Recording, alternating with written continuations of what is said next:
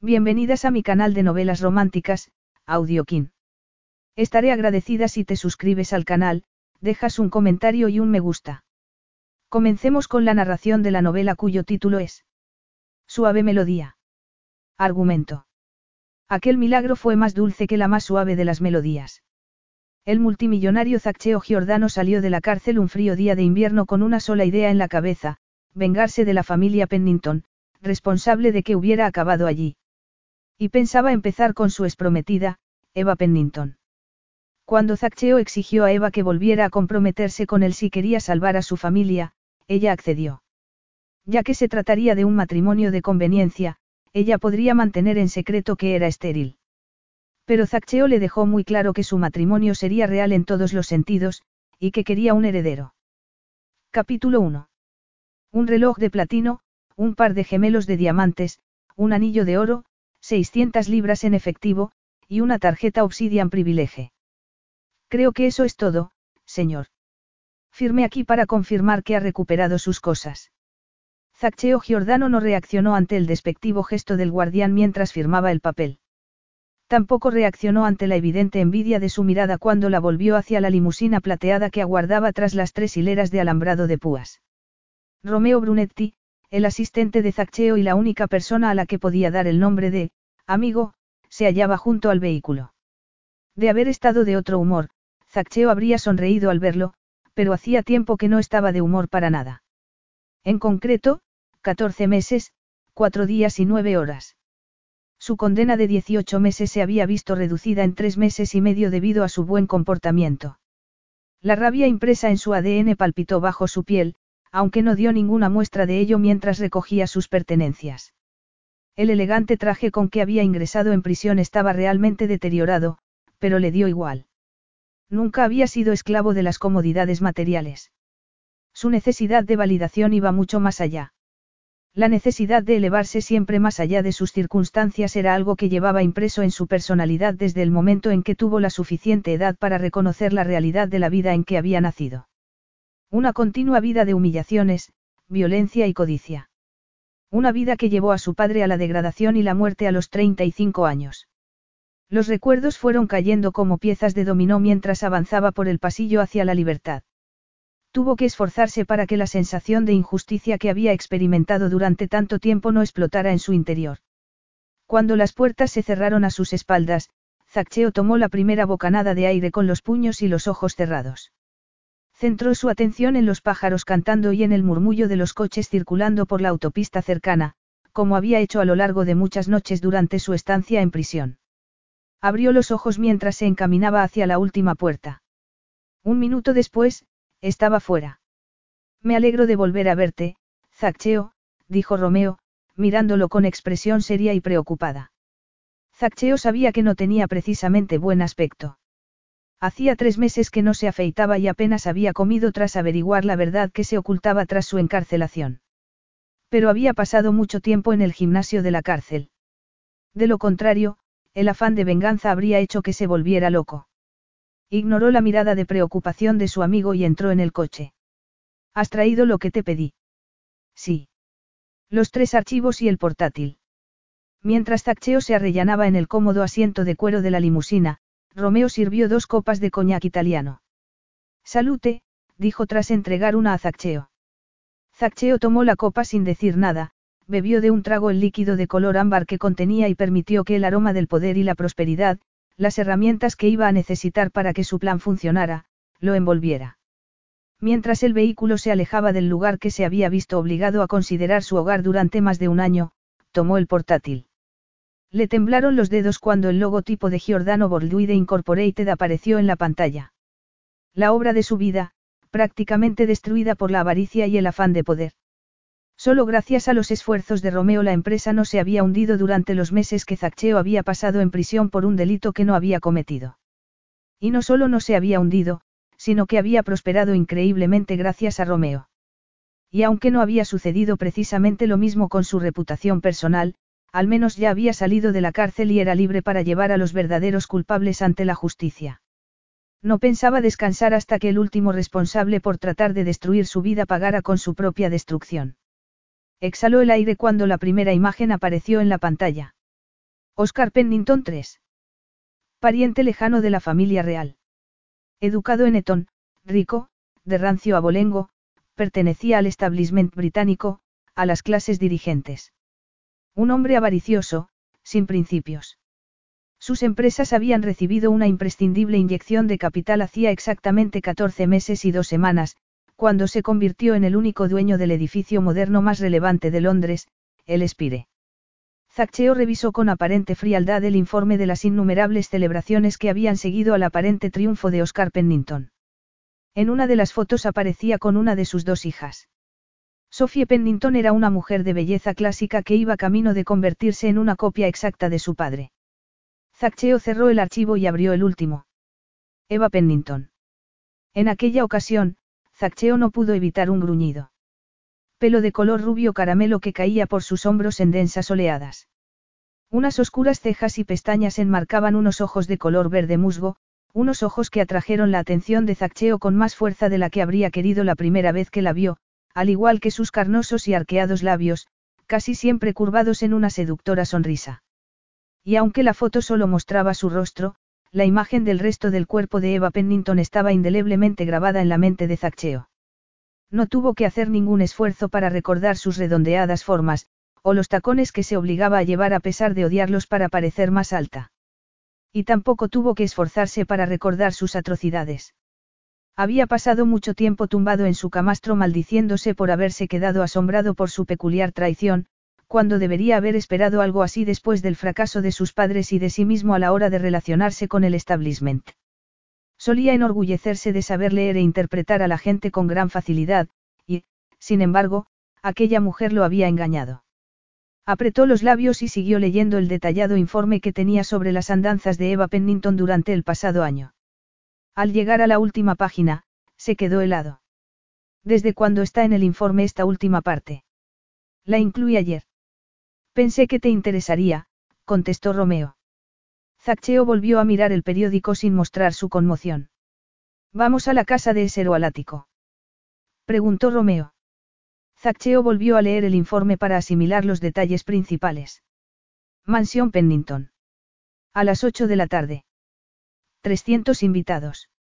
Seguido de una comida familiar el domingo en el Espire. El Espire. El edificio que debería haber sido su gran logro. A la casa, replicó. Cerró el archivo mientras Romeo daba la orden al chofer. Zaccheo trató de relajarse, pero no lo consiguió. No le iba a quedar más remedio que alterar sus planes. Una cadena es tan fuerte como su eslabón más débil. A pesar de que los tres Pennington habían colaborado para encarcelarlo, aquella información exigía el empleo de una nueva táctica. En cualquier caso, no pensaba parar hasta arrancarles lo que más querían, su dinero y su bienestar económico. Había planeado esperar un día o dos para asegurarse de tener a Oscar Pennington donde quería para asestarle el golpe, pero aquel plan ya no era viable. No iba a poder esperar hasta el lunes para hundir a la familia que lo había convertido en un delincuente. Tendría que ocuparse de ello aquella misma noche. Empezando por el miembro más joven de la familia, Eva Pennington. Su prometida. Eva Pennington se quedó mirando el vestido que sostenía su hermana. ¿Lo dices en serio? No pienso ponerme eso. ¿Por qué no me habías dicho que la ropa que había dejado aquí ya no estaba? Porque cuando te fuiste dijiste que no la querías. Además, ya estaba anticuada. Esto me lo han enviado esta misma mañana desde Nueva York. Es el último grito, replicó Sofie. No pienso llevar un vestido que me hará parecer una fulana cazafortunas. Y, teniendo en cuenta el estado de nuestras finanzas, no sé cómo se te ocurre gastar el dinero en eso, Eva no entendía que su padre y su hermana vivieran ignorando el delicado estado de sus finanzas. Este vestido es único, insistió Sofie, y, a menos que me equivoque, es la clase de vestido que le gusta a tu futuro marido que lleven sus mujeres. Además, podrás quitártelo en cuanto tomen las fotos y se termine la fiesta. Eva apretó los dientes. Deja de tratar de manipularme, Sofie. Pareces haber olvidado quién ha conseguido este rescate. Si yo no hubiera llegado a un acuerdo con Harry, nos habríamos hundido en una semana. En cuanto a lo que le guste que se pongan sus mujeres, te habrías ahorrado un gasto innecesario si hubieras hablado conmigo antes, porque yo me visto para mí misma y para nadie más. Hablar contigo antes. ¿Acaso tuvisteis ese detalle papá y tú conmigo antes de planear todo esto a mis espaldas? A Eva se le encogió el corazón ante los evidentes celos de su hermana. Como si no hubieran sido suficientes las dos semanas que había pasado agonizando ante la decisión que debía tomar. Daba igual que el hombre con el que había decidido casarse fuera su amigo y que ella lo estuviera ayudando tanto a él como él a ella. El matrimonio era un paso que habría preferido no dar. Pero era evidente que no era así como lo veía su hermana. El creciente descontento de Sofía con cualquier relación que Eva tratara de forjar con su padre era parte del motivo por el que Eva se había ido de la mansión Pennington. Además, su padre no era un hombre con el que resultara fácil vivir. Sofía sufría aquellos celos desde siempre. Mientras su madre estuvo viva había sido más fácil aceptar que Sofía era la preferida de su padre, pues ella había sido la preferida de su madre. Pero, cuando ésta murió, cada vez que Eva había tratado de relacionarse con su padre se había encontrado con la indiferencia de él y los celos de Sofía. Pero, por irracional que fuera, aquello no impidió que Eva tratara de razonar con la hermana a la que en otra época había admirado. No planeamos nada a tus espaldas. Estabas fuera por un viaje de negocios tratando de utilizar el título de economista que ya no parece significar nada.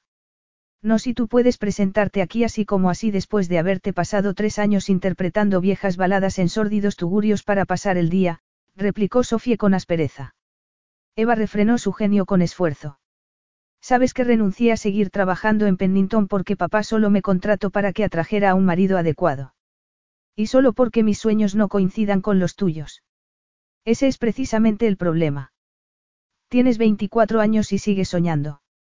El resto de nosotros no podemos permitirnos ese lujo, y tampoco caemos de pie como tú, que solo has tenido que chasquear los dedos para que un millonario resuelva nuestros problemas. Harry nos está salvando a todos. ¿Y de verdad crees que he caído de pie por haberme comprometido por segunda vez en dos años? Sofía dejó caer en la cama el vestido que sostenía. De cara a quienes importan, este es tu primer compromiso. El otro apenas duró cinco minutos. Prácticamente nadie sabe nada al respecto. Yo sé qué sucedió. Si mi opinión sigue contando para algo, sugiero que no lo divulgues. Es mejor dejar el tema en el pasado, como al hombre implicado. No puedo fingir que no pasó nada. Lo último que necesitamos ahora es un escándalo. Y no sé por qué culpas a papá de lo que sucedió cuando deberías estarle agradecida por haberte librado de ese hombre antes de que fuera demasiado tarde, defendió Sofía caloradamente. Ese hombre. Zaccheo Giordano. Eva no sabía si el dolor que estaba experimentando se debía a él o al recuerdo de lo ingenua que había sido al imaginarse que era diferente a todos los demás hombres con los que se había cruzado. Y precisamente por eso prefería vivir alejada de su hogar familiar de su rey. Por eso sus colegas camareras la conocían como Eva Penn, camarera en el Siren, el club nocturno londinense en el que también cantaba, y no como a Lady Eva Pennington, hija de Lord Pennington. La relación que había mantenido con su padre siempre había sido difícil, pero nunca había pensado que llegaría a distanciarse tanto de su hermana. Con mi acuerdo con Harry no he pretendido sabotear nada de lo que estuvieras haciendo con papá para salvar Pennington, dijo en el tono más conciliador que pudo. No tienes por qué disgustarte o ponerte celosa. No estoy tratando de ocupar tu lugar. Celosa. No seas ridícula. Le espetó Sofie, y el matiz de pánico de su voz hizo que Eva sintiera que se le rompía el corazón. Además, nunca podrías ocupar mi lugar. Soy la mano derecha de papá, y tú no eres más que, se interrumpió y, tras unos segundos, alzó la nariz en el aire y añadió, los invitados no van a tardar en llegar. No debes retrasarte el día de tu propio compromiso. Eva se tragó su tristeza. No tengo intención de llegar tarde. Pero tampoco tengo intención de llevar un vestido prácticamente invisible, dijo a la vez que se encaminaba hacia el enorme armario que había a los pies de la cama. Suspiró aliviada al encontrar un chal de seda. El vestido rojo era demasiado descocado, pero con el chal podría disimularlo un poco. Se estremeció de nuevo al mirar el vestido. Habría preferido estar en cualquier otro sitio antes que participando en aquella farsa. Pero acaso no había sido toda su vida una farsa. Desde unos padres que representaban socialmente la pareja perfecta, pero que discutían amargamente en privado, hasta las exóticas y carísimas vacaciones que su padre solía financiar pidiendo dinero prestado en secreto, los Pennington habían sido tan solo una gran farsa desde que ella podía recordar. Y la entrada de Zaccheo en sus vidas solo había servido para que el comportamiento de su padre empeorara. Pero se negaba a pensar en Zaccheo. Pertenecía a un capítulo de su vida que tenía firmemente enterrado. Aquella noche se trataba de Harry Fairfield, el salvador de su familia, el hombre con el que no iba a tardar en comprometerse. Además, también estaba en juego la salud de su padre. Solo por ese motivo trató de hablar de nuevo con Sofie. Por el bien de papá, quiero que esta noche vaya todo sobre ruedas, así que ¿qué te parece si tratamos de llevarnos bien? Si tratas de recordarme que papá tuvo que ser hospitalizado hace dos semanas, no lo he olvidado, dijo Sofie, tensa. Pero hoy está bien, ¿no? Preguntó Eva, que, a pesar de lo dolida que se sentía por cómo la había tratado su familia, no podía evitar preocuparse por el único padre que le quedaba.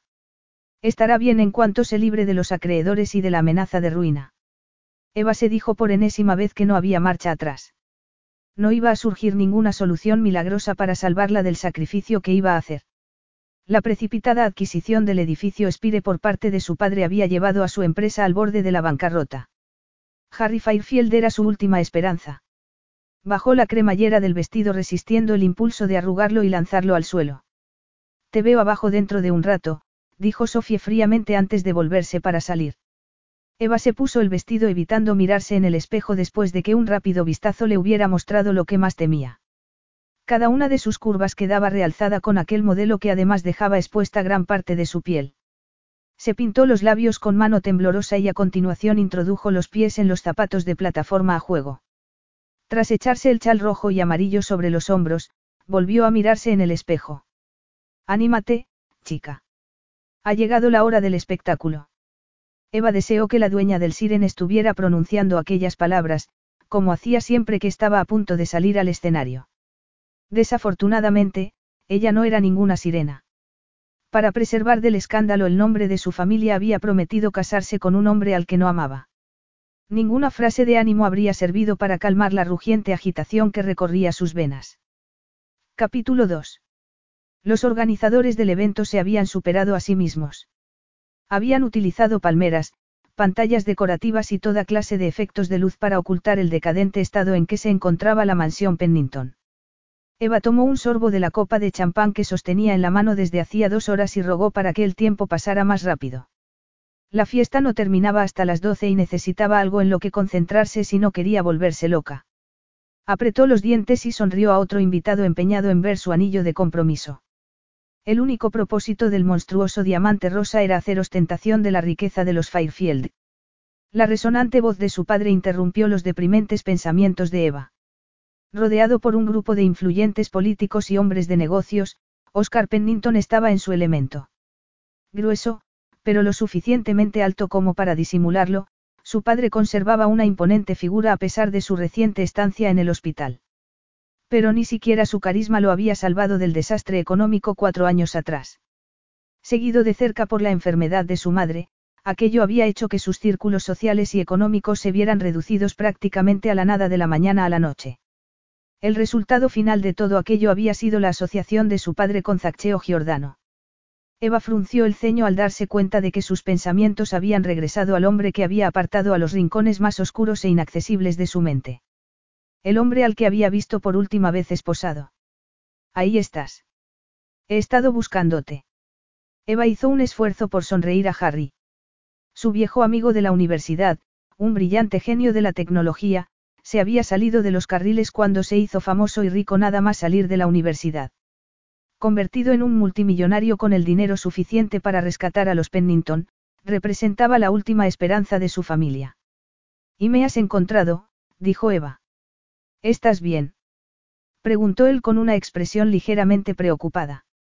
Estoy bien, respondió Eva animadamente. Harry no parecía convencido. Era una de las pocas personas que estaba al tanto de su compromiso roto con Zaccheo.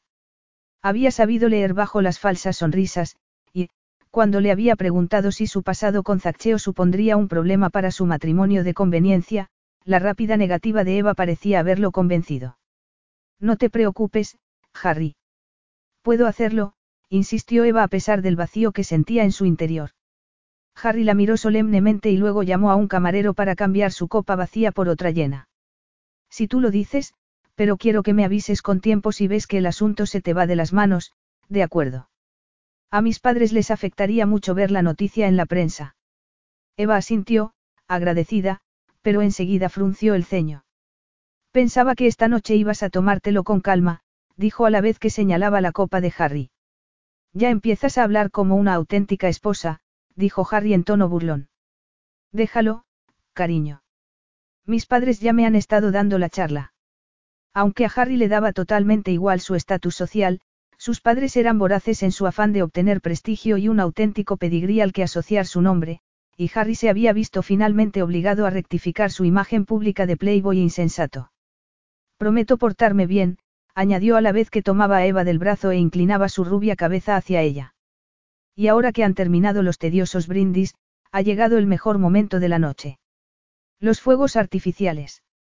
Se suponía que eso iba a ser una sorpresa, no. Harry le guiñó un ojo. Y lo es, pero después de haber engañado a todo el mundo haciéndoles creer que estamos locamente enamorados, seguro que no nos cuesta mucho mostrarnos sorprendidos. Eva sonrió. Yo no diré nada si tú no lo haces. Harry se apoyó una mano en el pecho e hizo una inclinación ante Eva.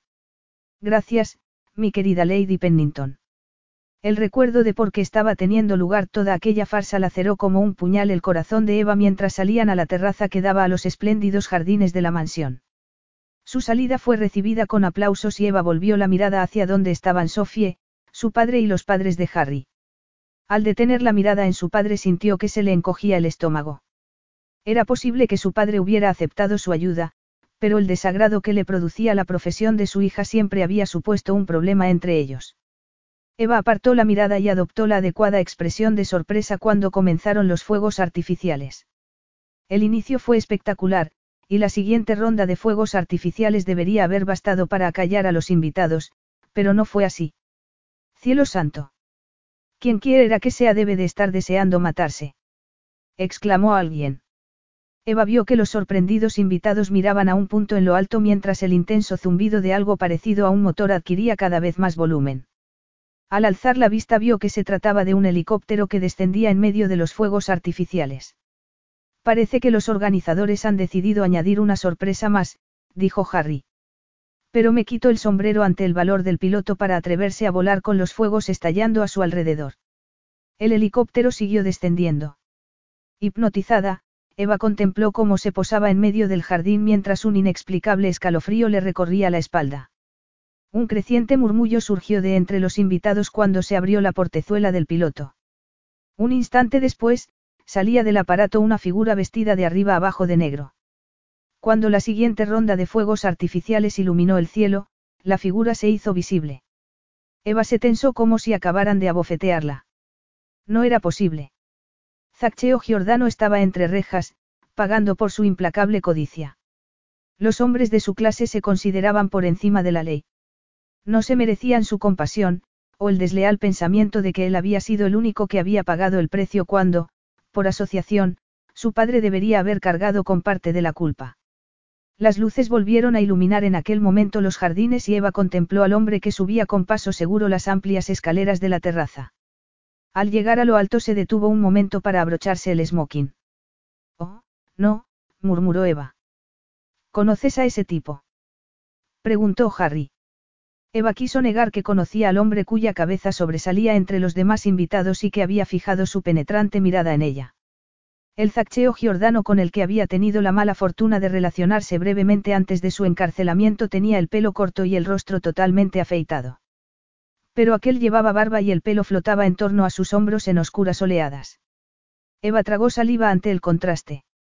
El hombre elegante y delgado que había conocido se había esfumado.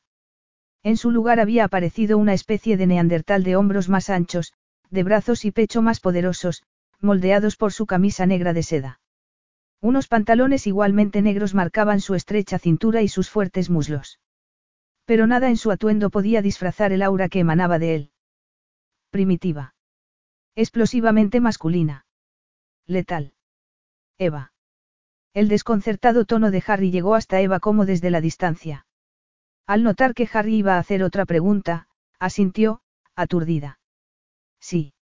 Ese es dijo mientras éste apartaba la mirada de ella y se volvía hacia su familia. La expresión de rabia del rostro de Oscar estaba matizada por otra de aprensión. Sofía parecía completamente anonadada.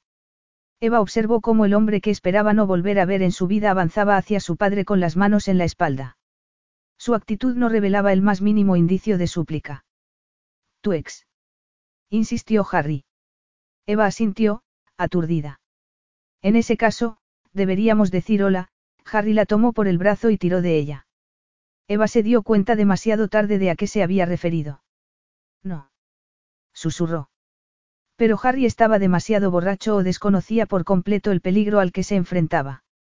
La tensión reinante envolvió a Eva mientras avanzaban. Con el corazón en la garganta, vio cómo enfrentaban sus miradas su padre y Zaccheo. No sé qué crees que estás haciendo, Giordano, pero te sugiero que vuelvas a meterte en esa monstruosidad y te vayas antes de que haga que te arresten por allanamiento de morada. Zaccheo ni siquiera parpadeó mientras los invitados contemplaban conmocionados la escena. Hazlo si lo deseas, pero sabes muy bien por qué estoy aquí, Pennington. Si quieres, podemos jugar a las evasivas, pero serás dolorosamente consciente de la realidad cuando me canse del juego, aquellas palabras fueron pronunciadas en un murmullo, pero el veneno que contenían hizo que a Eva se le erizara el vello de la nuca. Ciao, Eva, dijo Zaccheo sin volverse. Me alegra que vengas a reunirte con nosotros. Esta es mi fiesta de compromiso. Es mi deber relacionarme con mis invitados, incluso con los inoportunos, a los que se les pedirá que se vayan de inmediato. No te preocupes, cara. No voy a quedarme mucho rato. El alivio que experimentó Eva desapareció en cuanto Zaccheo volvió la mirada hacia ella antes de bajarla hacia su mano. Casi con pereza, la tomó por la muñeca para observar un instante el anillo. Qué predecible, dijo, y la soltó con la misma despreocupación con que la había tomado. ¿Qué se supone que quiere decir eso? preguntó Harry. Zaccheo volvió la mirada hacia él y luego hacia sus padres. Esta es una conversación privada. Déjenos. Peter Fairfield dejó escapar una risa incrédula. Creo que no está interpretando bien la situación, amigo. Es usted el que tiene que dejarnos. ¿Le importa repetir eso, ilmió amigo? Zaccheo se volvió a medias hacia él. ¿Quién es este, Oscar? Preguntó Peter Fairfield al padre de Eva, que parecía haber perdido la capacidad de hablar. Eva se situó rápidamente entre ambos hombres para evitar que la situación se les fuese de las manos. Disculpadnos un momento, Harry, señor y señora Fairfield. Solo tardaremos un momento en atender al señor Giordano, dijo. Al ver el rostro de su padre, que se había vuelto casi morado, sintió que se le encogía el corazón. Papá. Oscar Pennington irguió de inmediato los hombros, miró a su alrededor y curvó los labios en una sonrisa. Será mejor que vayamos a hablar a mi despacho. No dudéis en pedir lo que queráis al servicio, dijo a la vez que se alejaba seguido de una Sofía inusualmente callada. Zaccheo volvió su mirada de láser hacia Harry, que la aguantó con gesto desafiante hasta que se volvió hacia Eva. ¿Estás segura? Preguntó con evidente preocupación. Eva asintió a pesar de la terrible aprensión que sentía. Sí. En ese caso, de acuerdo. Pero date prisa, cariño, dijo Harry, antes de que Eva pudiera moverse, la besó en los labios. Un gruñido apenas audible rasgó el aire. Eva se contrajo. Quería volverse hacia Zaccheo para exigirle que volviera a la cárcel, en la que debería estar. Pero el destello de miedo que había captado en la mirada de su padre la detuvo. Vamos, Eva. La frialdad del tono de Zaccheo hizo que Eva experimentara un escalofrío que no la abandonó hasta que estuvieron en el interior del despacho de su padre. Sea cual sea el motivo que crees tener derecho a airear, te sugiero que te lo pienses dos veces, hijo. Aunque este fuera el lugar y el momento adecuado. No soy tu hijo, Pennington, lo interrumpió Zaccheo en un tono letal. En cuanto a por qué estoy aquí, tengo 5.322 folios de documentación que prueban que te asociaste con otros cuantos individuos para acusarme de un delito que no había cometido. ¿Qué? Medio gritó Eva. Enseguida, la absurdez de las palabras de Zaccheo le hicieron negar firmemente con la cabeza. No te creemos. Puede que tú no me creas. Pero tu padre sí. Oscar Pennington se rió, pero el sonido de su risa careció de su habitual naturalidad. Al ver una gota de sudor deslizándose por su frente, Eva experimentó directamente miedo. Estoy segura de que nuestros abogados se ocuparán de destrozar cualquier evidencia que creas tener. Si has venido aquí en busca de algún tipo de sanación emocional, has elegido el momento equivocado. Tal vez podríamos quedar en otra ocasión. Zaccheo no se movió ni parpadeó. Se limitó a mirar a Oscar Pennington con las manos a la espalda y el cuerpo inclinado como el de un depredador a punto de asestar su golpe. El silencio se prolongó, cargado de amenaza. Eva miró a Sofía y luego a su padre con una creciente sensación de temor. ¿Qué está pasando? preguntó. Oscar se agarró al borde de la mesa frente a la que se hallaba con tal fuerza que se le pusieron blancos los nudillos. Has elegido al enemigo equivocado. Estás muy confundido si crees que voy a permitir que me chantajees en mi propia casa. Sofía dio un paso hacia él. Papá, no. Veo que no has perdido tu orgullo, interrumpió Zaccheo. Contaba con ello. Ahora voy a explicarte lo que voy a hacer. Dentro de diez minutos voy a marcharme de aquí con Eva delante de todos tus invitados, y tú no vas a alzar un dedo para impedirlo. Les dirás a todos exactamente quién soy y luego anunciarás formalmente que soy yo quien va a casarse con tu hija dentro de dos semanas, y que cuento con tu bendición. No quiero dejar algo tan importante a las cámaras de los teléfonos y a los medios sociales, aunque estoy seguro de que tus invitados harán un buen trabajo, continuó con voz firme. He visto que hay algunos miembros de la prensa ahí fuera, de manera que esa parte de tu tarea será fácil. Si los artículos que se publiquen en la prensa resultan adecuados, me pondré en contacto contigo el lunes para indicarte cómo puedes empezar a compensarme. Sin embargo, si cuando nos despertemos mañana Eva y yo la noticia de nuestro compromiso no está en la prensa, no tendré piedad. La respiración de Oscar Pennington se alteró alarmantemente. Abrió la boca, pero ninguna palabra surgió de ella. Es evidente que has perdido el juicio si crees que mi padre va a acceder a tus demandas, dijo Eva enfáticamente. Al ver que sus palabras eran recibidas con un gélido silencio, se volvió hacia su padre. ¿Por qué no dices algo, papá? ¿Por qué no puede, Eva? respondió Zaccheo. ¿Por qué está a punto de hacer exactamente lo que he dicho? ¿Acaso te has vuelto loco? Le espetó Eva, incrédula. Zaccheo no apartó la mirada de Oscar Pennington cuando contestó. Cara mía, te aseguro que nunca en mi vida he estado más cuerdo que en este momento. Capítulo 3. Eva volvió la cabeza hacia su padre con una mezcla de confusión y enfado. Vamos, Oscar. Tu hija está esperando a que me eches de aquí. ¿Por qué no lo haces? Lívido, Pennington se encaminó con paso tambaleante hacia su escritorio. Papá. Eva ignoró la envenenada mirada de su hermana y corrió junto a su padre, que se dejó caer pesadamente en su sillón de cuero. Zaccheo quiso mirar los ojos de Pennington, ver en ellos el sentimiento de derrota e impotencia que éste había esperado ver en los suyos el día que lo sentenciaron. Experimentó cierta satisfacción al ver a ambas hermanas preocupadas por su padre, asustadas por él. Pero cuando Eva volvió su mirada hacia él tuvo otra sensación, una sensación a la que se había creído inmune hasta el momento en que había bajado del helicóptero y la había visto. Aquella inquietante sensación, como si estuviera sintiendo vértigo a pesar de no haber motivo para ello, lo había intrigado y molestado en igual medida desde la primera vez que la había visto subida a un escenario y había escuchado su hipnótica voz mientras acariciaba el micrófono como si estuviera acariciando a un amante. A pesar de saber lo que era, lo que representaba, no fue capaz de irse del club. Unas semanas después de haberla conocido había logrado engañarse a sí mismo hasta el punto de llegar a creer que era diferente, que no era tan solo una mujer avariciosa capaz de hacer cualquier cosa por perpetuar su pedigrí. La declaración que hizo el día que lo sentenciaron, en la que afirmó que no había ninguna clase de asociación entre ellos, fue el golpe final. ¿Qué crees que estás haciendo? murmuró Eva con fiereza. Equilibrar la balanza del pecado, Dolcetsa. ¿Qué si no? No sé de qué estás hablando, pero no creo que mi padre esté en condiciones de mantener una discusión en estos momentos, señor Giordano. El tono remilgado de Eva irritó profundamente a Zaccheo, un tono que decía que debería, conocer su sitio, que debía permanecer allí como un buen sirviente más y esperar a que se dirigieran a él para intervenir. Te he dado diez minutos, Pennington. Ahora tienes cinco. Sugiero que vayas practicando lo que vayas a decir a tus invitados, Zaccheo se encogió de hombros. ¿O no? En cualquier caso, las cosas se harán a mi manera. Eva se acercó a él con paso firme y se detuvo a escasos centímetros.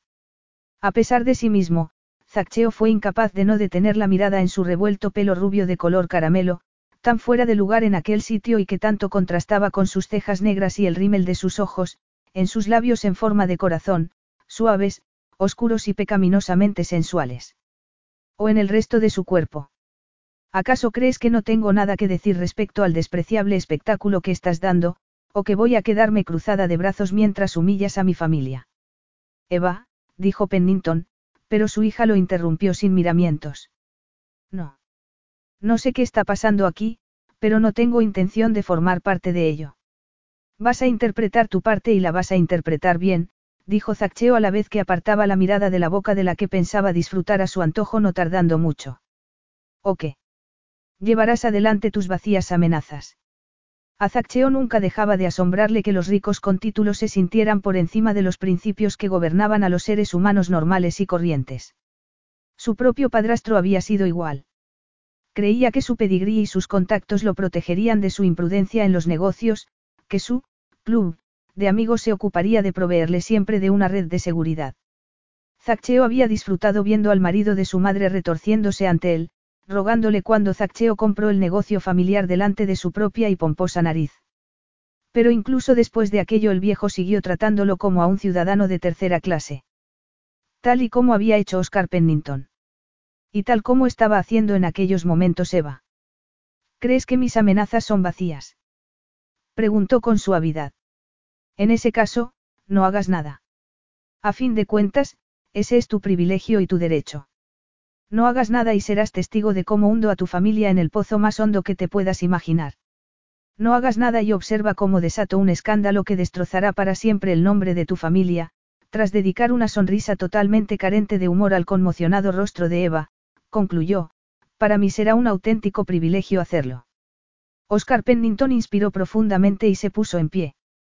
A pesar de su desdeñosa mirada, Zaccheo captó en su expresión el miedo de un hombre acorralado. El tiempo se te acaba, Pennington. ¿Cómo sabemos que no te estás tirando un farol?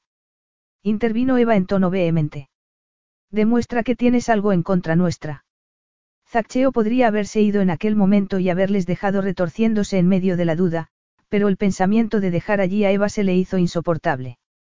A pesar de todo, la reacción de su cuerpo al verla había demostrado que aún la deseaba con una fiebre que no hacía más que aumentar con el paso de cada segundo. Pensaba tomar aquello que tan tonta y piadosamente se había negado a sí mismo dos años atrás. Solo se consideraría vengado cuando hubiera alcanzado todas y cada una de las metas que se había propuesto. No puedes, ¿verdad? Dijo Oscar Pennington con una ladina sonrisa al ver que no contestaba. Zaccheo sonrió, casi divertido por la creciente confianza de su enemigo. Harry Fairfield te va a hacer un préstamo de 15 millones de libras porque los costes sumados de los hoteles Pennington y del Spire son tan altos que los bancos no querrán saber nada de ti. Mientras tratas desesperadamente de vender las sobrevaloradas pero vacías plantas del Spire, los intereses que hay que pagar al consorcio chino dueño del 75% de las acciones del edificio no hacen más que aumentar. Tienes una reunión el lunes para solicitar más tiempo para pagar tu deuda. Y a cambio de la inversión de Fairfield vas a entregarle a tu hija. Eva le lanzó una mirada furibunda. De acuerdo, has hecho algunas averiguaciones sobre el estado de los negocios de Pennington, pero eso no quiere decir que puedas demandarnos. Zaccheo se tomó unos segundos para contestar. Sí que puedo. Tal vez os interesaría saber que ese consorcio chino me vendió su 75% del Spire hace tres días. Según mis cálculos, ya hace tres meses que no has podido pagar los intereses, no. Un áspero sonido, mezcla de resuello y tos, escapó de la garganta de Pennington mientras volvía a dejarse caer en su asiento. Supe que eras una apuesta sin futuro en el momento en que te vi por primera vez, dijo sin tratar de ocultar el odio que reflejaba su expresión. Debería haberme fiado de mis instintos. La rabia que Zaccheo se estaba esforzando por controlar creció. Lo que querías era una vía de escape, un chivo expiatorio que te hiciera rico y que incluso estuviera dispuesto a dar la vida por ti sin cuestionárselo. Seguro que podemos discutir este asunto como personas civilizadas, señor Giordano, dijo Sofía Pennington mientras avanzaba con las manos alargadas hacia él en un gesto de benignidad. Zaccheo alzó la mirada de aquellas manos al velado desdén que reflejaban los ojos de su dueña. Luego miró a Eva, que había vuelto junto a su padre. Al sentir una punzada de compasión en su interior, Zaccheo se dio un zarandeo mental y se volvió con brusquedad hacia la puerta. Voy a esperarte en el helicóptero hasta que esté listo para despegar. Ese es el tiempo que te queda, Eva, dijo con firmeza, y a continuación salió a la terraza. No había esperado que volver a ver a Eva fuera a producirle una reacción tan visceral, pero lo cierto era que apenas había sido capaz de controlarse al ver el anillo de otro hombre en su dedo. Saber que lo más probable era que ya hubiera compartido la cama de aquel borrachín hacía que se sintiera como si le estuviera corriendo ácido por las venas, pero no podía permitirse mostrar sus emociones. Cada movimiento de estrategia en aquel juego de venganza exigía que mantuviera el control, no podía permitir que vieran lo afectado que se sentía por todo aquello. Cuando avanzó por la terraza, la conversación de los invitados cesó al instante. Zaccheo se encaminó hacia su helicóptero en medio del silencio reinante. Eva acudiría junto a él. Ningún otro resultado sería aceptable. Y tampoco podía permitirse perder el control. Al escuchar un creciente murmullo a sus espaldas, siguió avanzando sin volverse. Se agachó bajo las hélices del helicóptero y alargó la mano hacia la portezuela. Espera. Zaccheo se detuvo y se volvió. Doscientos pares de ojos contemplaron con evidente interés la escena cuando Eva se detuvo ante él. Su padre y su hermana permanecían en las escaleras, contemplando lo que sucedía con una expresión de auténtico miedo. Zaccheo volvió a mirar a Eva. La expresión de su rostro reflejaba más desafío que miedo, además de orgullo y cierto desdén. Cuando deslizó la mirada por su cuerpo, Eva sujetó el chal en torno a sus hombros como si fuera una armadura. De un brusco tirón, Zaccheo se lo quitó y lo arrojó al suelo. La exuberante y sensual figura de Eva quedó expuesta a ojos de todos. Incapaz de contenerse, Zaccheo dio un paso hacia ella y la tomó entre sus brazos. El único lugar al que pertenecía. El poco aliento que Eva había sido capaz de retener después de correr hasta el helicóptero se escapó cuando Zaccheo la rodeó con sus brazos. Su cuerpo pasó en un instante de la sensación de frío a la de un intenso acaloramiento. Puede que creas que has ganado, que me posees, pero no es así, le espetó. Jamás me tendrás. ¿Cuánto fuego? Cuánta determinación, murmuró Zaccheo con enloquecedora calma. He de reconocer que has cambiado, cara mía. Sin embargo, aquí estás, dispuesta a transformarte en lo que yo quiero que seas. Sigue soñando. Estoy deseando ver la sorpresa que te llevarás cuando te demuestre que te equivocas. Ya me has demostrado que tengo razón. ¿Estás seguro de eso? Preguntó Eva en tono burlón. La facilidad con que Harry había aceptado que le devolviera el anillo había sido un alivio. Era posible que ya no tuviera una solución inmediata para los problemas de su familia, pero al menos se alegraba de no tener que seguir adelante con aquella farsa. Zaccheo alzó la mano de Eva y le besó el anular, haciéndole volver a la realidad. Entre los asistentes destellaron varios flashes. Esto no va a durar mucho, Zaccheo, así que te sugiero que lo disfrutes mientras dure, porque pienso recuperar mi vida antes de medianoche. Eva se interrumpió al ver la expresión de helada furia que por un instante cruzó el rostro de Zaccheo. Tu primera lección es que debes dejar de hablarme como si estuviera a tu servicio. Si lo haces me sentiré mucho más tranquilo para tratar contigo, algo que te conviene, dijo en tono de advertencia. Vaya, Zaccheo, parece que tienes muchas lecciones que darme, dijo ella, tratando de sonar aburrida. Paciencia, cara mía. Ya te iré dando las instrucciones necesarias, cuando Zaccheo bajó la mirada hacia su boca, Eva se quedó sin aliento. De momento, quiero que dejemos de hablar, añadió antes de atraerla hacia sí para besarla. Eva se quedó paralizada. Zaccheo la besó como si fuera el dueño de su boca, de todo su cuerpo. Eva jamás se había imaginado que el roce de una barba podría provocarle tantas sensaciones. Sin embargo, se estremeció de placer cuando el sedoso pelo facial de Zaccheo le rozó la comisura de los labios. Deslizó instintivamente las manos por los tensos bíceps de Zaccheo mientras se perdía en la potente magia de su beso. Al primer contacto con su lengua se estremeció. Zaccheo deslizó una mano hasta su trasero y la presionó contra sí. Eva no supo cuánto tiempo pasó mientras Zaccheo asaltaba su boca. Hasta que no se quedó sin aliento no recordó dónde estaba ni lo que estaba pasando. De pronto se encontró mirando los oscuros ojos de Zaccheo, cuyo brillo tenía un matiz casi salvaje. Creo que ya hemos dado suficiente carnaza a nuestra audiencia. Entra. El calmado tono de su voz, que contradecía absolutamente el frenesí de su mirada, hizo volver a Eva a la realidad. Solo se trataba de un espectáculo. Susurró con un estremecimiento. Por supuesto. ¿Acaso crees que te he besado porque estaba desesperado por hacerlo? Tengo bastante más autocontrol del que crees. Y ahora entra en el helicóptero, repitió Zaccheo a la vez que mantenía la portezuela abierta. Un golpe de viento helado alcanzó la espalda desnuda de Eva, que se volvió hacia la terraza. Apenas había dado un par de pasos cuando Zaccheo la tomó por un brazo. ¿Qué se supone que estás haciendo? Tengo frío, replicó Eva, cuyos dientes había empezado a castañetear. Michal, añadió mientras señalaba el lugar en que lo había dejado caer. Olvídalo. Esto te mantendrá caliente, dijo Zaccheo que, tras quitarse rápidamente la chaqueta del smoking, la colocó sobre los hombros de Eva. Eva agradeció el inmediato alivio que experimentó, aunque lo último que quería era tener que agradecer nada a Zaccheo Giordano. Y ella ya no era la chica ingenua que había sido hacía un año y medio.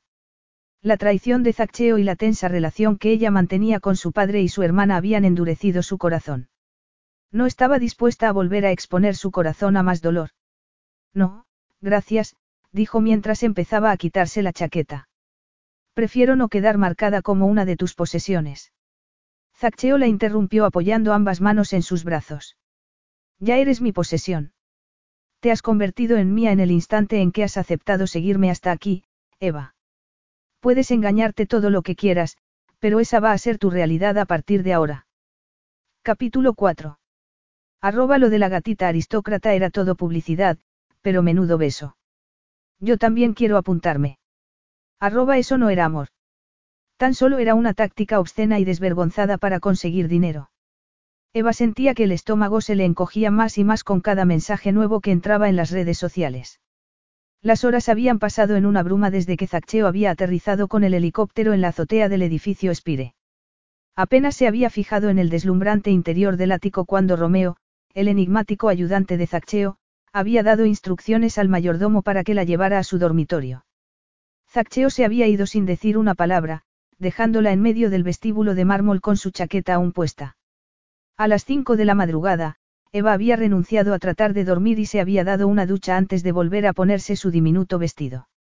Lamentando no haber pedido algo para cubrirse un poco más, volvió a sentir que se le encogía el estómago al ver en la tableta de Zaccheo un nuevo comentario obsceno.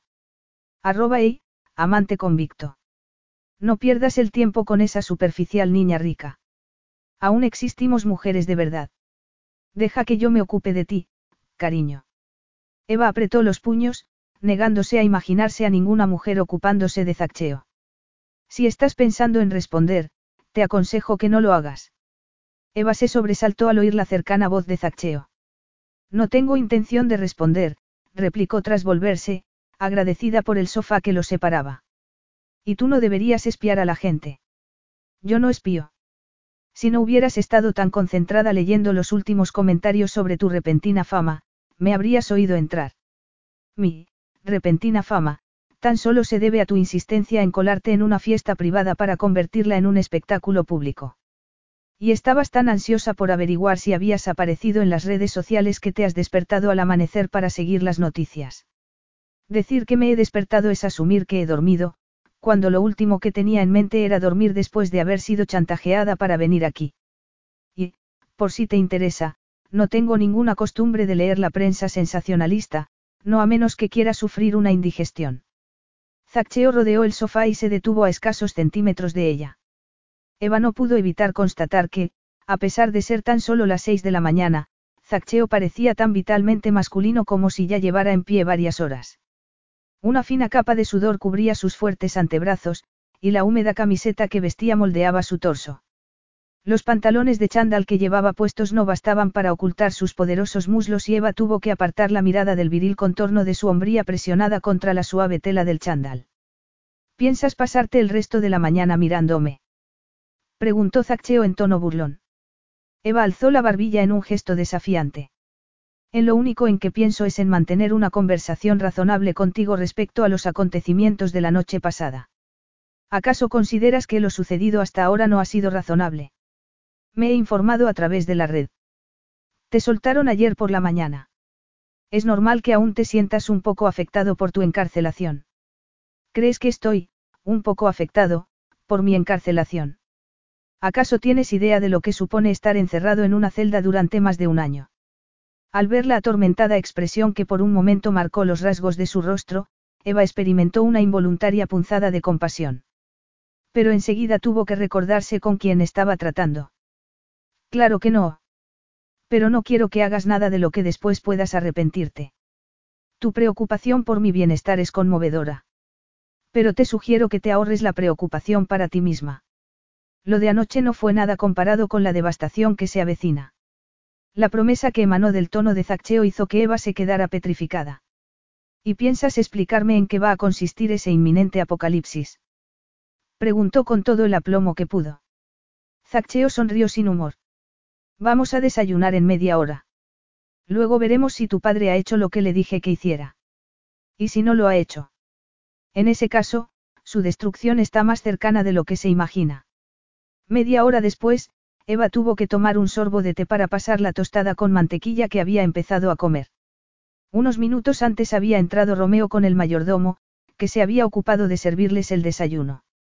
Zaccheo y él habían hablado un rato en italiano.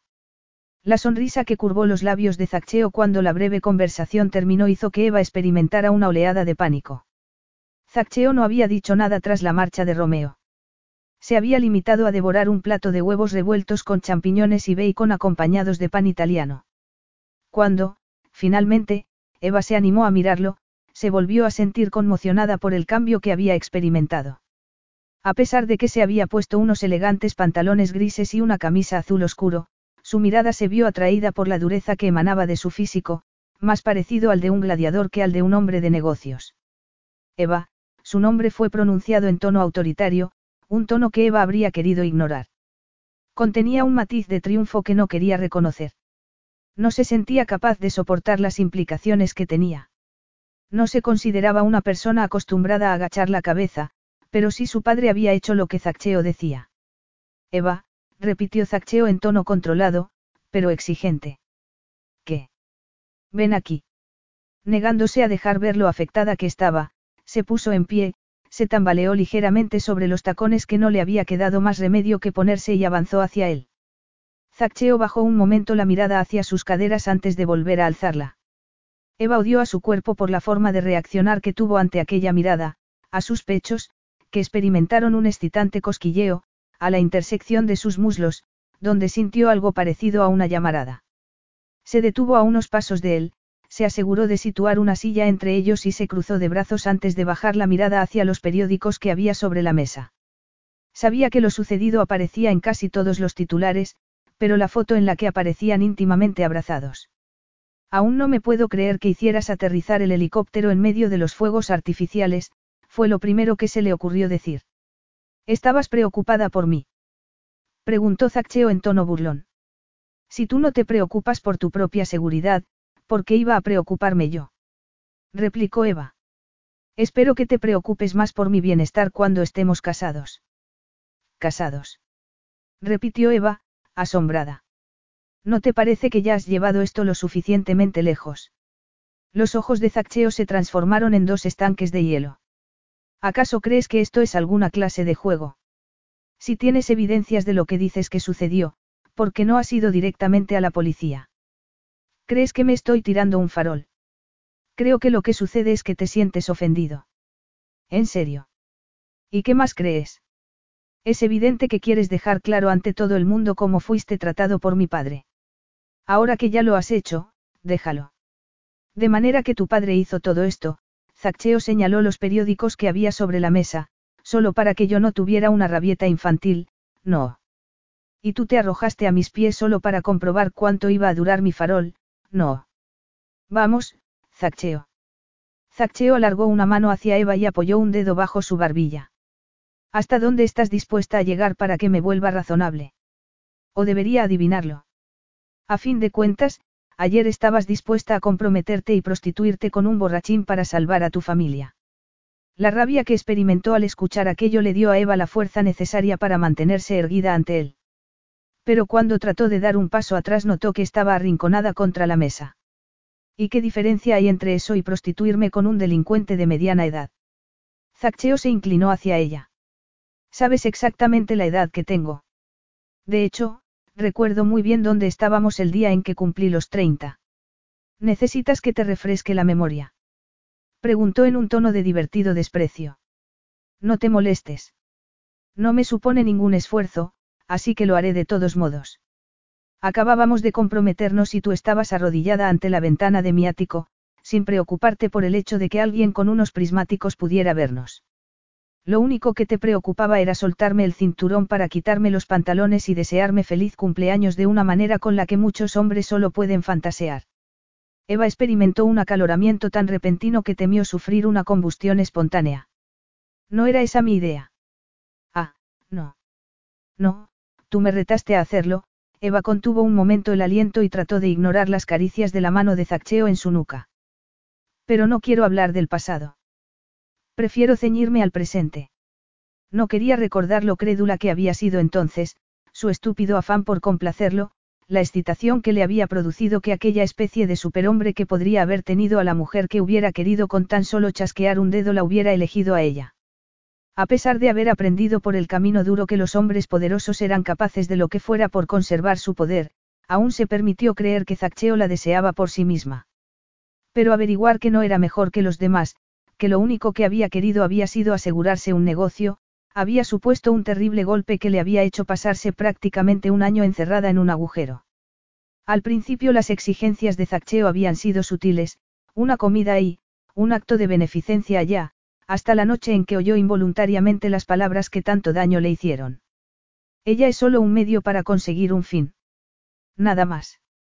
La conversación que había seguido a aquellas palabras había quedado grabada en su mente, al igual que la admisión de Zaccheo de que las había pronunciado, de que la había utilizado. Sin embargo, la conmoción que mostró cuando le devolvió el anillo le hizo preguntarse si habría hecho lo correcto. Pero su arresto por negligencia criminal le había confirmado la clase de hombre que realmente era. Lo miró a los ojos. Ya has conseguido lo que querías, tu nombre en primera plana junto al mío. Todo el mundo sabe que anoche me fui contigo, que ya no estoy comprometida con Harry. Zaccheo deslizó la mano hasta la parte trasera del cuello de Eva y empezó a masajeárselo. ¿Y cómo se tomó Fairfield que lo dejaras colgado de una forma tan poco ceremoniosa? Harry se preocupa por mí, de manera que se lo tomó como un auténtico caballero. Es una lástima que no se pueda decir lo mismo de ti. ¿Te refieres a que no le afectó averiguar que ya no iba a tener nunca más acceso a tu cuerpo? Eva alzó una ceja. Nunca digas nunca más. Si crees que voy a tolerar la más mínima interacción entre Fairfield y tú, estás muy equivocada, le advirtió Zaccheo en un tono tensamente sombrío. Vaya, Zaccheo, casi pareces celoso. Te aseguro que no te conviene seguir por ahí, Dolcetsa. Si quieres que pare, dime por qué estás haciendo esto. Solo voy a decir esto una vez más. No pienso parar hasta que la reputación de tu padre quede por los suelos y hasta que me devuelva todo lo que me quitó. Con intereses, por supuesto. ¿Puedes enseñarme alguna prueba de lo que dices que hizo mi padre? Te lo creerías aunque la vieras. Eva bajó la mirada hacia los periódicos que había sobre la mesa, consciente de que en todos ellos había aparecido lo que Zaccheo había exigido. Habría accedido a aquello su padre si las amenazas de Zaccheo hubieran carecido de base. Anoche, cuando dijiste que tú y yo, Eva se interrumpió, incapaz de seguir procesando la realidad. Y vamos a estar casados en dos semanas. Sí, eso también lo dije en serio. Y para poner la rueda en marcha vamos a salir dentro de diez minutos a elegir el diamante que adornará tu anillo de compromiso. Después nos espera un día muy ajetreado, así que más vale que te alimentes un poco. A continuación, Zaccheo giró sobre sus talones y salió de la habitación. Capítulo 5. Hicieron la primera parada en una exclusiva boutique de ropa en Bond Street. No tenías por qué haberme comprado un abrigo, protestó Eva después, mientras la limusina los conducía a la calle Treadne Edle, donde Zaccheo tenía una cita para ver la colección de diamantes que había solicitado. Tu piso está en el otro extremo de la ciudad y no quería pasarme una hora en el coche. Tengo cosas más importantes que hacer. Claro. Aún tienes que sacar tu porcentaje de carne del negocio, no. Replicó Eva con ironía. No pienso obtener un porcentaje. Pienso quedarme con todo. Pareces muy seguro de que voy a entregarme a ti en bandeja de plata. Dadas las circunstancias, ¿no te parece que es una idea un poco absurda? Supongo que eso lo averiguaremos el lunes, en cuanto conozcas todos los sórdidos detalles del asunto. De lo único que tienes que preocuparte hoy es de elegir el diamante para el anillo de compromiso que deje claras las cosas a todo el mundo. ¿Y qué es lo que se supone que voy a dejar claro con eso? Que me perteneces, por supuesto, replicó Zaccheo con la sonrisa que solía utilizar para hacer temblar a sus enemigos. Ya te he dicho que no tengo la más mínima intención de convertirme en una de tus posesiones. Ningún anillo podrá hacer que eso cambie. Te mientes a ti misma con mucha facilidad. Disculpa. exclamó Eva en tono escandalizado, lo que atrajo de nuevo la mirada de Zaccheo hacia su boca. Una boca cuya dulzura recordaba intensamente, a pesar de sí mismo. Ambos sabemos que vas a ser exactamente quien yo quiera que seas cuando te lo pida. Tu familia se juega demasiado en este asunto como para que te arriesgues a hacer otra cosa. Solo te estoy siguiendo el juego porque quiero averiguar qué es lo que pasa exactamente. Eso es lo que hacen las familias. Pero, ya que tú jamás mencionas a tu familia, supongo que no sabes de qué estoy hablando. Zaccheo tuvo que esforzarse para aparentar que aquellas palabras no lo habían afectado. Ya hacía tiempo que había perdido el respeto por su padre cuando éste murió, humillado y avergonzado. Y ver cómo se prostituía su madre a cambio de prestigio le había dejado un amargo sabor de boca. En lo referente a su familia no había tenido suerte, pero hacía tiempo que había aprendido que desear algo que uno no podía crear con sus propias manos era una completa absurdez. Para cuando alcanzó la pubertad dejó de tener deseos absurdos. Recordar el último deseo que solía pedir por la noche cuando era un niño le hizo apretar los puños. Incluso entonces ya sabía que el destino se reiría de su deseo de tener un hermano y una hermana. Sabía que aunque su madre estuviera embarazada aquel sueño no se haría realidad. Lo sabía. Y, después de aquello, se había programado para no preocuparse por ello. De manera que, porque le irritaba tanto que le recordaran que era el último Giordano. No hablo de mi familia porque no tengo ninguna familia. Pero eso es algo que pienso rectificar pronto.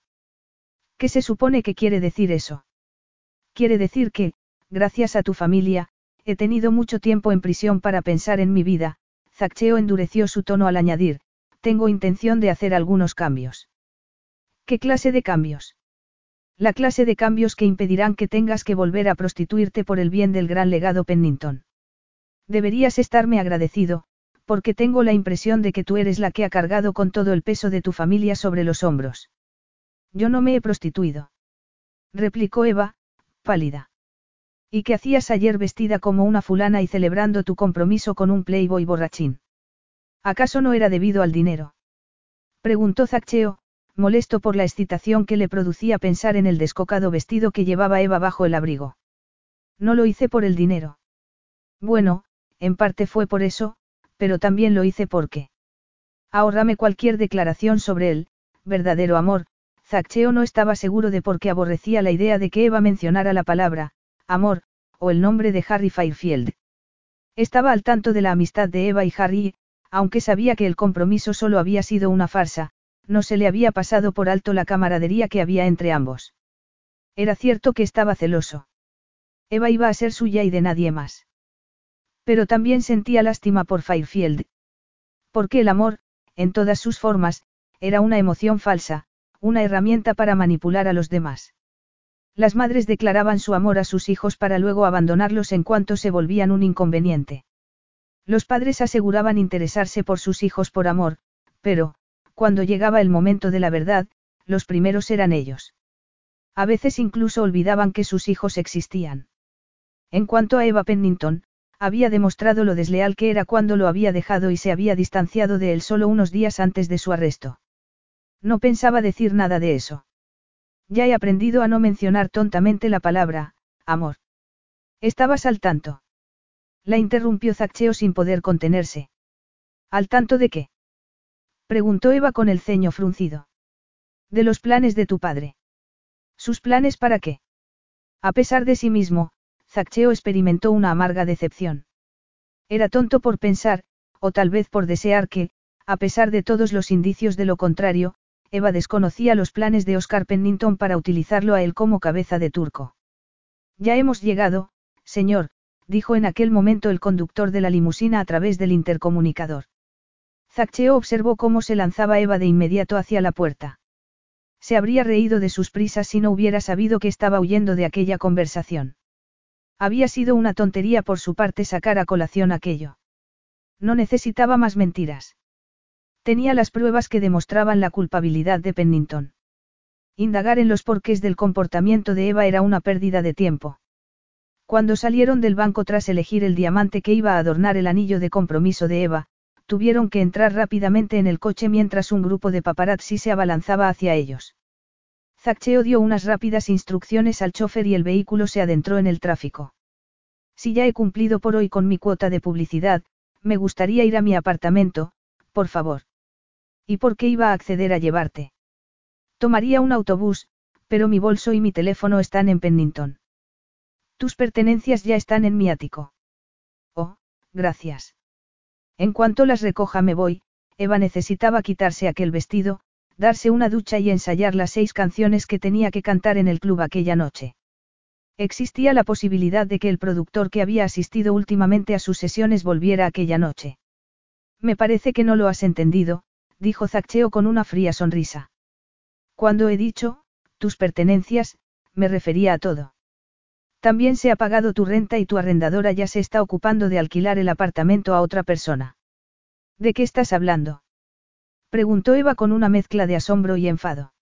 La señora Amond no habría dado por cancelado mi contrato sin hablar antes conmigo, al ver que Zaccheo se limitaba a seguir mirándola sin decir nada, añadió, ¿cómo te has atrevido? La has amenazado. No ha hecho falta. Ya sabes que el dinero ablanda los corazones más duros. La señora Amond se ha quedado encantada ante la perspectiva de operarse de la cadera la semana que viene en lugar de dentro de un año. También ha ayudado que sea una romántica incorregible, y nuestra foto en la prensa también ha ayudado. No tenías derecho a hacer algo así. Protestó Eva, a pesar de que en el fondo también se alegró de que la señora Amond pudiera ser operada antes de lo esperado. Eso no ha sido más que una descarnada muestra de tu poder, pero te aseguro que no estoy impresionada. Sean cuales sean los crímenes que crees que hemos cometido, puede que ir a la cárcel sea mejor que este, secuestro. Te aseguro que ir a la cárcel no es algo con lo que se pueda bromear. El tono con el que Zaccheo dijo aquello hizo que a Eva se le encogiera el corazón. Al mirar sus ojos percibió por un instante en ellos una intensa agonía. Le asombró que Zaccheo le hubiera permitido ser testigo de aquella desnuda emoción. ¿De verdad crees saber lo que supone que te priven de tu libertad durante meses y meses? Ruega para que no te suceda, porque es muy probable que no pudiera sobrevivir a la experiencia. Zaccheo, yo, Eva se interrumpió, sin saber qué decir. Zaccheo movió una mano en el aire a la vez que volvía a adoptar su impenetrable máscara. Quiero que te instales cuanto antes y con el mínimo alboroto posible. ¿Y a qué se deben esas prisas? Suponía que eso sería evidente. Tengo serios problemas de confianza. Y eso es culpa de mi familia. Me fié de tu padre y él me recompensó enviándome a la cárcel. Y tú estuviste a su lado todo el tiempo. Y retenerme en contra de mi voluntad forma parte de mi castigo. No tienes por qué quedarte, dijo Zaccheo con una sonrisa que no alcanzó sus ojos. Tienes otras opciones. Puedes llamar a la policía y decir que te estoy reteniendo en contra de tu voluntad, aunque no creo que eso los convenza después de que más de 300 personas te vieran corriendo detrás de mí anoche. Pero, si eliges irte, nadie alzará un dedo para impedírtelo. Pero eso en realidad no es cierto, ¿verdad? ¿Qué opciones reales tengo mientras tu amenaza siga pendiendo sobre la cabeza de mi padre? Deja que se las apañe solo si te consideras realmente inocente de todo eso. ¿Quieres irte? Esta es tu oportunidad. Zaccheo volvió su penetrante mirada hacia la puerta del coche y Eva vio que ya habían llegado al emblemático edificio que había llevado a Zaccheo a su vida y que la había vuelto patas arriba. La prestigiosa revista arquitectural Digest lo había considerado una obra maestra innovadora e increíblemente bella de la arquitectura contemporánea. Eva elevó la mirada por las paredes de acero elástico del edificio hasta el ático de Zaccheo. Su nuevo hogar. Su prisión. Cuando, una vez fuera del vehículo, Zaccheo le ofreció su mano para ayudarla a salir, Eva dudó, incapaz de aceptar que aquel fuera su destino. Te encantaría que te ayudara a enterrar a mi padre, ¿verdad? Se va a hundir de todos modos, Pero depende de ti que pueda recuperarse o no. Eva habría querido cerrar la puerta para irse de allí y no volver nunca más, pero el recuerdo de su padre en la cama del hospital la detuvo. Ya había perdido a su madre. Por complicada que fuera su relación con su padre, no podría soportar perderlo también. Y no tendría ninguna opción de salvar la ya frágil relación con su hermana si se iba. Porque estaba claro que Zaccheo estaba empeñado en salirse con la suya. Con o sin cooperación. Capítulo 6. Eva se sopló el flequillo de la frente y miró a su alrededor. La suite de invitados en que se hallaba era tres o cuatro veces más grande que su anterior habitación, y todas las superficies posibles estaban cubiertas de ropa de diseño y diversos accesorios. Cuatro jóvenes estilistas sostenían los modelos con que estaban dispuestas a abalanzarse sobre ella en cuanto se quitara el que llevaba puesto. ¿Cuántos más voy a tener que probarme antes de que acabemos?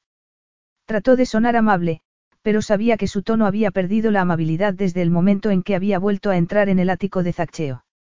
Ya hemos hecho la selección de ropa para la casa y para la tarde.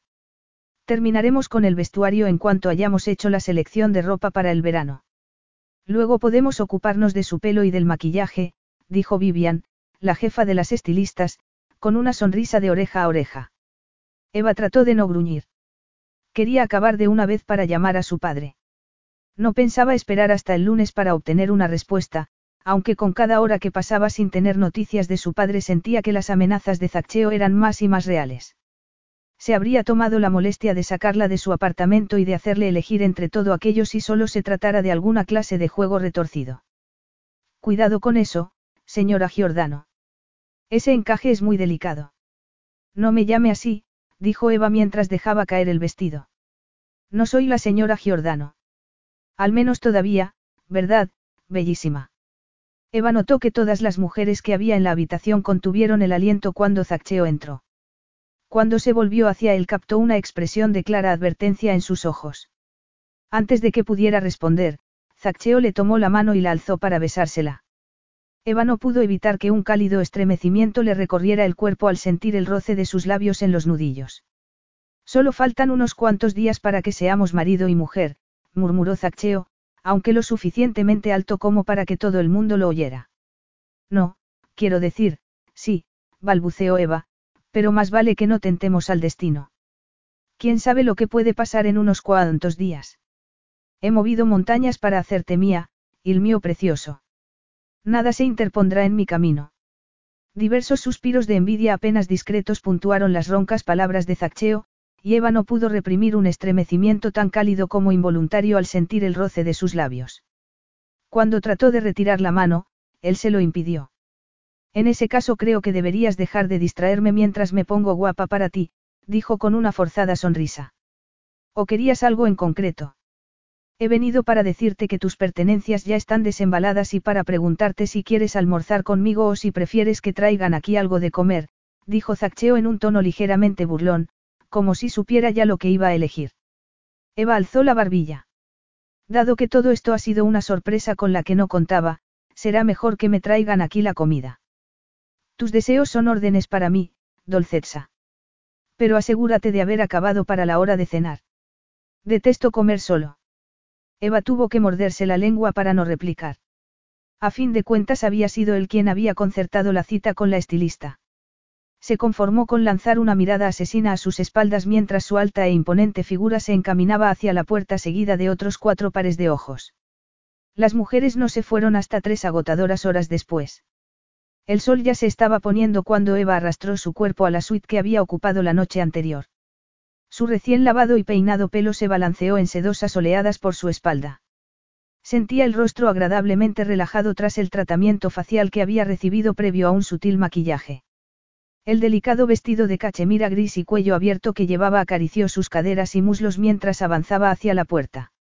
Se lo había puesto solo porque Vivian había insistido. No había tenido valor para decirle que no pensaba tocar ninguna de aquellas prendas. Pero no podía negar que se sentía realmente elegante y guapa con el vestido que ella misma habría elegido para cenar. Aunque no fuera precisamente una cena a la que estuviera deseando asistir. Los afilados tacones de sus zapatos resonaron en el suelo de mármol mientras se detenía ante las dobles puertas correderas. Tras abrirlas y avanzar al interior se quedó paralizada y momentáneamente boquiabierta. La sorpresa fue seguida de un cosquilleo en la nuca que le reveló que no estaba sola. ¿Sucede algo? La voz de Zaccheo a sus espaldas hizo que Eva se volviera. Estaba apoyado contra el marco, con las manos metidas en los bolsillos de sus pantalones negros. Un jersey blanco con el cuello en pico acariciaba sus musculosos hombros y brazos y hacía que el gris de sus ojos resultara más ligero, casi plateado. Su pelo, un poco húmedo, brillaba como el azabache contra sus hombros. Su mirada atrapó la de Eva y la retuvo durante unos segundos antes de realizar un detallado recorrido de su rostro, cabello y cuerpo.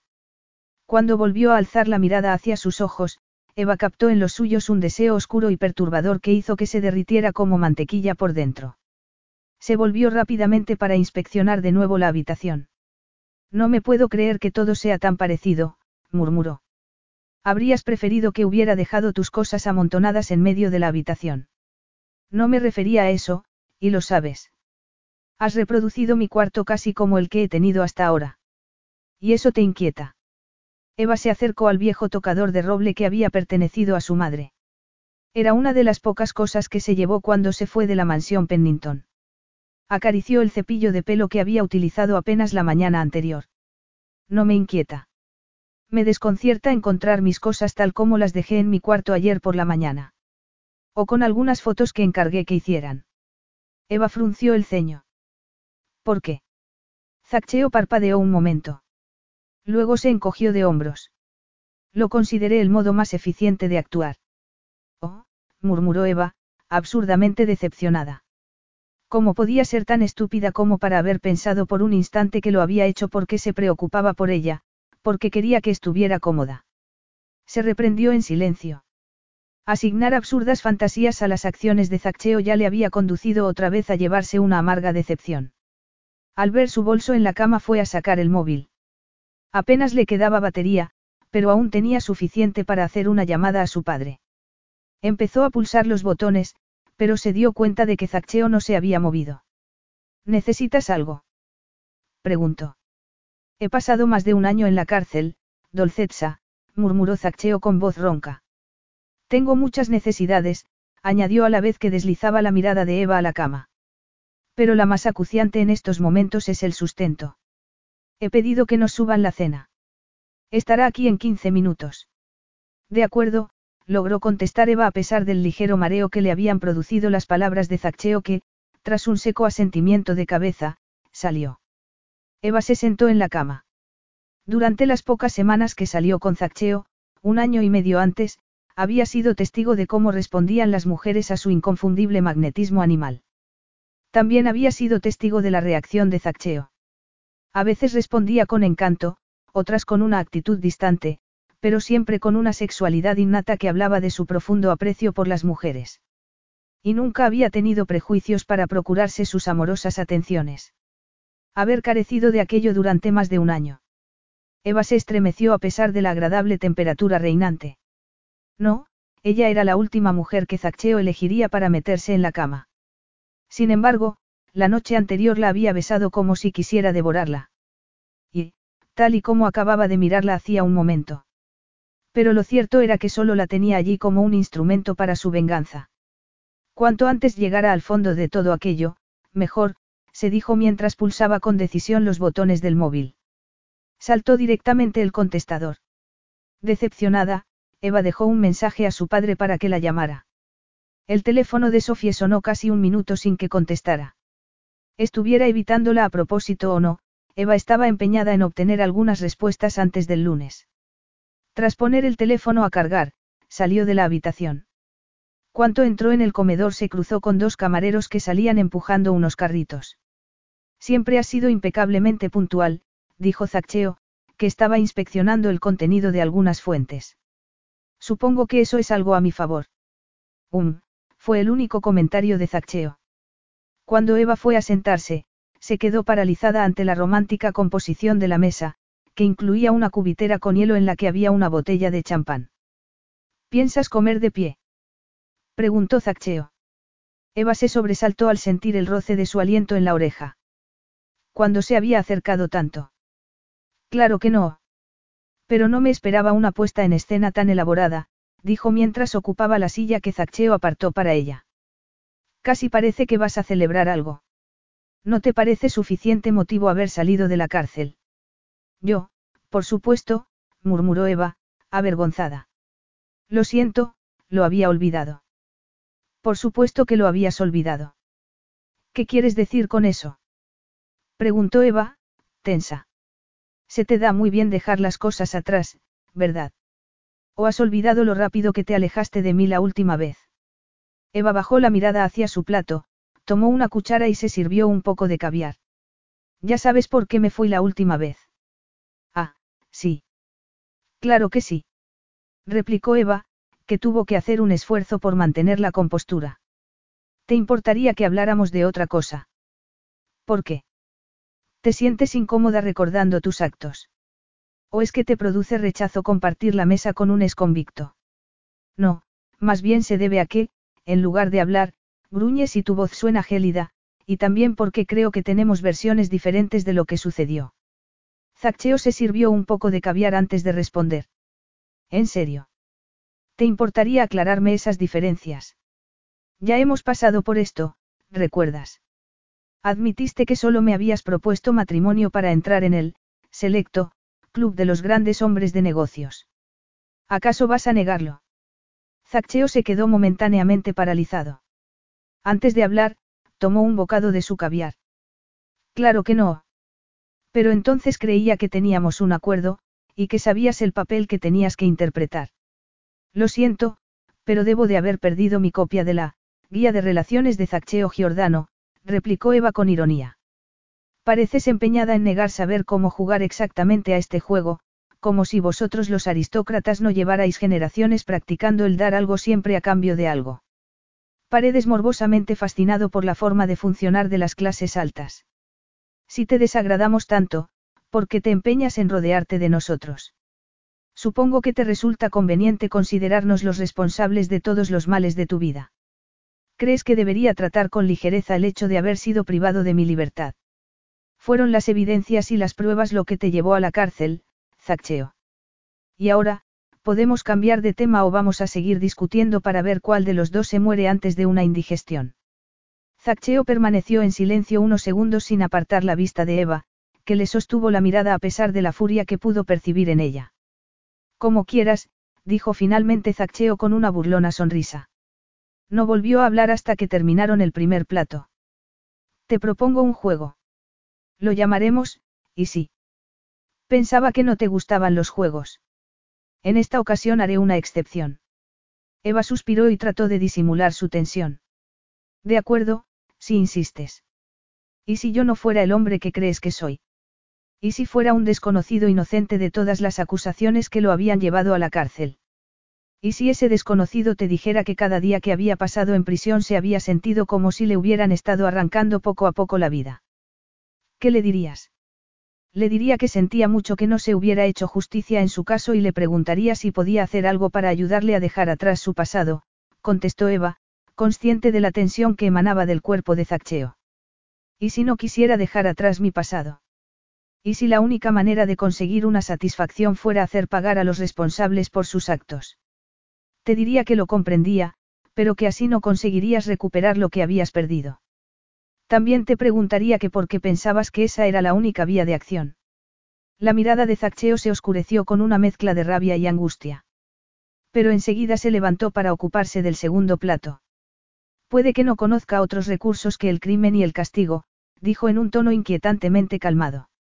Eva sintió que se le encogía el corazón. ¿Y eso por qué?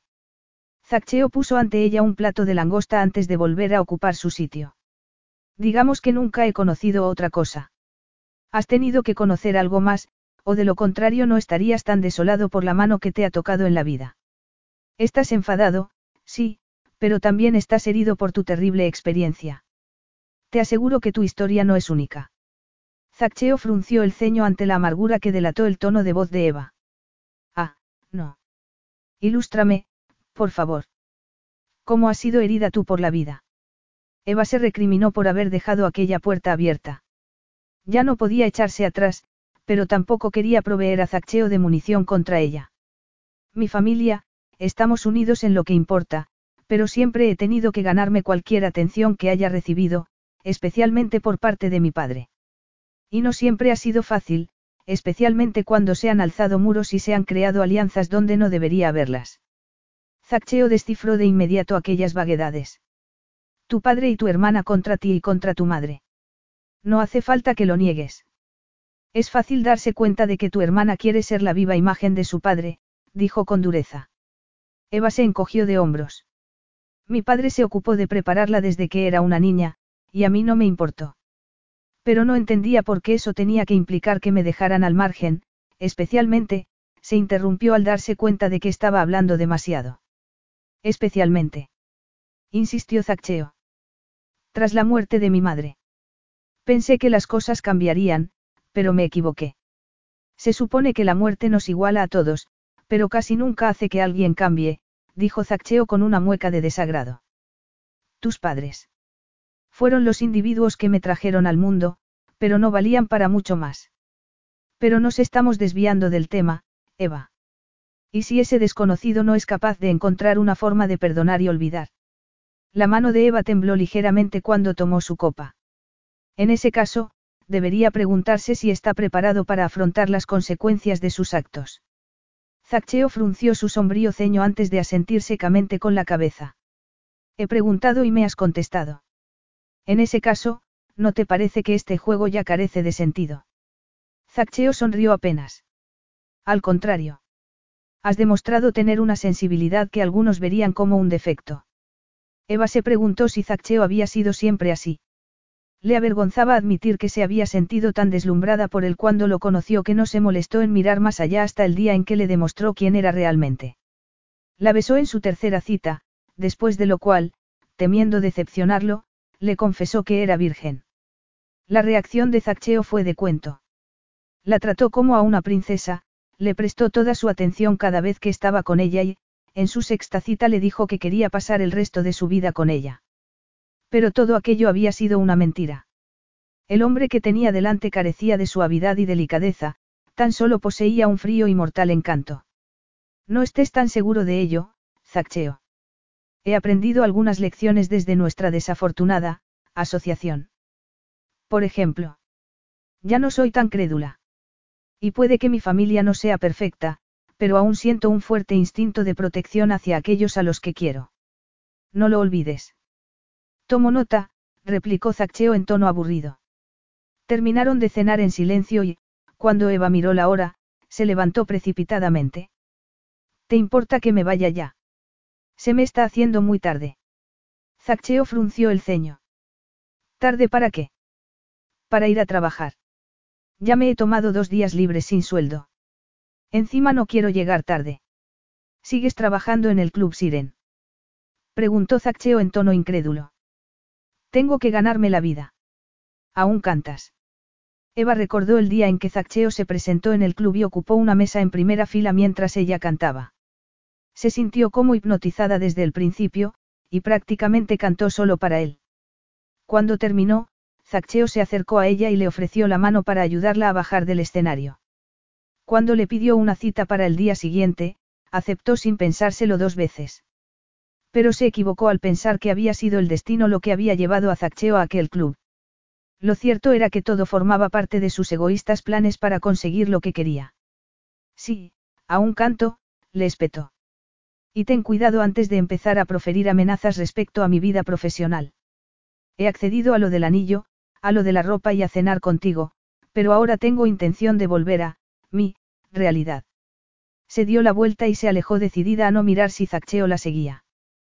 Capítulo 7. Mientras caminaba de un lado a otro del salón, Zaccheo contempló la posibilidad de dejar otro mensaje en el buzón de voz. Ya había dejado cinco, aunque Eva no se había molestado en contestar a ninguno. Ya eran las dos de la mañana y aún no había regresado. En su sombrío estado de ánimo, Zaccheo había tomado demasiadas copas como para conducir hasta el club. Enterarse de lo que tenía entre manos Pennington no había ayudado a mejorar su humor. Aunque inútilmente, Pennington estaba tratando de conseguir apoyo financiero, pero lo que más irritaba a Zaccheo era que estuviera poniendo en oferta más y más partes del Spire, el edificio que dejaría de ser suyo el lunes. El Spire era su logro personal, la propiedad de la que más orgulloso se sentía, el edificio que debería haber supuesto su coronación en el mundo de los negocios. Sin embargo, se había convertido en el símbolo de su caída. Pero no pensaba cejar hasta limpiar completamente su nombre. No iba a permitir que lo humillaran, que murmuraran a sus espaldas y lo llamaran parásito, como le sucedió a su padre. Hacía solo unas horas que Eva le había preguntado por qué estaba tan fascinado por los de su clase. Por un instante se había preguntado si su ferviente deseo de demostrar que no eran mejores que él supondría una debilidad, algo de lo que debería librarse cuanto antes. Por mucho que lo había intentado no había logrado olvidar sus palabras. ¿Por qué había mentido? Si sabía cómo perdonar. Había perdonado a su padre cada vez que éste se había acordado de su existencia y había mostrado interés por él. Había perdonado a su madre por las primeras veces que permitió que su padrastro le tratara como si fuera basura. Lo que no le había dicho a Eva era que también había aprendido que el perdón no resultaba efectivo cuando el receptor no era capaz de recibirlo. Perdonar era una emoción debilitante, y habría supuesto una pérdida de tiempo sentirla por Pennington. El sonido de la puerta hizo que se volviera a la vez que experimentaba una sensación muy parecida al alivio. ¿Dónde has estado? Prácticamente gruñó. Eva pasó una mano por su sedoso pelo con expresión cautelosa. Es el día de la marmota, o algo parecido. Porque juraría que ya habíamos mantenido esta conversación hace unas horas. Hace hora y media que has terminado de trabajar. ¿Dónde has estado? ¿Cómo sabes cuándo he terminado de trabajar? Responde a mi pregunta. Eva retiró el bolso que colgaba de su hombro y lo dejó caer en la mesa de café. Luego se quitó los zapatos de dos patadas, se sentó en el sofá y empezó a masajearse los pies como una experta bailarina. He tomado el autobús nocturno. Es más barato que un taxi, pero tarda bastante más. Miss Cusi. Has tomado el autobús nocturno. Repitió Zaccheo. Cuidado, Zaccheo. Hablas casi como uno de esos snobs de clase alta que tanto detestas. A pesar de su enfado, Zaccheo observó hipnotizado cómo completaba sus estiramientos Eva. Luego, sin poder contenerse, deslizó la mirada hacia arriba por su cuerpo. El jersey que llevaba, decorado con un motivo musical, ceñía su delgado torso y enfatizaba sus generosos pechos y su estrecha cintura antes de acabar un par de centímetros por encima de los vaqueros. El fragmento de piel expuesta atrajo a Zaccheo como un imán. La electricidad que siempre había habido entre ellos seguía allí, por mucho que se hubiera empeñado en negarlo. Tuvo que hacer un verdadero esfuerzo para apartar la mirada de aquellas tentadoras curvas femeninas y centrarse en la pregunta que había estado ardiendo en su mente toda la noche. Explícame cómo es posible que tomes un autobús teniendo dos millones de libras en el banco. Eva se quedó momentáneamente boquiabierta. ¿Cómo diablos sabes el dinero que tengo en mi cuenta? Es muy fácil. Solo hace falta conocer a la gente adecuada. Estoy esperando tu respuesta.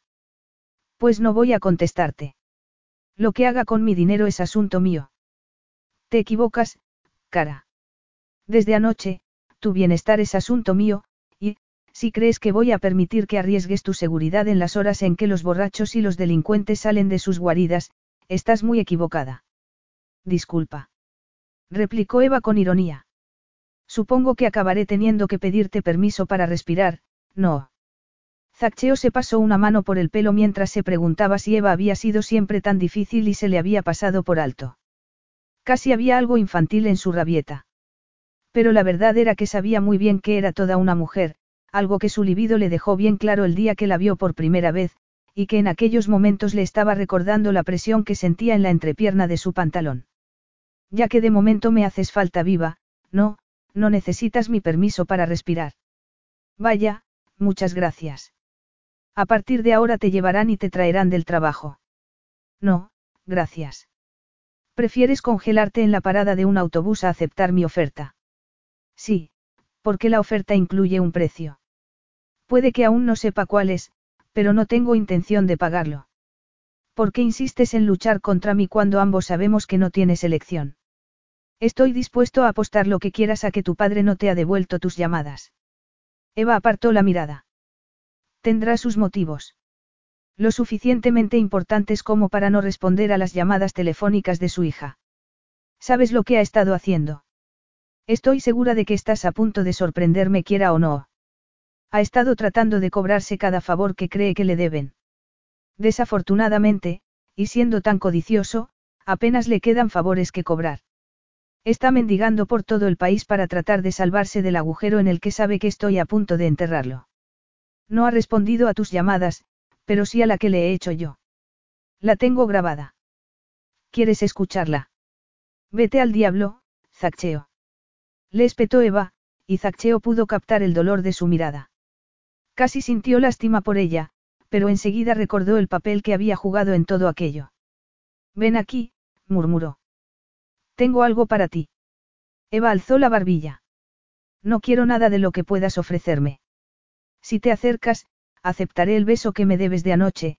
Zaccheo se arrepintió de inmediato de haber dicho aquello, porque sabía que a partir de aquel momento no iba a poder pensar en otra cosa. No te debo nada, dijo Eva, ruborizada. Y menos aún un beso. Al ver que Zaccheo comenzaba a avanzar hacia ella, Eva extendió los brazos ante sí. Para. ¿Acaso no te enseñó modales tu madre? No, replicó Zaccheo con frialdad. Mi madre estaba demasiado ocupada ascendiendo en la escala social tras la muerte de mi padre como para ocuparse de mí. Aunque tampoco lo hizo cuando estaba vivo. Eva bajó la mirada, incapaz de no sentirse conmovida. Lo siento. Zaccheo pensó que no quería saber nada de su compasión. Sin embargo, en el terreno del sexo sí estaba interesado. El control que había estado ejerciendo sobre sí mismo amenazó con irse al traste cuando dio otro paso hacia ella. De acuerdo. Ya voy, dijo Eva mientras avanzaba descalza hacia él. Ya he hecho lo que querías. Ahora dame lo que sea que quieras darme. Está en mi bolsillo trasero. Es este otro de tus jueguecitos, Zaccheo. Solo te llevará unos segundos averiguarlo. Eres lo suficientemente valiente, Dolcetsa.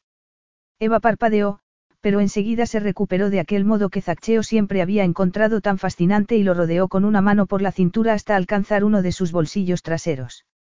Al sentir cómo introducía la mano en este, toda la sangre de su cuerpo pareció acumularse entre sus piernas. Está vacío, dijo Eva con expresión suspicaz. Inténtalo en el otro. Decidida a acabar con aquello cuanto antes, Eva hizo lo que le dijo Zaccheo. Se quedó paralizada al toparse con lo que parecía una cajita. Sácala, murmuró Zaccheo. Durante los interminables meses que había pasado en prisión se había preguntado si habría sobrevalorado la química que existía entre Eva y él. Pero constatar que aquella química seguía siendo tan potente como antes hizo que la sangre corriera ardiente por sus venas.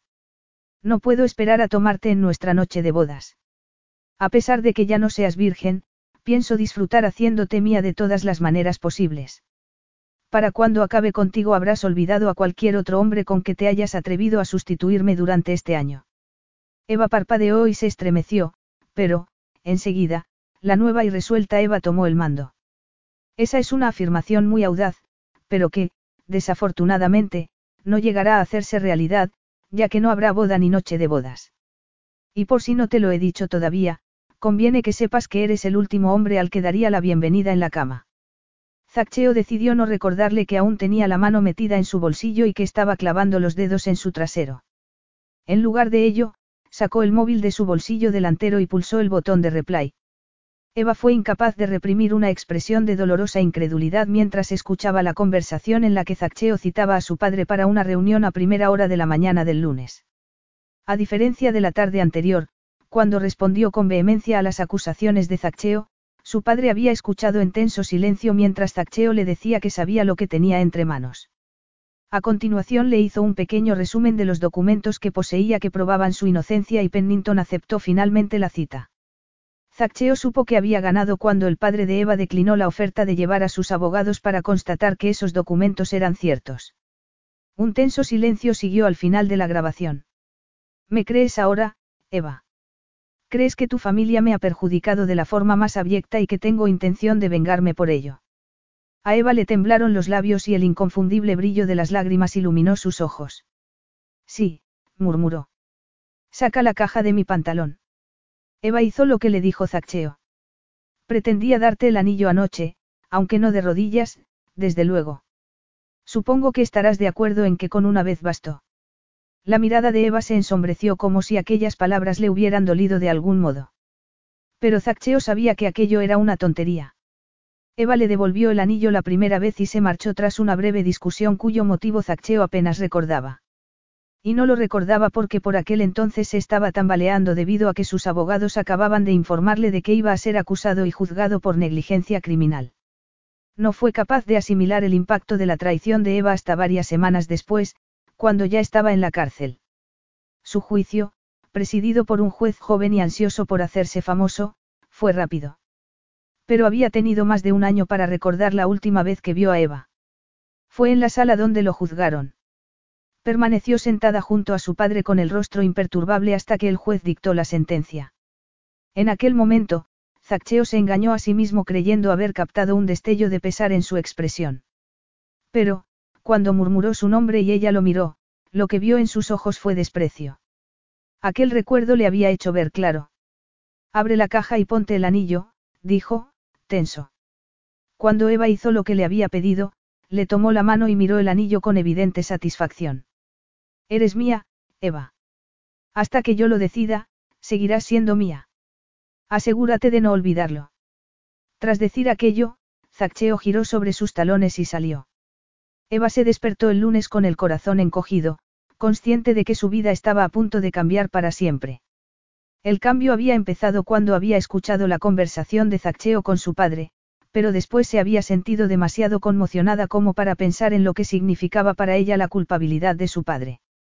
La realidad no había caído a plomo sobre ella hasta que, al salir del trabajo al día siguiente, había encontrado al chofer de Zaccheo esperándola para llevarla a casa. Si no se casaba con Zaccheo, él denunciaría a su padre. Y Zaccheo había decidido adelantar la boda y que se celebrara en una semana. Le había soltado aquella bomba la noche anterior, después de la cena. La idea de apegarse a Zaccheo siendo consciente del desprecio que sentía por ella le asustaba. Y le asustaba aún más la química que había entre ellos, algo que notaba intensamente con solo mirarlo. Aquello la aterrorizaba de forma atroz, sobre todo porque temía ser incapaz de resistirse a ella. La única forma de lograrlo sería recordarse constantemente por qué estaba haciendo Zaccheo aquello. Su única meta era la humillación. No quería nada más de ella. Una hora después de levantarse estaba en las oficinas de Zaccheo, sentada frente a su padre y a su hermana, escuchando con creciente congoja la lista de delitos que estaban enumerando los abogados de Zaccheo. Oscar Pennington permanecía encogido en su asiento, escuchando, intensamente pálido.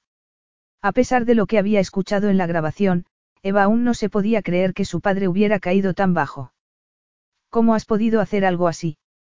balbuceó cuando los abogados acabaron. ¿Y cómo has podido creer que esa jugada te iba a salir bien? Su padre le dedicó una mirada furibunda. Este no es momento para el histrionismo, Eva. ¿Y tú, Sofie? Preguntó Eva a su hermana. ¿Estabas al tanto de todo esto?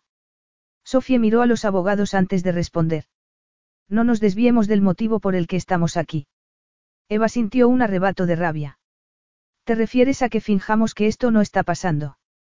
Que no estamos aquí porque papá sobornó a los constructores para tomar atajos y culpó a otro de ello. Y eres tú la que suele acusarme de no vivir en el mundo real. Sofía frunció los labios, pero no antes de que un destello de culpabilidad surcara sus labios. ¿Podemos dejar esto para otro momento? Preguntó a Zaccheo, que había permanecido todo el rato sentado en letal silencio. Eva cometió el error de mirar a Zaccheo entonces, porque en cuanto él volvió la cabeza supo que iba a ser incapaz de apartar la mirada. Eva ya me ha dado lo que quería. Está dispuesta a hacer lo que sea para compensarme por lo sucedido, Zaccheo bajó una significativa mirada hacia la mano en que Eva llevaba su anillo antes de volverse hacia Oscar Pennington. Ahora ha llegado tu turno. Capítulo 8. Esta es una lista de las empresas que retiraron sus contratos cuando fui encarcelado. Zaccheo hizo un gesto a uno de sus abogados, que puso una hoja sobre el escritorio ante Pennington. Tendrás que ponerte en contacto con cada uno de sus directivos para contarles lo que sabes del asunto. ¿Y qué les impedirá revelar luego la verdad? Preguntó Pennington, asustado. Tengo todo un equipo de abogados que se ocuparán de asegurarse de su silencio si quieren volver a hacer negocios conmigo. Sé con certeza que volverán cuando se enteren de la verdad. Pero incluso aunque no lo hagan, el propósito de tu llamada habrá sido alcanzado. ¿Consideras todo esto realmente necesario? Tu empresa ha prosperado incluso mientras has estado en la cárcel, y esta mañana en la bolsa tus acciones han alcanzado su precio máximo, Eva captó el tono de pánico que había en la voz de su padre. De verdad voy a tener que arrodillarme ante toda esa gente para que estés contento. Sí, fue la escueta y firme respuesta de Zaccheo. El rostro de Pennington enrojeció visiblemente. A juzgar por el anillo que lleva mi hija, estás a punto de casarte con ella. Estamos a punto de ser familia. Así es como quieres iniciar nuestra relación familiar. Una profunda sensación de amargura anuló la compasión de Eva cuando se dio cuenta de que su padre la estaba utilizando de nuevo para alcanzar sus fines. ¿No te parece que es lo menos que puedes hacer, papá? ¿Te vas a poner de su lado? Preguntó su padre con el ceño fruncido. Solo estoy tomando el lado de hacer lo correcto. ¿No te das cuenta, papá? Pennington fue a replicar, pero Zaccheo lo interrumpió. No tengo ningún interés en mantener una relación personal contigo. Por mí, como si te mueres, pero después de cumplir mis instrucciones, por supuesto. Sé razonable, rogó Pennington, consciente de que había topado con alguien a quien no iba a poder dominar con su encanto ni con sus bravuconadas. Zaccheo lo miró desapasionadamente, y a todos los presentes les quedó muy claro que no iba a ablandarse en lo más mínimo. No creo que tengas otra opción, papá, murmuró Sofie. Eva miró a su hermana en busca de algún indicio de la calidez que en otro tiempo habían compartido, pero Sofie ni siquiera le devolvió la mirada. De acuerdo, tú ganas, dijo de pronto Pennington a la vez que se levantaba bruscamente de la mesa. Zaccheo frotó con parsimonia una imaginaria pelusa de su manga. Excelente. Pero asegúrate de hacer una interpretación convincente. Mi gente se pondrá en contacto con cada uno de los directivos de las empresas el viernes. Asegúrate de haber acabado a tiempo. Pennington tuvo que hacer un visible esfuerzo para contenerse. Así lo haré, murmuró. Y ahora, vámonos, hijas. Eva fue a levantarse, pero Zaccheo la retuvo apoyando una mano en su cadera. ¿Qué haces? preguntó ella. Zaccheo la ignoró y le acarició con el pulgar la cadera mientras miraba a Pennington. Sofía y tú podéis iros.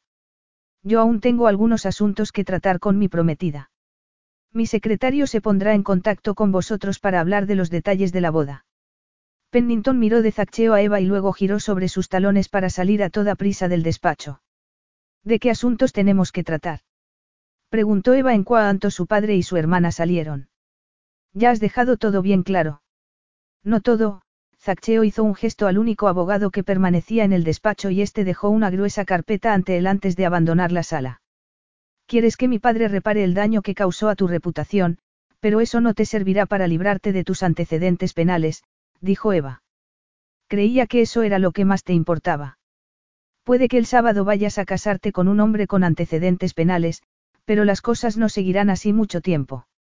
Mis abogados están trabajando en ello. A Eva se le encogió el corazón ante el recordatorio de la inminente boda. ¿Y cómo van a hacerlo sin implicar a mi padre?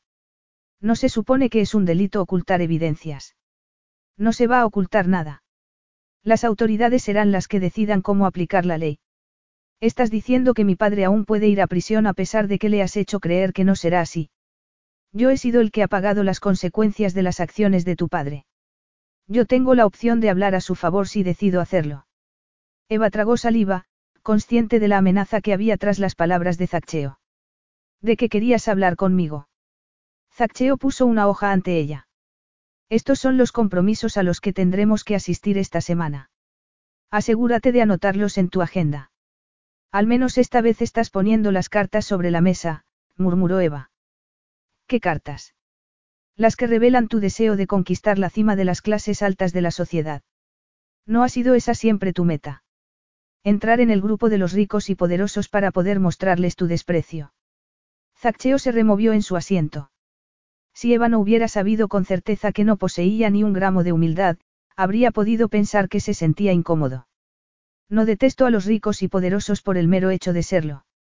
Tan solo detesto a los que creen que pueden saltarse las leyes que los mortales normales y corrientes deben cumplir. Y a mí. Me odia solo porque nuestra relación no funcionó. Ah, lo que teníamos era una, relación.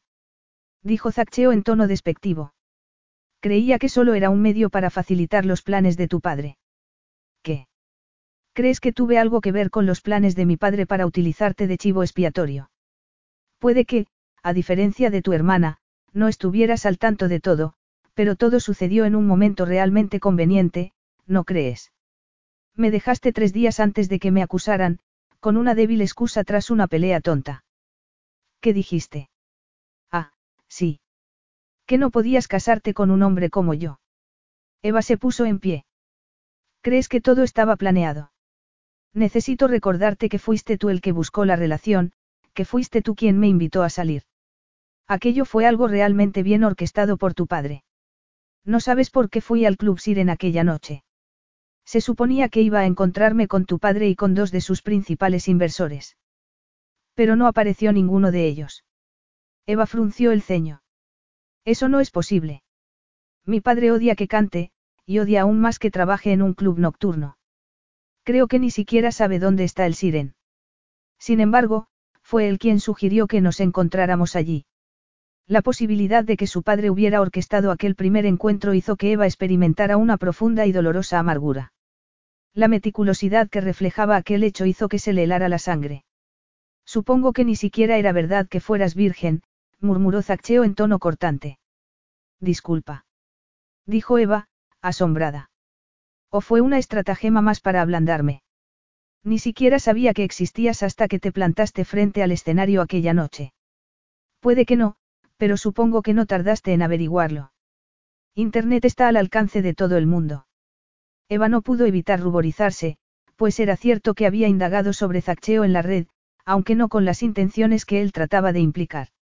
Su interés por ella había parecido realmente sincero y había querido saber con quién estaba tratando.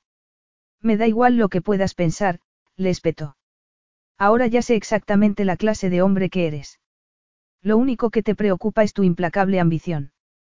En ese caso, supongo que esto no te sorprenderá, dijo Zaccheo con frialdad a la vez que ponía otro montón de papeles ante ella. Es un acuerdo prenupcial. En la primera página encontrarás una lista de abogados independientes que podrán ayudarte con los detalles legales. Los términos no son negociables. Tienes 24 horas para leerlo y firmarlo. ¿Y por qué iba a necesitar un acuerdo prenupcial? Ya he aceptado tus exigencias. ¿No te parece que esto es excesivo? Mis abogados se vuelven locos si no lo tengo todo por escrito. Además, en el acuerdo aparecen algunos asuntos de los que aún no hemos tratado. Eva echó un vistazo a las cláusulas de la primera página. Hacían referencia a su obligación de acompañar a Zaccheo a los compromisos que él considerara oportunos, a las casas que poseía y a su deber de ocuparse de ellas. Si crees que voy a convertirme en una especie de mascota dispuesta a acompañarte a todas partes, estás muy equivocado. Zaccheo se limitó a alzar una expresiva ceja. Eva frunció el ceño, pero siguió leyendo. Se detuvo en la sexta cláusula. No podemos estar separados más de cinco días seguidos durante nuestro primer año de matrimonio. No queremos que los rumores empiecen a correr demasiado pronto, ¿verdad? Eso quiere decir que después del primer año podré encerrarme en un convento si quiero. Zaccheo sonrió genuinamente por primera vez desde que había vuelto a aparecer en la vida de Eva. Ningún convento te aceptaría después de haber pasado un año en mi cama. Eva se ruborizó y pasó rápidamente de página. No quiero tu dinero. exclamó al leer la novena cláusula. Y mucho menos esa cantidad mensual. Dónalo a alguna organización benéfica, replicó Zaccheo con un encogimiento de hombros. Consciente de que no iba a lograr hacerle cambiar de opinión, Eva pasó a la siguiente cláusula, y se quedó boquiabierta. ¿Quieres, hijos? Sí. Dos. Más si tenemos suerte, dijo Zaccheo a la vez que daba un paso hacia ella. Eva dio un paso atrás, anonadada, pero se topó con la pared. Esa cláusula no es negociable, añadió Zaccheo roncamente. Habías dicho que ninguna cláusula era negociable. Algunas son menos negociables que otras. Y, si esta es la más importante, ¿por qué la has puesto la última? ¿Por qué vas a firmar justo debajo y no quiero que tengas la más mínima duda sobre lo que estás firmando? Eva empezó a negar firmemente con la cabeza, pero se detuvo cuando Zaccheo acercó su rostro al de ella. Zaccheo estaba pidiendo lo imposible. Los, hijos, eran el motivo por el que sus dos relaciones anteriores habían fallado incluso antes de empezar. Los, hijos, eran el motivo por el que se había resignado a pesar de sí misma a permanecer soltera. Pero no pensaba derrumbarse ante Zaccheo. Aunque le estuviera pidiendo lo imposible. No puedo, murmuró con toda la firmeza que pudo. Puedes y lo harás, replicó él con dureza. Esperas que crea que ibas a casarte con Fairfield negándote a tener hijos. Mi acuerdo con Harry era diferente. Además, él no me odiaba. Zaccheo pareció casi sorprendido al escuchar aquello. Yo no te odio, Eva. De hecho, creo que con el tiempo encontraremos un terreno común en que entendernos. Pero no puedo. Tienes 24 horas para decidir. Sugiero que te lo pienses bien antes de darme una respuesta. ¿Y si mi respuesta sigue siendo la misma? No lo será, dijo Zaccheo con arrogancia. Harás cualquier cosa por salvar el nombre de tu familia. ¿De verdad crees eso? Después de la reunión que acabamos de tener. Es que no has visto cómo me tratan mi padre y mi hermana. Por mucho que me pese reconocerlo, no somos una familia precisamente unida. ¿No has pensado que todo esto puede hacer que rompa definitivamente con una familia ya rota? No, eres una persona leal. Sé que me darás lo que quiero. No. Sí, murmuró Zaccheo antes de inclinar la cabeza para reclamar los labios de Eva en un gesto poderosamente erótico. Eva gimió mientras sentía que sus emociones se desataban de forma incontrolable. Zaccheo la besó como si tuviera todo el tiempo del mundo. Utilizó expertamente su lengua para hacerle entreabrir los labios y Eva se encontró de pronto aferrando su cintura mientras una deliciosa e incontrolable sensación recorría su cuerpo. Apártalo, le exigió una vocecita interior. Tienes que apartarlo.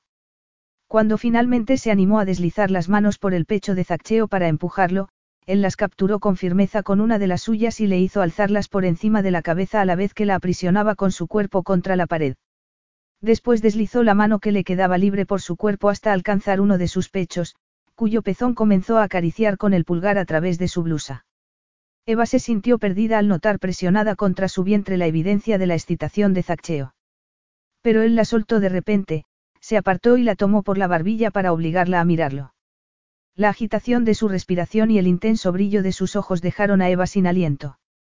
Por mucho que me apetezca tomarte aquí mismo, sobre la mesa, tengo varias reuniones importantes a las que asistir. Retomaremos esto después. Estaré de vuelta en casa a las siete. Yo no estaré allí, replicó Eva mientras se esforzaba por recuperar la compostura. Esta noche trabajo. Zaccheo frunció el ceño mientras se ajustaba la corbata. Al parecer, voy a tener que esforzarme para que nuestras agendas coincidan. No te molestes demasiado por mí, replicó Eva con ironía. Nos veremos cuando coincidamos. Te garantizo que eso será mucho antes de lo que crees, dijo Zaccheo mientras la tomaba de la mano y se encaminaba con ella a la puerta. Cuando salían del edificio se encontraron con Romeo. Zaccheo intercambió unas frases en italiano con su secretario antes de abrir la puerta de la limusina que los aguardaba.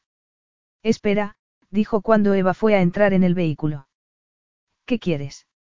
Durante la conversación que hemos mantenido ha habido un rato en que te has puesto de mi lado contra tu padre. Eso será un punto a tu favor a partir de ahora. No lo entiendes, ¿verdad, Zaccheo? Dijo Eva con un suspiro.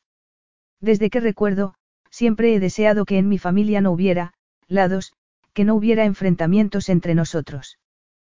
Puede que sea una ilusa. O puede que tenga que renunciar a mi sueño. La mirada de Zaccheo se ensombreció ligeramente y, por un instante, pareció desconcertado. Sí, bellísima, puede que tengas que hacerlo. Y a continuación, delante de todos los viandantes y de los paparazzi que siempre merodeaban por allí, Zaccheo anunció a los cuatro vientos que era su dueño con un largo y profundo beso. Eva apenas pudo escucharse a sí misma por encima del bullicio que reinaba en el club mientras marcaba el tono de la siguiente canción. Sabía que el hecho de que hubiera tanto público no se debía a la presencia de Ziggy Preston, el famoso productor que había ido a escucharla de vez en cuando a lo largo del mes pasado, sino a la foto que habían publicado en los periódicos de la tarde y en la que aparecía Zaccheo besándola. Había sido un alivio poder irse y concentrarse en su trabajo, lo único que lograba hacerle olvidar, especialmente aquella última cláusula del contrato prenupcial y la agonía que había mantenido oculta desde que el médico le dio la noticia seis años atrás. Noticia que solo había revelado en dos ocasiones con consecuencias devastadoras. Casi lamentaba no haberle dicho la verdad a Zaccheo. Estaba segura de que habría conseguido el mismo efecto que en el pasado, una aparente preocupación seguida de un frío rechazo. Uno de los receptores de la revelación le dijo sin rodeos que nunca podría llegar a considerarla una mujer completa. Se le encogió el corazón dolorosamente, amenazando con desbaratar las defensas que había erigido para protegerse de la verdad. Aferró el micrófono con fuerza y trató de superar la desolación que la embargaba. El pianista que la acompañaba asintió y Eva se aclaró la garganta para comenzar a cantar una balada que, irónicamente, la alentaba a ser valiente. Aún iba por la mitad de la canción cuando Zaccheo entró en el club. Una mesa se vació como por milagro delante del escenario. Alguien tomó el abrigo de Zaccheo y él se encaminó hacia la mesa sin apartar la mirada del rostro de Eva. La sensación de dejbu que tuvo Eva fue tan abrumadora que sintió ganas de salir del escenario corriendo. Sin embargo, terminó la canción, sonrió y aceptó los cálidos aplausos del público. Luego, como hipnotizada, avanzó hacia la silla que Zaccheo había apartado de la mesa para ella. ¿Qué haces aquí? susurró cuando se detuvo ante él. En lugar de contestar, Zaccheo se inclinó y la besó en ambas mejillas antes de apartarse para mirarla. No has podido llegar a cenar, así que he venido yo. No deberías haberte molestado. Además, solo tengo 20 minutos de descanso. Hoy tienes una hora de descanso, y así será cada noche que decida venir a cenar contigo. Y ahora siéntate, sonríe y finge ante nuestra ávida audiencia que te sientes inmensamente feliz por la visita de tu prometido. Capítulo 9. Zaccheo contempló la miriada de expresiones que cruzaron el rostro de Eva. Rebelión. Irritación. Conciencia sexual. Pero fueron las sombras que acechaban en sus ojos las que hicieron que su mandíbula se tensara. A pesar de sus esfuerzos, no había logrado apartar de su mente en todo el día el recuerdo de la reacción de Eva cuando había leído la última cláusula del acuerdo prenupcial. Al parecer, aborrecía la idea de crear una familia con él. Seguro que habría preferido elegir a alguien más, digno, como padre de sus hijos. Cuando había terminado su última reunión de aquel día, había regresado a su ático con intención de tomarse un whisky para celebrar el primer golpe mortal a Oscar Pennington. Pero lo que había hecho había sido cambiarse rápidamente para acudir al club.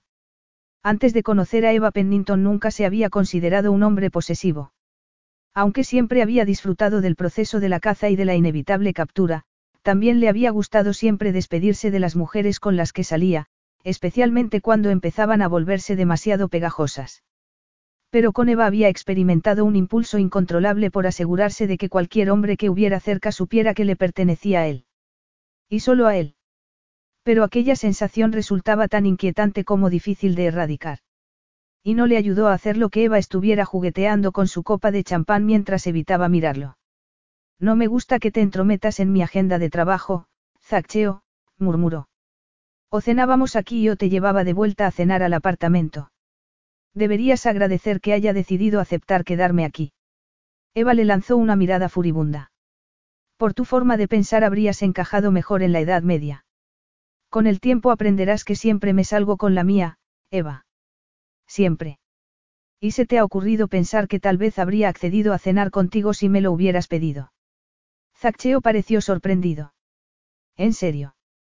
Supongo que nunca lo sabrás, replicó Eva con un encogimiento de hombros. Tenemos que hablar del acuerdo prenupcial, añadió. Este no es el lugar adecuado. Yo, Eva se interrumpió cuando el camarero acudió a servirles el primer plato. Luego, tras mirar a su alrededor, suspiró y añadió, no voy a firmarlo. La sonrisa de Zaccheo no alcanzó su mirada. Tanto te horroriza la idea de llevar dentro mi semilla. No entiendo por qué quieres que sea la madre de tus hijos. Suponía que querrías librarte de algo que te recordara tan continuamente el infierno por el que has pasado en la cárcel. Puede que yo sea el llamado a restaurar la integridad de la que ha carecido hasta ahora el apellido Pennington. Al ver que Eva palidecía, Zaccheo se recriminó por haber seguido hablando de aquello. De manera que se trata de una cruzada personal, ¿no? Preguntó Eva, que sonrió automáticamente al recibir el saludo de un conocido. Yo lo definiría como un experimento. ¿Serías capaz de tener un hijo solo para hacer un experimento? Preguntó Eva con apasionada furia. Después de lo que has pasado, de lo que hemos pasado ambos, ¿crees que sería justo tener un hijo solo como un medio para demostrar algo? Eva. No. No pienso formar parte de algo así. Murmuró Eva, casi con ferocidad. Puede que mi madre me quisiera a su manera, pero yo fui el arma que utilizó contra mi padre cuando le vino bien, tragó convulsamente y miró a Zaccheo con expresión dolida. Aunque pudiera, aunque quisiera tenerlo, porque iba a someter conscientemente a un niño a pasar por lo que yo pasé. ¿Cómo iba a darte un hijo simplemente para que puedas probar tu punto de vista? No me has entendido. No pretendo fallar a mis hijos ni utilizarlos como peones, Zaccheo se interrumpió al ver que Eva abría los ojos de par en par. ¿Tanto te sorprende que diga eso? Yo, sí. Zaccheo se encogió de hombros, aunque sabía que había bajado la guardia más de lo que solía bajarla nunca con nadie. Pero Eva no tenía poder para hacerle daño. Ya lo había rechazado una vez, pero en esa ocasión él sabía muy bien el terreno que pisaba. Mis hijos serán mi prioridad, aunque también disfrutaré viendo cómo reacciona tu familia cuando les demuestre que las cosas se pueden hacer de otra forma.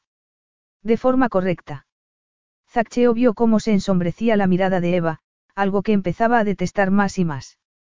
Ya había habido suficientes emociones turbulentas por un día, y sospechaba que volvería a verlas cuando Eva se enterara de las nuevas negociaciones económicas que había puesto en marcha aquella tarde.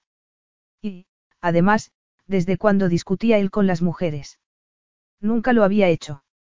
Pero, al parecer, con Eva no lograba contenerse. Estaba pensando en aquello cuando oyó que alguien carraspeaba junto a la mesa. Al volverse vio a un hombre de pelo castaño que tendría aproximadamente su edad. ¿Puedo robarles un poco de su tiempo? Preguntó con una sonrisa que no gustó a Zaccheo. Por supuesto, señor Preston. Contestó Eva, repentinamente animada. Gracias. Y llámame Ziggy, por favor. ¿Y qué podemos hacer por ti, Ziggy? Preguntó Zaccheo con una ceja alzada. Me he acercado para felicitar a tu novia. Tiene una voz preciosa. Eva se ruborizó al escuchar aquello. Eva es mi prometida, no mi novia, especificó Zaccheo. Y soy muy consciente de su excepcional talento. En ese caso, felicidades. Gracie, replicó Zaccheo. ¿Quieres algo más? Zaccheo. Eva dedicó una dura mirada a Zaccheo antes de volverse hacia Ziggy. Disculpa a mi prometido. Está un poco molesto porque. Porque la quiero toda para mí, pero no paro de encontrar obstáculos, la interrumpió Zaccheo. Y además no llevas tu anillo de compromiso. Eva retiró instintivamente la mano de la mesa. No quería arriesgarme a perderlo, murmuró. Ziggy carraspeó de nuevo. No pretendo jugar a, quién es quién, pero... Por supuesto que sé quién eres, replicó Eva con una encantadora sonrisa. Ziggy sonrió y sacó una tarjeta que ofreció a Eva. En ese caso, ¿te gustaría venir a mi estudio la semana que viene para hacer un poco de música? Por supuesto que me gustaría. ¿No estás olvidando algo, cariño? Preguntó Zaccheo en un tono letalmente tranquilo. ¿Qué? Preguntó Eva inocentemente, y Zaccheo sintió ganas de tumbarla en la mesa y obligarla a mirarlo solamente a él, de recordarle que había prometido ser suya y solo suya. La próxima semana vamos a estar celebrando nuestra luna de miel en mi isla privada, cercana a la costa de Brasil. Eva abrió los ojos de par en par, pero se recuperó rápidamente y tomó la tarjeta de Ziggy. Buscaré tiempo para verte antes de irme, dijo, y a continuación miró a Zaccheo. Seguro que no querrás hacerme perder esta oportunidad, ¿verdad, cariño? Zaccheo se obligó a sonreír. Por supuesto. Lo que tú quieras, Dolcetsa. Estupendo. Dijo Ziggy, satisfecho. Estoy deseando que quedemos, añadió antes de despedirse con un gesto de la cabeza y alejarse. En cuanto estuvo a una distancia prudencial, Eva se volvió hacia Zaccheo. ¿Cómo te atreves a tratar de sabotearme de ese modo? Ver cómo sonríes a otro hombre me vuelve loco de celos. También hace que aflore el estúpido que llevo dentro. Te pido disculpas, al ver que Eva se quedaba boquiabierta, añadió, ¿y dónde está el anillo? Eva tiró de la cadena de oro que pendía entre sus generosos pechos. El anillo colgaba de la cadena. Póntelo. Ahora, ordenó Zaccheo, esforzándose por mantener un tono sereno. Eva hizo lo que le decía. Ya está. ¿Puedo volver ahora al trabajo o vas a arengarme un poco más? Zaccheo se dijo que lo estaba haciendo porque necesitaba distraerse de sus emociones, que era culpa de Eva por presionarlo.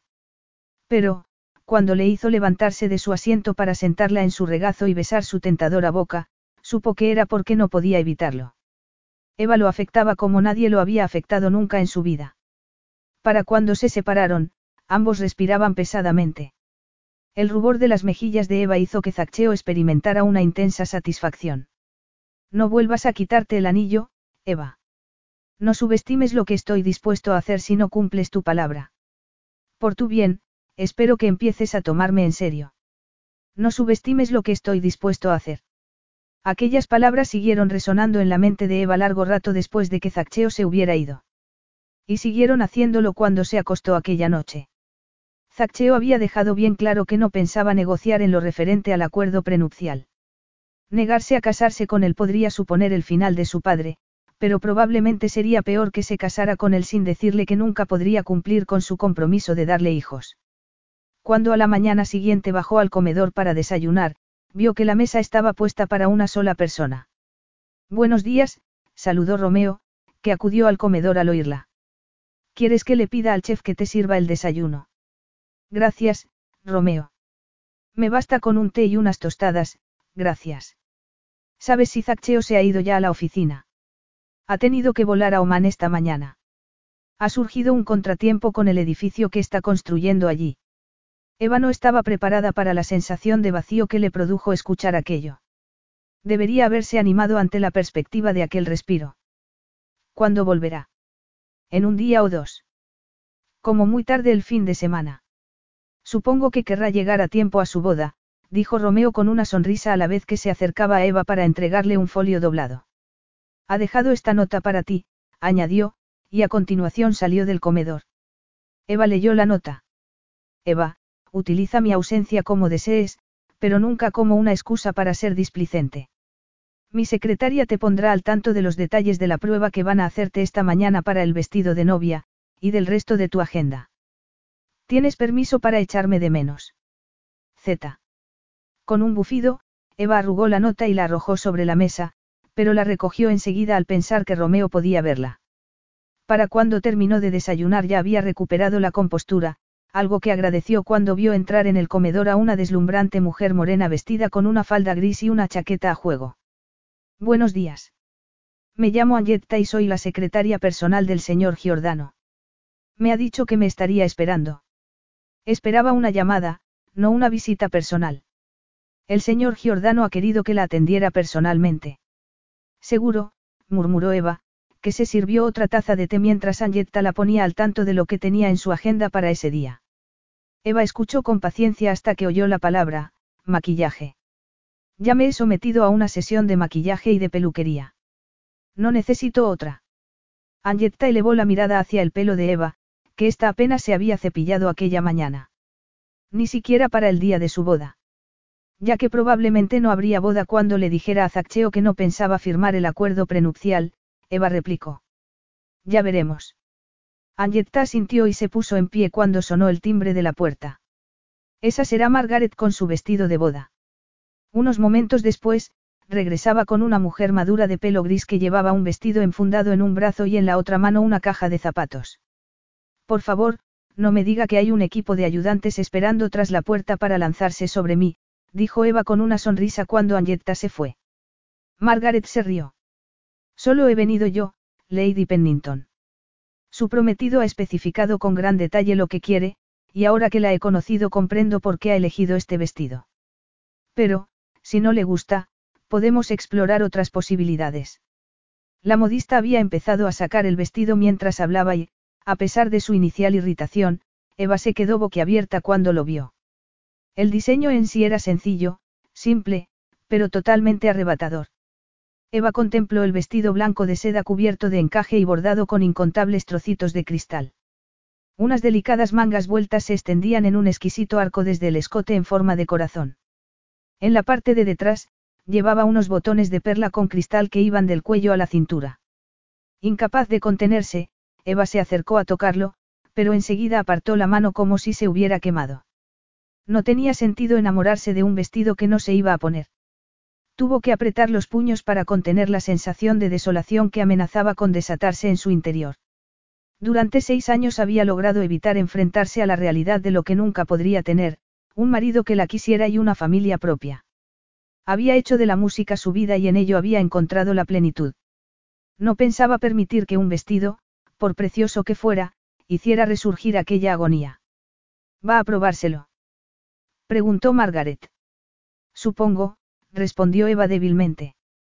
Si la otra mujer encontró peculiar su respuesta, no dijo nada. Unos momentos después, se apartaba para contemplar a Eva. Oh, me alegra mucho ver que no va a haber que modificarlo en absoluto, Lady Pennington. Parece que su prometido le tiene perfectamente tomadas las medidas. Eva mantuvo la mirada baja mientras Margaret giraba a su alrededor y daba algunos retoques al vestido. Murmuró las respuestas apropiadas, obedeció cuando le dijo que se girara en una u otra dirección, y suspiró de alivio cuando acabó la sesión. En cuanto Margaret volvió a recoger el vestido y se fue, Eva corrió a su cuarto y se puso a escuchar música con los cascos para tratar de acallar sus pensamientos. Pero en aquella ocasión, hacer lo que más le gustaba no bastó para acallarlos. A los 17 años comenzó a pensar que los dolores que sufría durante sus periodos no eran normales, pero no acudió al médico hasta que en una ocasión el dolor le hizo desmayarse.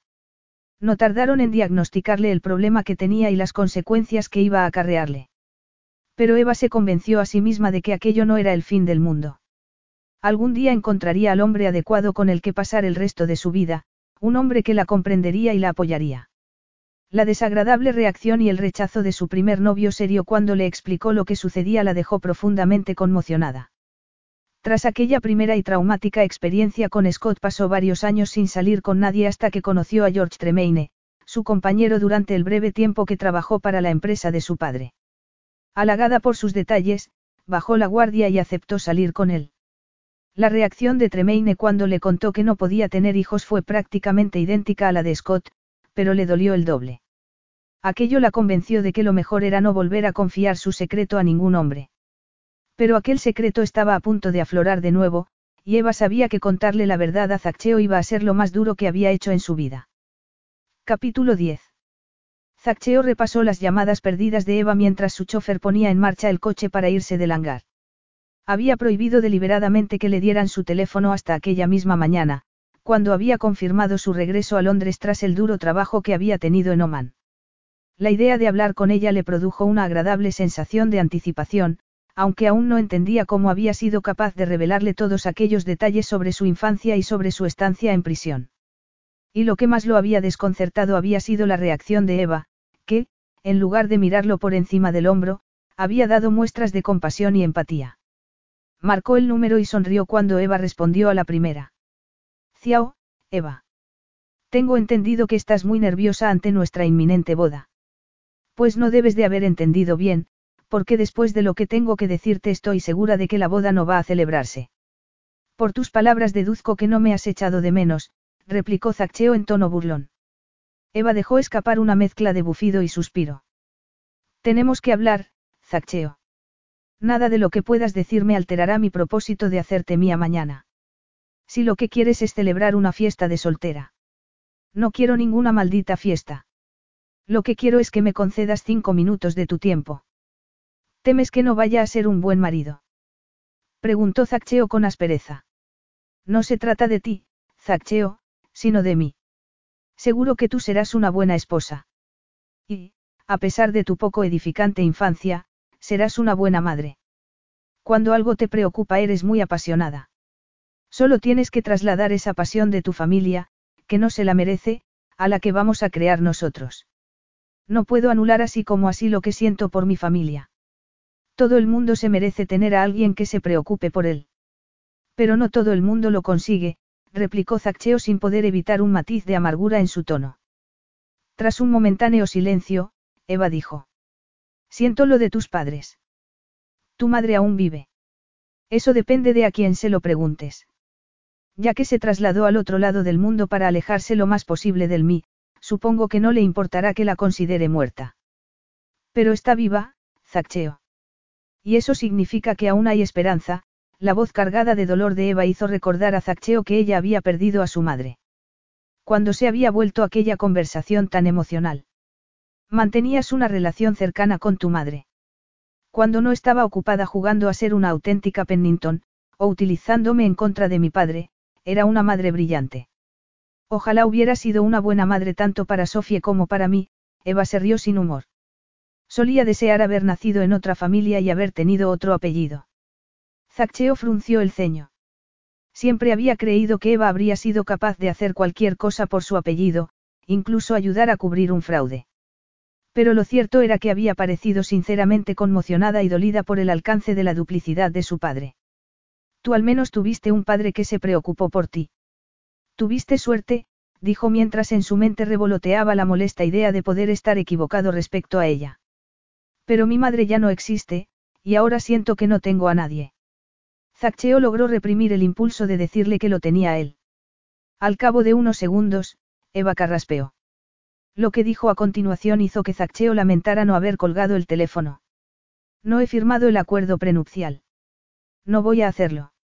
Debido a la última cláusula. Por un instante, Zaccheo quiso decirle por qué quería tener hijos. La sensación de soledad que había experimentado de pequeño y que casi había acabado con él en prisión estuvo a punto de llevarlo a la más absoluta desesperación cuando comprendió que nadie lo echaría de menos si llegara a suceder lo peor. Su madre prefirió emigrar a Australia a quedarse en Londres cuando él se estableció allí. Aquello le dolió más que cualquier rechazo que hubiera experimentado por su parte en el pasado. Además, y a pesar de todo lo sucedido, no había vuelto a tener noticias de la mujer que le había dado la vida. Por eso había jurado tener a alguien que se sintiera orgulloso de llevar su nombre. Alguien a quien poder pasar su legado cuando llegara el momento. No había planeado que esa persona fuera Eva Pennington hasta que se había enterado de su compromiso. Pero el problema residía en que Eva se le estaba metiendo bajo la piel. Y muy profundamente. Y porque estaban aflorando en aquellos momentos los sentimientos que había conservado tan firmemente enterrados durante casi dos décadas. Tuvo que recordarse la fama de hombre duro e implacable que había alcanzado en el mundo de los negocios. Mañana al mediodía estarás vestida con tu traje de novia, lista para caminar por el pasillo ante 600 invitados. 600. ¿Has invitado a 600 personas a la boda? Preguntó Eva, incrédula. ¿Pensabas que iba a ser una ceremonia cualquiera? ¿O pensabas que lo que te dijo mi secretaria el martes no era cierto? Lo siento, pero no debí de escucharla atentamente porque, a diferencia de lo que puedas creer, no me gusta que organicen mi vida por mí, replicó Eva. En cualquier caso, eso no cambia nada. No puedo hacer esto. Zaccheo captó con claridad la descarnada angustia que había en el tono de Eva. Era evidente que la perspectiva de entregarse a él, un hombre normal y corriente que tal vez se merecía unos besos, pero nada tan permanente como el matrimonio, le resultaba intolerable. Algo muy parecido al dolor atenazó su pecho. Esa es tu decisión definitiva. No vas a cumplir nuestro acuerdo. A menos que estés dispuesto a cambiar la última cláusula, sí, esa es mi decisión definitiva. Zaccheo detestó la sensación de vértigo que experimentó al escuchar aquello. Pero enseguida se dijo que tenía otros medios para reclamar la justicia que buscaba. Muy bien. Ciao, dijo con toda la calma que pudo, aunque cuando colgó estuvo a punto de arrojar el teléfono por la ventanilla del coche. Eva dejó el teléfono en la mesa diciéndose que había hecho lo correcto dando por zanjada aquella farsa antes de que llegara demasiado lejos, antes de que los anhelos que habían asediado su corazón aquellos tres últimos días escaparan a su control.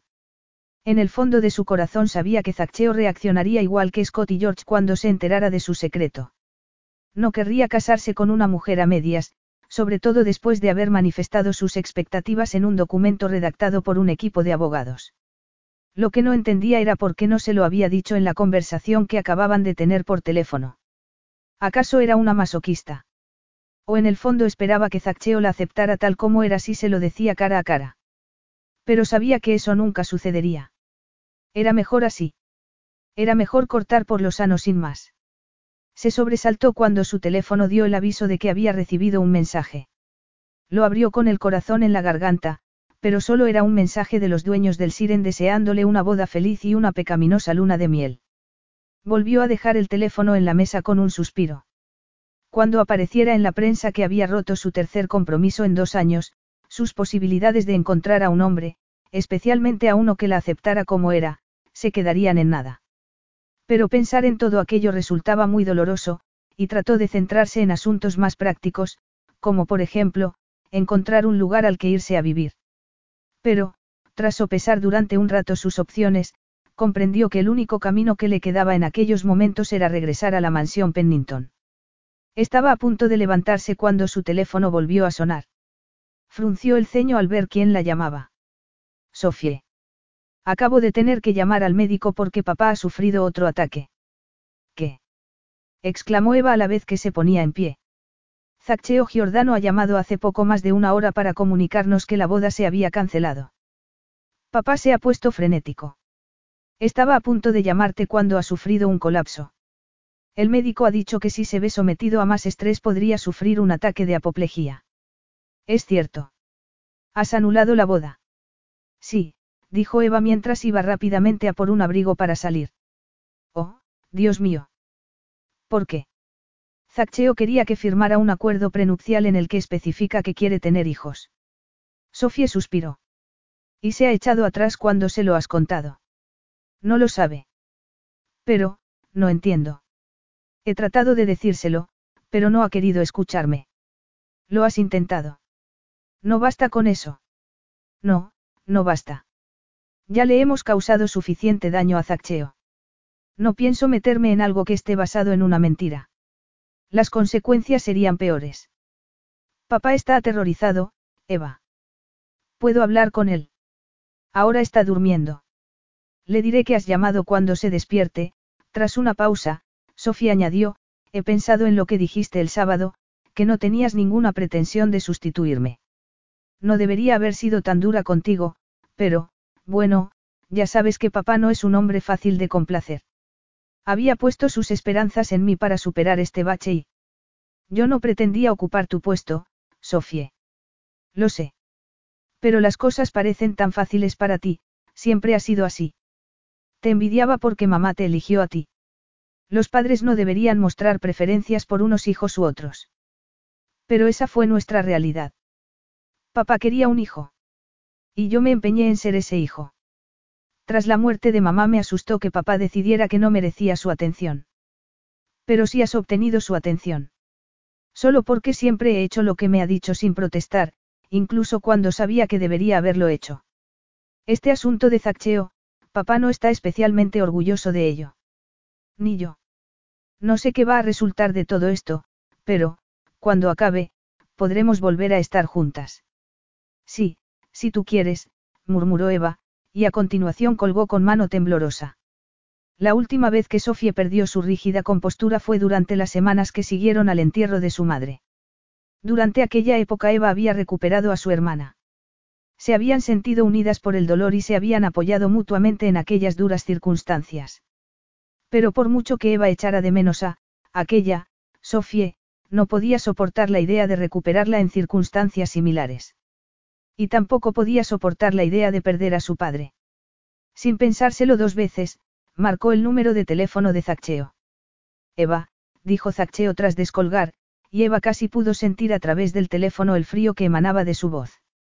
Yo, Eva trató de seguir hablando, pero los dientes aún le castañeteaban. Cerró los ojos con fuerza y lo intentó de nuevo. Voy a firmar el acuerdo. Me casaré contigo mañana. Hubo un silencio. Zaccheo. ¿Sigues ahí? ¿Dónde estás? En tu casa. Romeo llegará en 15 minutos para que le entregues el acuerdo firmado. Después continúa con los preparativos para la boda. Voy a verte hoy. Eva odió la debilidad del tono con que hizo aquella pregunta. No. De acuerdo. Esperaré a Romeo. Vene, replicó Zaccheo, y a continuación colgó. El cielo gris y la llovizna que caía en el exterior eran un fiel reflejo del estado de ánimo de Eva mientras la peluquera daba los últimos retoques a su peinado. Tras ella, Sofía sonrió nerviosamente. Eva le devolvió la sonrisa en el espejo, consciente de que los nervios de su hermana se debían a que temía que volviera a cambiar de opinión. Pero en aquella ocasión no había marcha atrás. Pensaba contarle la verdad a Zaccheo en la primera oportunidad que tuviese y asumir las consecuencias. Le daba igual si al día siguiente se despertaba como una simple Eva Penn en lugar de como Lady Pennington. En cualquier caso, Pensaba hablar claro con Zaccheo. Pero no estaba muy claro si iba a poder hacerlo antes de la boda. Zaccheo no había regresado a casa la noche anterior. Probablemente estaba ganando otro millón de libras, o echando sus últimas canas al aire. Absurdamente, aquel pensamiento hizo que se le encogiera dolorosamente el corazón. Sofía frunció el ceño al ver la expresión de su hermana reflejada en el espejo. ¿Qué sucede? Nada. ¿Cómo está papá? Insiste en que está lo suficientemente bien como para llevarte del brazo por el pasillo de la iglesia. Quiere que todo salga como está planeado. Y así será, dijo Eva con una forzada sonrisa. ¿Crees que yo debería hablar con Zaccheo, para explicarle lo sucedido? Preguntó Sofía, indecisa. Puede que aún convenga esperar un poco. Sofía sintió y salió de la habitación cuando Margaret entró con el vestido. Cualquier esperanza de hablar con Zaccheo se evaporó cuando, una hora después, Eva ya se encontraba ante las puertas abiertas de la iglesia. Cuando lo vio llegar, los latidos de su corazón arreciaron. Lo acompañaba Romeo, que iba a ser su padrino, y Eva volvió a sentirse intrigada por la clase de relación que mantenían. Tendría amigos Zaccheo, o los habría perdido todos después de que su familia hubiera hecho que acabara en la cárcel. La majestuosa música del órgano de la iglesia le hizo apartar la vista de Zaccheo a la vez que notaba las miradas de curiosidad que le estaban dedicando los asistentes desde sus bancos. Impresionada, evadió un traspié y se detuvo. Un murmullo expectante surgió de entre la multitud. Eva vio que su padre la miraba con gesto de preocupación. ¿Por qué has insistido en acompañarme hasta el altar? Preguntó, necesitando saber de algún modo que no estaba haciendo aquello por salvar a un hombre que apenas la apreciaba. ¿Por qué? repitió Oscar, desconcertado. ¿Por qué eres mi hija? No lo estás haciendo solo por mantener las apariencias. Sé que no he hecho bien las cosas, hija, contestó su padre con una vulnerabilidad en la mirada que Eva solo había visto en otra ocasión, cuando su madre murió. Fui educado para preservar por encima de todo el apellido de la familia, y soy consciente de que llevé esa responsabilidad demasiado lejos. A pesar de que nuestro matrimonio no fue ni mucho menos perfecto, tu madre solía ocuparse de hacerme razonar cuando pensaba que me estaba excediendo. Sin ella, la voz de Pennington se quebró momentáneamente. Puede que lo perdamos todo, pero no quiero perderos a ti y a Sofie.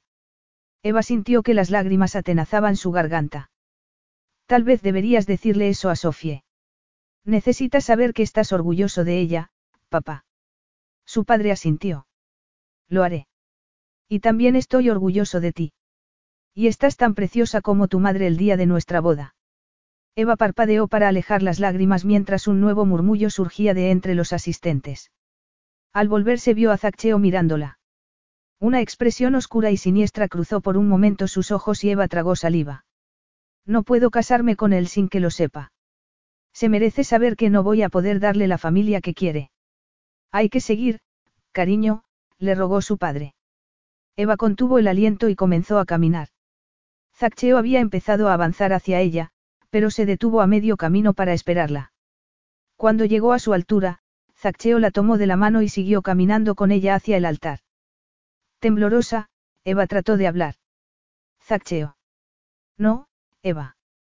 Ya basta de excusas. El celebrante les dedicó una mirada benévola, pero también interrogante. Zaccheo asintió. Entonces, el órgano volvió a sonar y el destino de Eva quedó sellado. Capítulo 11. Mirarlo no va a hacer que desaparezca, a no ser que tenga superpoderes en la vista. Eva se sobresaltó al oír la burlona voz de Zaccheo y cerró el puño para ocultar el exquisito anillo con incrustaciones de diamantes que unas horas antes se había unido a su anillo de compromiso. No estaba tratando de hacer que desapareciera. En realidad, Eva se había estado preguntando cuánto tiempo lo conservaría una vez que le contara la verdad a Zaccheo. La recepción que había seguido a la ceremonia había sido breve, pero intensa. Zaccheo no había permitido que Eva se apartara de su lado ni un momento mientras innumerables invitados se acercaban a saludarlos impulsados por la curiosidad que despertaba aquella intrigante pareja. Para cuando abandonaron el lugar en su limusina en dirección al aeropuerto, Eva se sentía hecha un guiñapo. Cada vez resultaba más evidente que, a pesar de su temporada en prisión, Zaccheo seguía siendo un hombre formidable, capaz de poder permitirse alquilar el Great Hall del Guildhall para celebrar su boda a pesar de que solía ser necesario hacer la reserva con años de antelación. Eva sospechaba que en realidad no necesitaba para nada la intervención de su padre para recuperar su reputación, de manera que, ¿por qué se empeñaba en conseguirla de forma tan despiadada? ¿En qué estás pensando? Preguntó Zaccheo sin apartar la mirada de su tableta. Eva abrió la boca para contestar, pero al notar que estaba entreabierto el cristal que lo separaba de la parte delantera del coche, en la que iban el chofer y Romeo, se contuvo. En lugar de hablar de lo que tenía pensado, optó por abordar el otro tema que más le preocupaba. Puedes asegurarme que hablarás a favor de mi padre cuando entregues los documentos que tienes a las autoridades. Zaccheo volvió hacia ella sus incisivos ojos grises. Estás deseando que lo suelte del anzuelo, ¿verdad? No te pasaría a ti lo mismo si se tratara de tu padre. La mezcla de enfado, tristeza y amargura que cruzó por un momento el rostro de Zaccheo impresionó a Eva. Mi padre no tenía ningún interés en que lo soltaran del anzuelo por sus pecados. Le bastaba con mantenerse en deuda con personas mejores que él porque consideraba que ese era su destino. Pero eso no tiene sentido.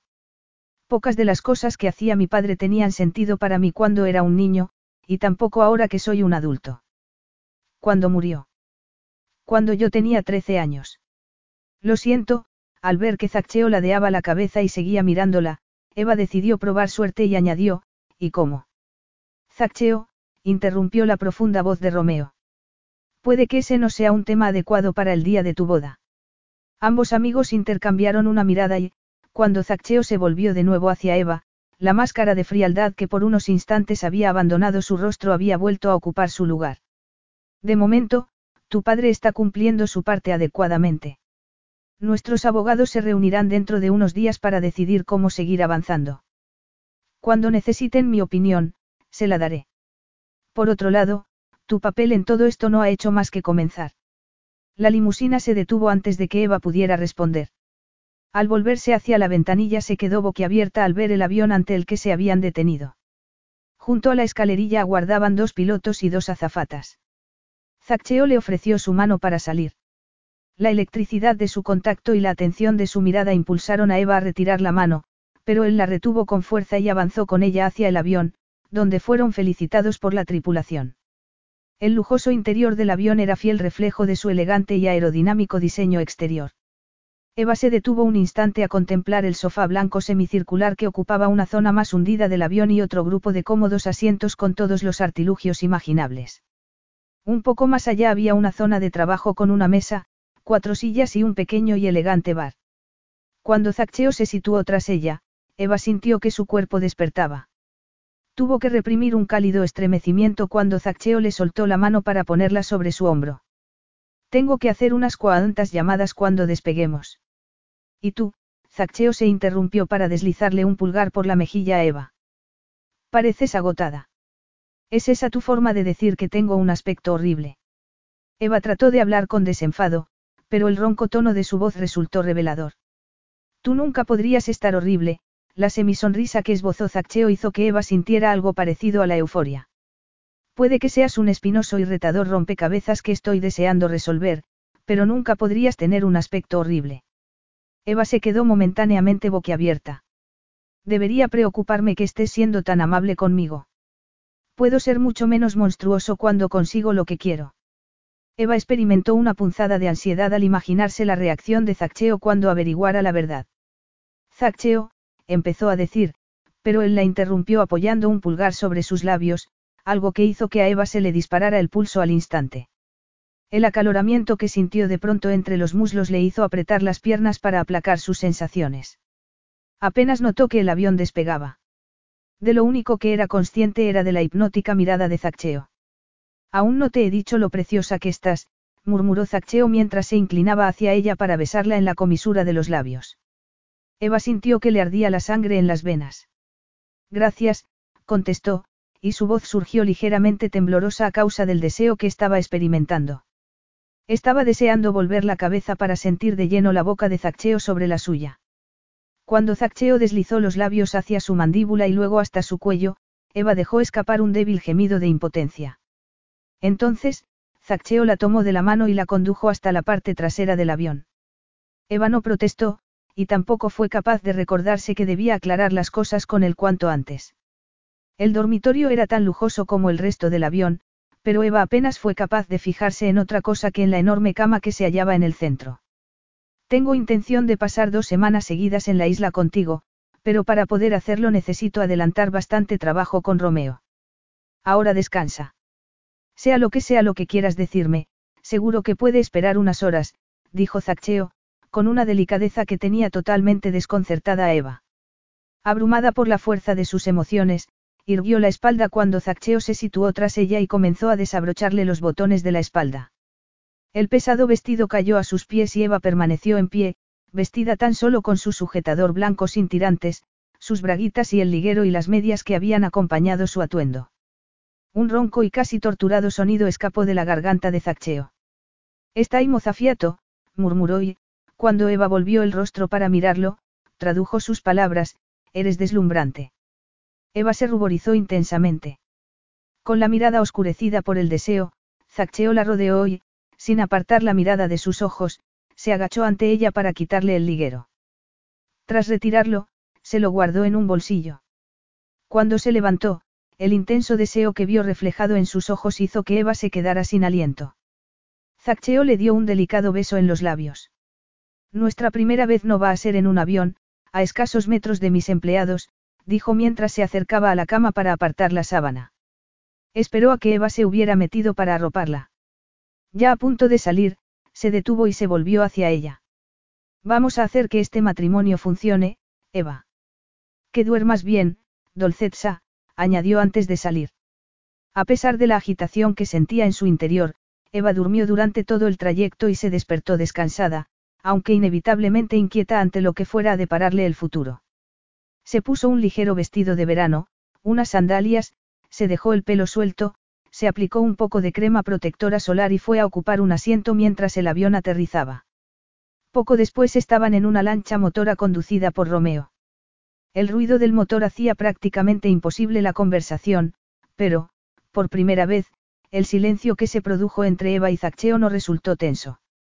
La extraña e intensa sensación que habían experimentado ambos cuando Zaccheo había desvestido a Eva durante el vuelo seguía latente entre ellos mientras se dirigían a su destino.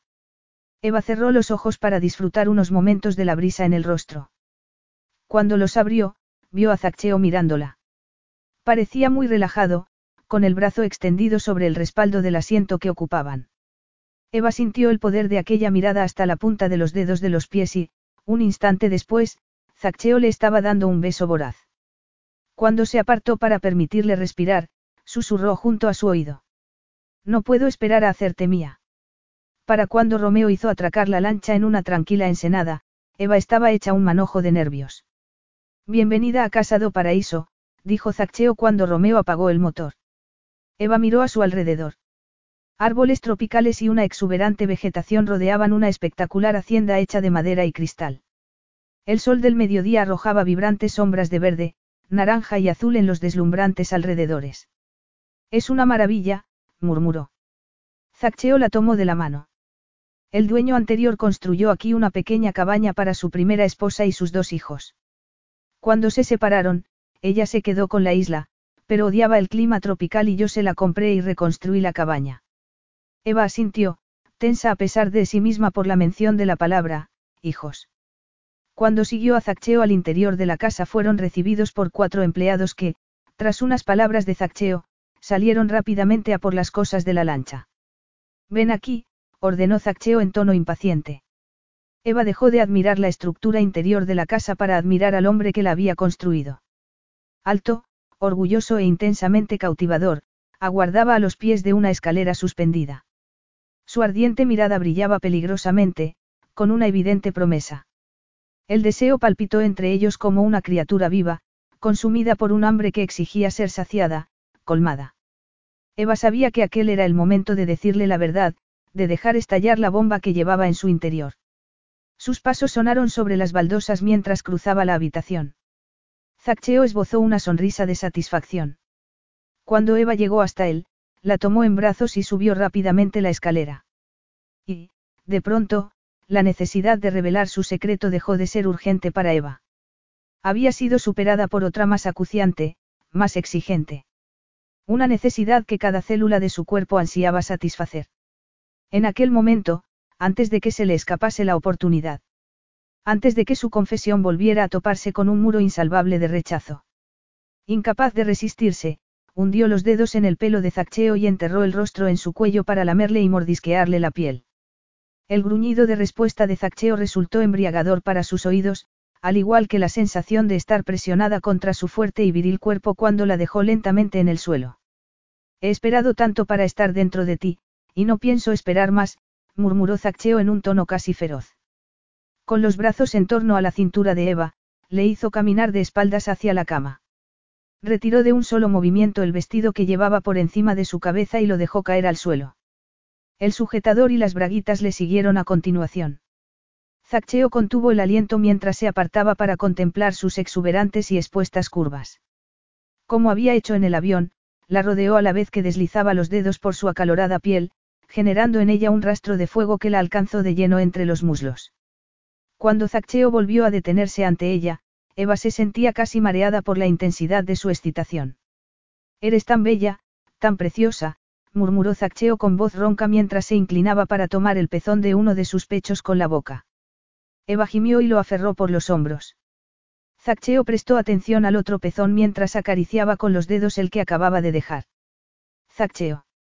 Zaccheo se irguió de pronto y se quitó la camiseta negra que vestía. Su poderoso pecho quedó expuesto para deleite de Eva, pero lo que más llamó su atención fue el tatuaje de tres lazos celtas unidos por tres delgadas líneas que adornaba circularmente su brazo derecho. Alargó una mano para deslizar un dedo por el tatuaje y pensó en la cantidad de cosas que desconocía sobre el hombre con el que se había casado. Casi pareces nerviosa, Dolcetsa. ¿No te sientes tú un poco nervioso al ser tu primera vez con una nueva amante? Preguntó Eva. Zaccheo se puso repentinamente serio mientras bajaba las manos hacia el cinturón de sus pantalones. No siento nervios, pero sí anticipación ante la perspectiva de poder satisfacer un deseo largamente contenido, contestó mientras terminaba de desvestirse. Perfección, fue la única palabra que surgió en la mente de Eva mientras lo contemplaba. A pesar de haberlo experimentado más de algunas docenas de veces. Tal vez deberíamos dejar a un lado el tema de nuestros pasados amantes, dijo Zaccheo a la vez que se inclinaba para besarla. Fue un beso profundo, intenso, que hizo perder a Eva la poca capacidad de razonamiento que le quedaba. Un instante después se encontró tumbada de espaldas sobre la cama con Zaccheo a su lado, besándola. Quiero penetrarte de tantas formas y hacerte tantas cosas que no sé por dónde empezar. Al ver que el rostro de Eva se cubría de rubor, Zaccheo se rió con suavidad. Te ruborizas con la facilidad de una virgen, dijo a la vez que deslizaba una mano por el torso de Eva hasta tomar en ella uno de sus pechos. Casi me hace olvidar que no lo eres. ¿Y qué te hace pensar que no lo soy? Preguntó Eva. Zaccheo se quedó muy quieto, mirándola. ¿Qué quieres decir? Eva se humedeció nerviosamente los labios.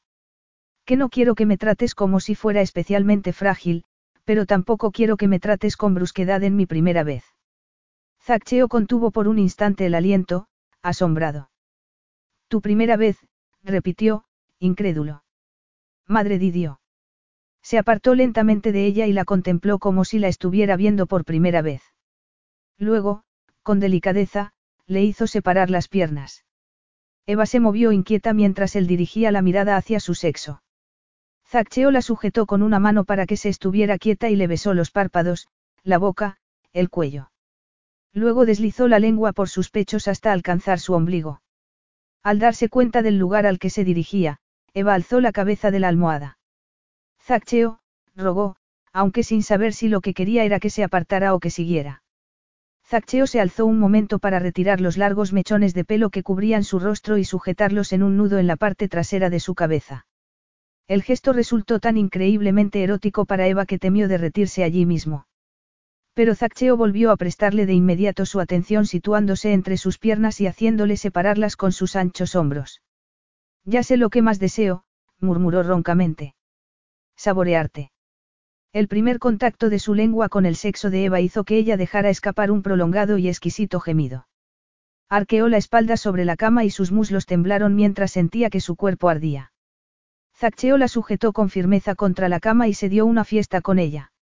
El delicado roce de su barba y las caricias de su lengua hicieron que, Tan solo unos segundos después, Eva dejara escapar un grito mientras sentía que se precipitaba desde el borde del universo hacia algo parecido al paraíso. Cuando salió del trance inicial sintió la boca de Zaccheo en su vientre y sus manos deslizándose por sus costados. El brillo plateado de su mirada reflejó un profundo sentimiento de posesión cuando inclinó el rostro para besarla. Ahora, il mio angelo, murmuró roncamente contra los labios de Eva. Ahora voy a hacerte mía. Sujetó con una mano las muñecas de Eva por encima de su cabeza y deslizó la otra entre sus muslos. Tras acariciarla con delicadeza introdujo un dedo en su sexo.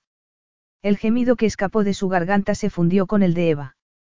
Tras retirar el dedo tanteó los labios de su sexo con su poderoso y grueso miembro y murmuró unas palabras de calma mientras comenzaba a penetrarla con pequeños empujones.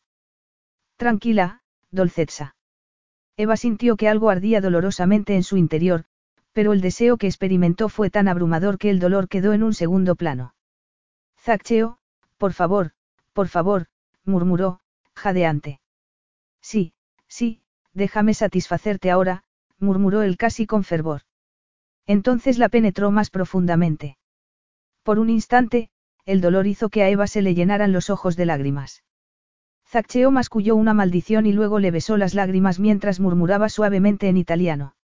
Después, muy despacio, terminó de colmar el sexo de Eva con su miembro. Ella percibió en su rostro la tensión que estaba conteniendo. Zaccheo. Quiero que esto sea perfecto para ti. Sospecho que no lo va a ser a menos que te muevas. Zaccheo esbozó una media sonrisa que acabó transformándose en una abierta y arrebatadora sonrisa. Eva sintió que su corazón ejecutaba una alocada danza al ver la oleada de placer que transformó el rostro de Zaccheo. Sus labios se curvaron en respuesta y un sentimiento indescriptible se desplegó en su interior, dejándola sin aliento con su maravilloso poder. Temblorosa, alzó una mano para acariciar el rostro de Zaccheo y deslizar los dedos por su sensual boca. Zaccheo se retiró para penetrarla de nuevo y repitió el movimiento varias veces, aumentando poco a poco el ritmo de sus embestidas. Atrapada en un torbellino de increíbles e incontrolables sensaciones, Eva dejó escapar un gutural grito. La sonrisa de Zaccheo se transformó en una expresión casi salvaje, esencial, depredadora. Mientras seguía moviéndose dentro de ella, Eva lo rodeó con los brazos por el cuello para soltarle la coleta y poder deslizar los dedos entre su tupida melena. Cuando empezó a mover instintivamente las caderas al ritmo de las penetraciones de Zaccheo, este gruñó y se inclinó para tomar en su boca uno de los excitados pezones de Eva. La intensa sensación de volver a fundirse con el universo que se adueñó de ella hizo que comenzara a temblar intensamente por dentro, y el temblor creció y creció hasta estallar en infinitos y cegadores destellos de luz que se esparcieron hacia el infinito. Perfecto. Zaccheo hundió los dedos en el sedoso y salvaje pelo de Eva mientras respiraba profundamente para tratar de mantener el control. Mía. Final y completamente mía. Sostuvo a Eva entre sus brazos y, cuando su respiración comenzó a calmarse, se tumbó de espaldas y le hizo sentarse a horcajadas sobre él. La tensión de su excitado miembro era casi insoportable, pero estaba decidido a lograr que aquella experiencia fuera completamente inolvidable para Eva. Ella le dedicó una soñolienta mirada a la vez que una sonrisa increíblemente sensual, casi lujuriosa, curvaba sus carnosos labios. Sin necesidad de que Zaccheo dijera nada, se irguió, lo tomó en su mano y a continuación se dejó caer lentamente sobre su erguido miembro. Zaccheo perdió la capacidad de pensar mientras contemplaba cómo se agrandaban los ojos de Eva a la vez que la piel de su rostro adquiría una tonalidad rosada mientras, sin dejar de cimbrear las caderas arriba y abajo, trataba de atrapar de nuevo las increíbles sensaciones que acababa de conocer. Unos momentos después ambos estaban jadeando. Zaccheo deslizó una mano entre sus cuerpos para acariciar el centro exacto del deseo de Eva y contempló maravillado cómo alcanzaba un nuevo orgasmo. Incapaz de contenerse un segundo más, dejó escapar un gemido que anunció la liberación y el placer más intenso que había experimentado nunca. Poco después, Eva cayó como una muñeca de trapo sobre él y se sumergió en un profundo sueño mientras él seguía despierto. Preguntándose por qué sentía que su mundo ya no volvería a ser el mismo preguntándose qué significaba aquello para él. Capítulo 12. Eva se despertó sobre el cuerpo de Zaccheo. El sol seguía alto en el cielo, de manera que no debía de haber dormido más de una o dos horas. Cuando se arriesgó a mirarlo vio que tenía los ojos abiertos y la boca curvada en aquella semisonrisa que empezaba a gustarle mucho más de lo que resultaba recomendable. Zaccheo alzó una mano para colocar un mechón de pelo tras la oreja de Eva. La delicadeza con que lo hizo dejó a esta sin aliento. Ciao, Dolcetsa. El movimiento del brazo de Zaccheo llamó la atención de Eva hacia el tatuaje que rodeaba su poderoso brazo. ¿Tiene algún significado especial? Preguntó a la vez que alargaba un dedo para acariciarlo. Es un recordatorio de que nunca debo aceptar menos de lo que valgo y también de que, a diferencia de lo que pretenden hacernos creer los poderosos, todos los hombres nacemos iguales. Es el poder lo que está mal repartido. Tú tienes más que suficiente poder. Los demás hombres se encogen ante ti. Aquello hizo fruncir el ceño a Zaccheo. Si es así, es por culpa de su propia debilidad, no de la mía. Eva se rió, incrédula. Me estás diciendo que no sabes que eres capaz de intimidar a cualquiera con una simple mirada. Tú eres bastante inmune a la intimidación de la que hablas. Que yo recuerde, ha sido desagradable más a menudo que no. Nunca se me ha dado bien aceptar que me griten las órdenes. Yo no grito. Tal vez no, pero a veces el efecto es como si lo hicieras. Sin darle tiempo a reaccionar, Zaccheo la tumbó de espaldas sobre la cama y se situó sobre ella como una especie de letal ave de presa. ¿Fue ese el motivo por el que dudaste cuando avanzabas por el pasillo de la iglesia? Preguntó, y Eva se quedó asombrada al ver que casi parecía dolido. No, no fue por eso. Fue por, Eva estuvo a punto de empezar a contarle la verdad, pero enmudeció al imaginarse el rechazo que seguiría a sus palabras. Lo que había experimentado con Zaccheo en la cama había sido algo completamente distinto a nada que hubiera experimentado antes. La necesidad de aferrarse a ello un poco más la impulsó a dejar a un lado sus buenas intenciones. Sabía que estaba jugando con fuego, con un volcán y que la erupción sería devastadora, pero por una vez en su vida quería ser egoísta y experimentar algunos momentos de completo abandono. Se había sacrificado a aquel matrimonio, y ello le daba derecho a tener algo que decir respecto al momento en que debía acabar, lo que sin duda sucedería en cuanto Zaccheo se enterara de que con ella nunca podría tener su propia familia. Eva. Insistió él al verla tan pensativa. Hubo un momento padre-hija, y además estaba nerviosa. Toda mujer tiene derecho a experimentar un momento de nervios el día de su boda. El mío no pasó de 30 segundos. Permaneciste paralizada casi cinco minutos, replicó Zaccheo, serio. El tiempo suficiente para que se despeje cualquiera que acaba de echarse una siesta, respondió Eva en tono desenfadado y con un coqueto encogimiento de hombros. Notó con alivio que la tensión abandonaba lentamente el cuerpo de Zaccheo y se sintió aliviada cuando la besó para dejar claro que no le habían gustado sus dudas. Cuando Zaccheo se movió para salir de la cama, Eva estuvo a punto de protestar, pero enmudeció de nuevo al ver la impresionante hombría de Zaccheo. La boca se le secó al instante y su corazón latió con más fuerza. Si sigues mirándome así vamos a tener que posponer nuestra ducha y el almuerzo se va a enfriar. Eva se ruborizó. Zaccheo se rió y se inclinó para tomarla en brazos. Pero me alegra saber que mi cuerpo no te desagrada. Eva puso los ojos en blanco. La falsa humildad no es un rasgo especialmente atractivo, Zaccheo, dijo mientras él salía con ella en brazos a una ducha exterior con el suelo de bambú. A pesar de su rústico aspecto, aquel baño al aire libre tenía de todo, incluyendo una gran bañera de mármol. Por encima de sus cabezas, un grupo de coloridos guacamayos gorjeaba mientras volaban de rama en rama. Zaccheo dejó a Eva en el suelo y tomó una suave manopla de baño. A pesar de lo que puedan haberte hecho creer los libros y las revistas, una compatibilidad tan completa en la cama no es nada común, te lo aseguro. La verdad es que no tengo ni idea, dijo Eva, consciente de que habría sido absurdo pretender lo contrario. No, claro, dijo Zaccheo mientras abría el grifo de la ducha. No, no lo sabes, y me da igual que eso me satisfaga hasta el punto de que alguien pudiera llamarme cavernícola. Tras un suntuoso almuerzo de pescado fresco con salsa de piña y nueces acompañado de una ensalada de aguacates, Zaccheo enseñó a Eva el resto de la casa y la isla de tres kilómetros cuadrados en que había sido construida. Acabaron el paseo en una pequeña playa de arena blanca en la que alguien había preparado un picnic que incluía una botella de champán en una cubitera de hielo. Mientras comían, Eva miró a su alrededor, maravillada. No sé cómo puede soportar vivir fuera de este sitio. Aprendí muy pronto a no apegarme demasiado a las cosas. La seca respuesta de Zaccheo atrajo la mirada de Eva hacia su rostro. ¿Por qué? Se atrevió a preguntar. ¿Por qué era mejor así? Eva tomó un sorbo de su champán antes de volver a hablar. Pero eso implica una existencia muy solitaria. Zaccheo encogió sus anchos hombros. Tuve la opción de sentirme solo o de llevar una vida solitaria. Elegí lo último. A Eva se le encogió el corazón ante la deliberada ausencia de emoción del tono de Zaccheo. Zaccheo. No pierdas el tiempo sintiendo lástima por mí, le espetó él. No estaba sintiendo lástima. No soy tan ingenua como para creer que todo el mundo ha tenido una infancia feliz. Sé que yo no la tuve. ¿Quieres decir que las mejores escuelas privadas, los inviernos en Verbier y los exclusivos clubs de campo no fueron suficiente? Eva suspiró. Eso solo eran, cosas, Zaccheo. Sé que fui una privilegiada en ese aspecto. Pero mi infancia también fue dura, yo tampoco pude elegir la familia en que nací. Por eso te fuiste de la mansión Pennington. Tras la muerte de mi madre, sí. Dos contra uno era demasiado. Y el momento padre-hija que mencionaste antes. Eva experimentó una inevitable punzada de esperanza. No sé. Supongo que el tiempo lo dirá. ¿Intentarías tú lo mismo con tu madre y tu padrastro?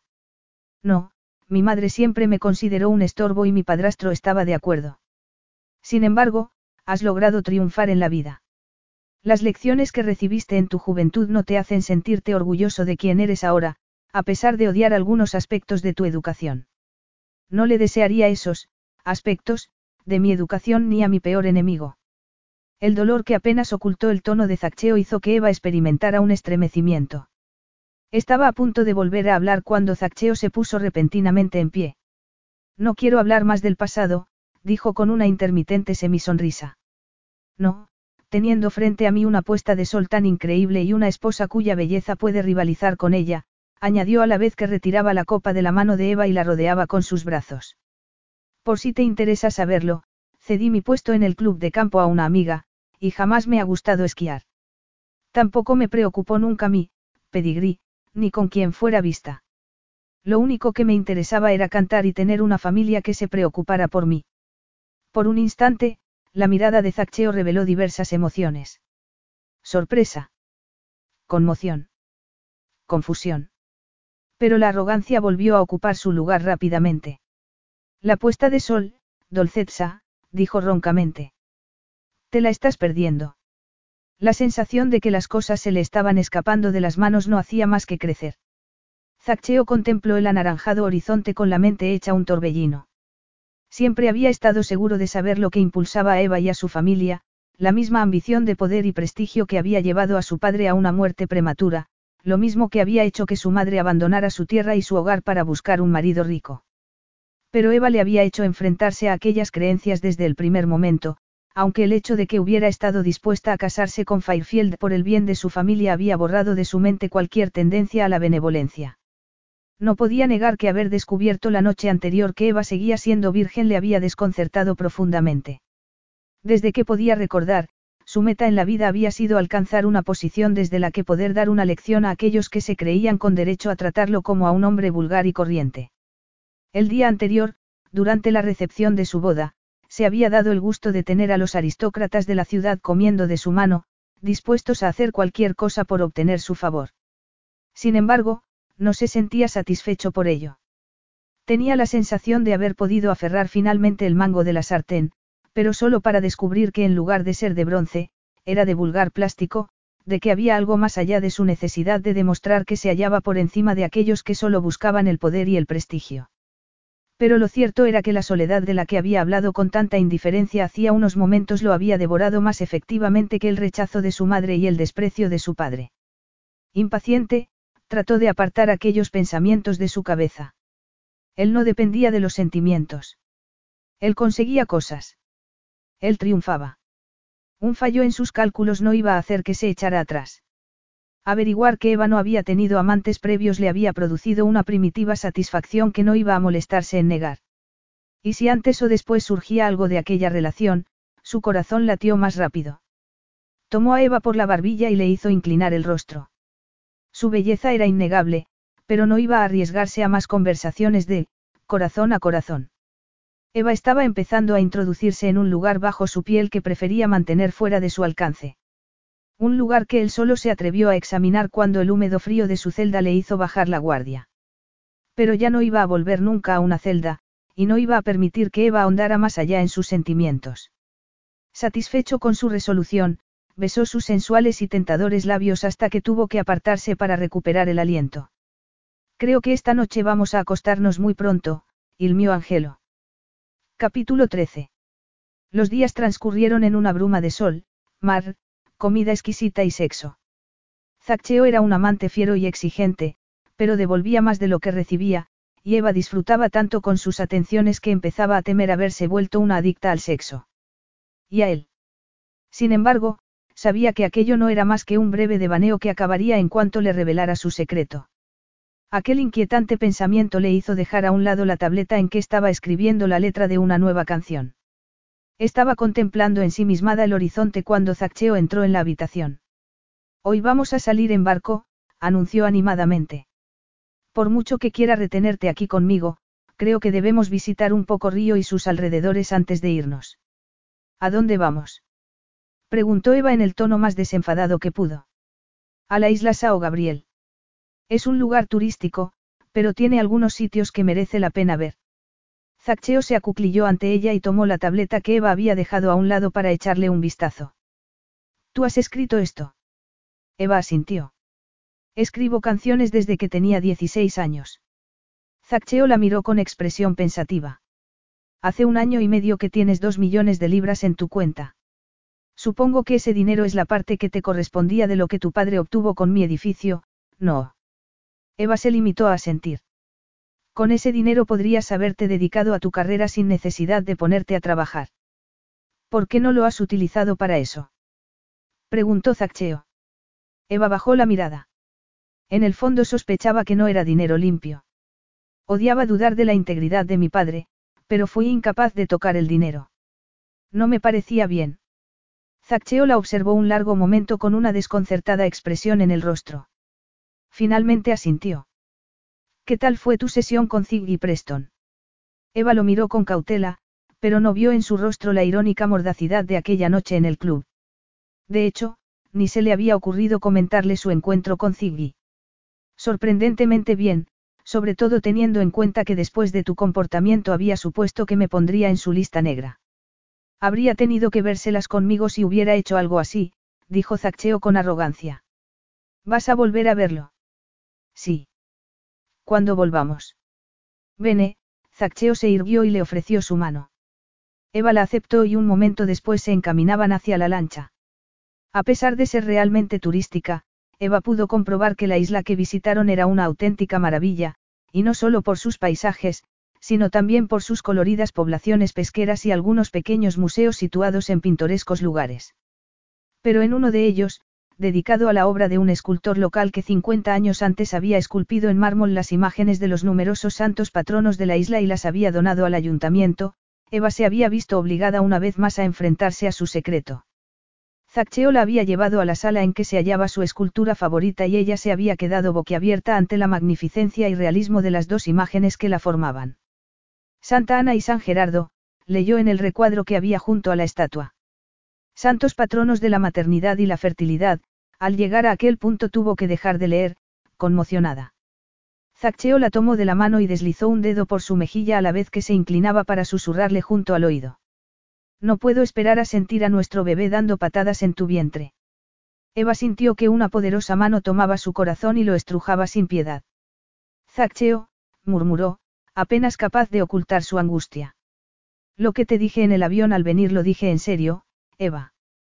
Podemos hacer que esto funcione. Puede que no tengamos los mejores modelos en nuestros padres, pero al menos ya sabemos qué errores evitar. Esa es una buena base para tener hijos, ¿no te parece? Preguntó él con delicadeza, en un tono casi esperanzado. Eva abrió la boca, pero ninguna palabra surgió de ella. Zaccheo no quería hijos como un instrumento para su venganza, sino por sí mismo.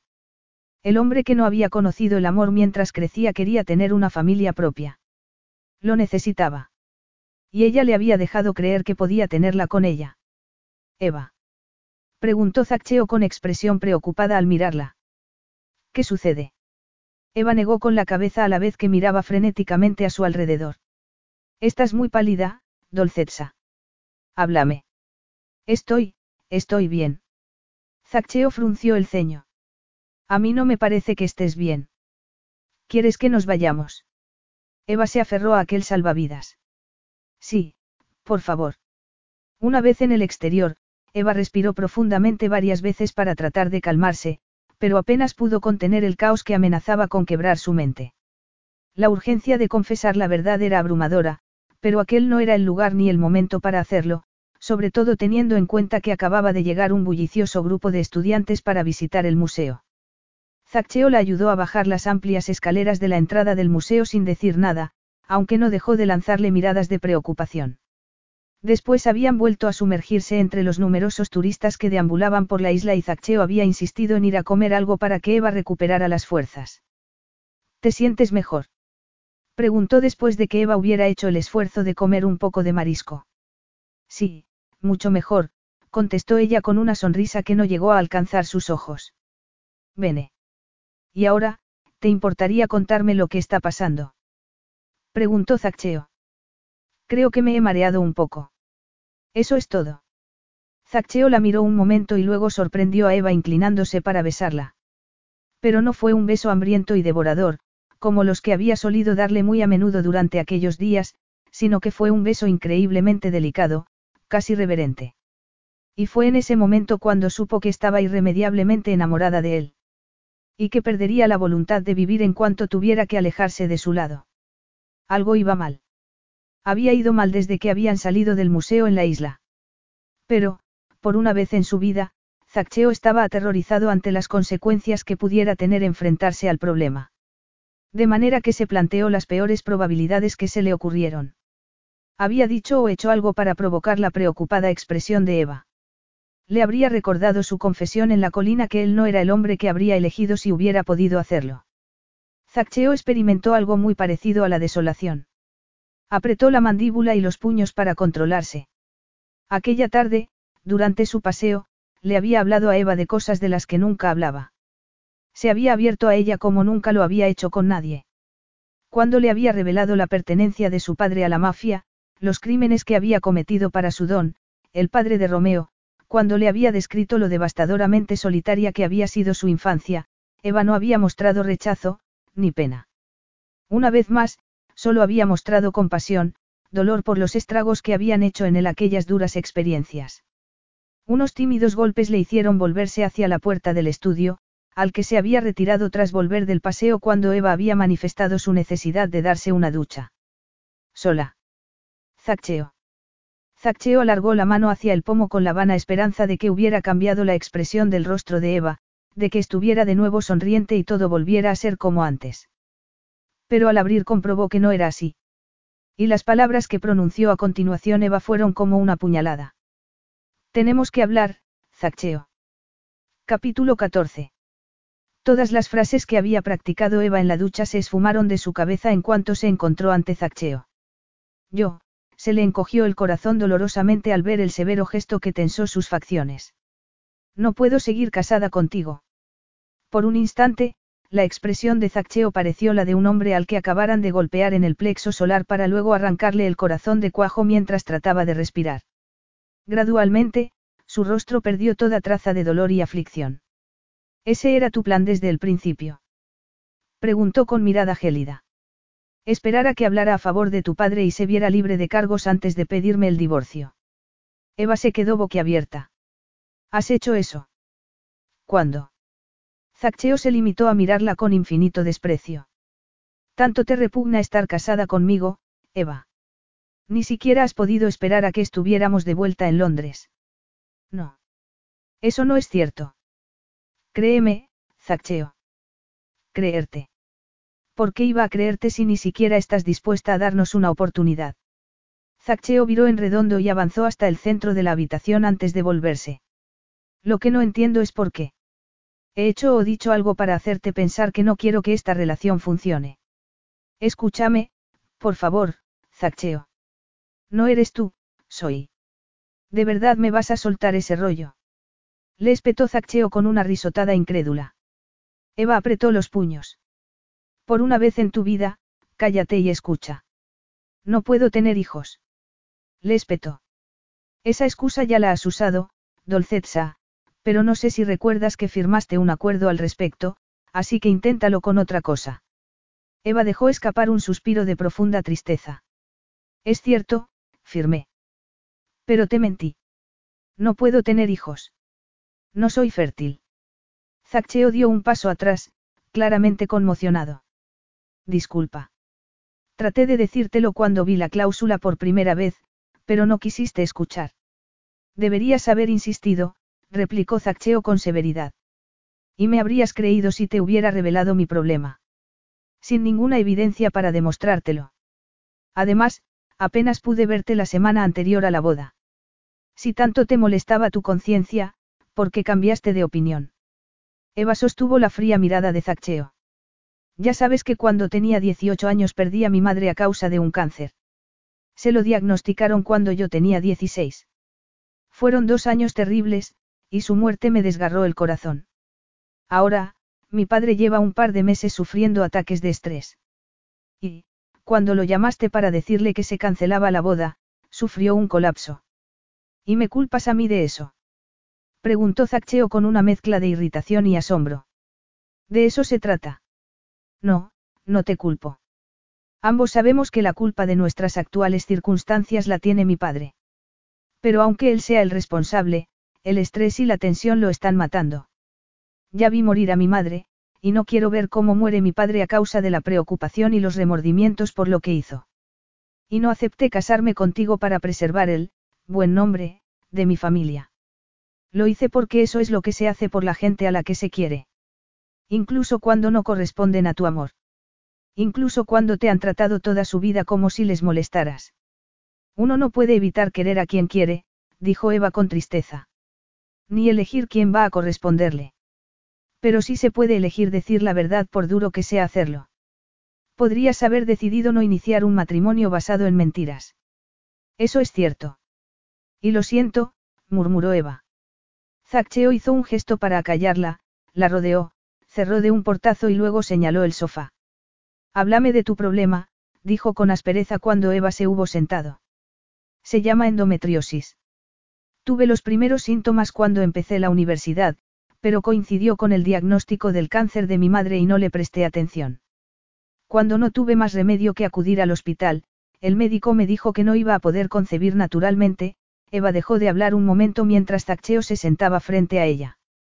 Me acusas de haber iniciado un matrimonio basado en mentiras, pero yo no sabía que querías un matrimonio de verdad. Lo que querías era vengarte de mi padre, ¿recuerdas? Y no pediste una segunda opinión. Preguntó Zaccheo como si Eva no hubiera dicho nada más. ¿Para qué iba a hacerlo? Sabía que algo iba mal hacía tiempo y el médico lo confirmó, al ver que Zaccheo no decía nada, Eva añadió, puedes hacer conmigo lo que quieras, pero dame tu palabra de que no irás tras mi familia por lo que he hecho. Zaccheo se quedó momentáneamente paralizado al escuchar aquello. ¿Crees que sería capaz de permitir que te sacrificaras para obtener esa satisfacción?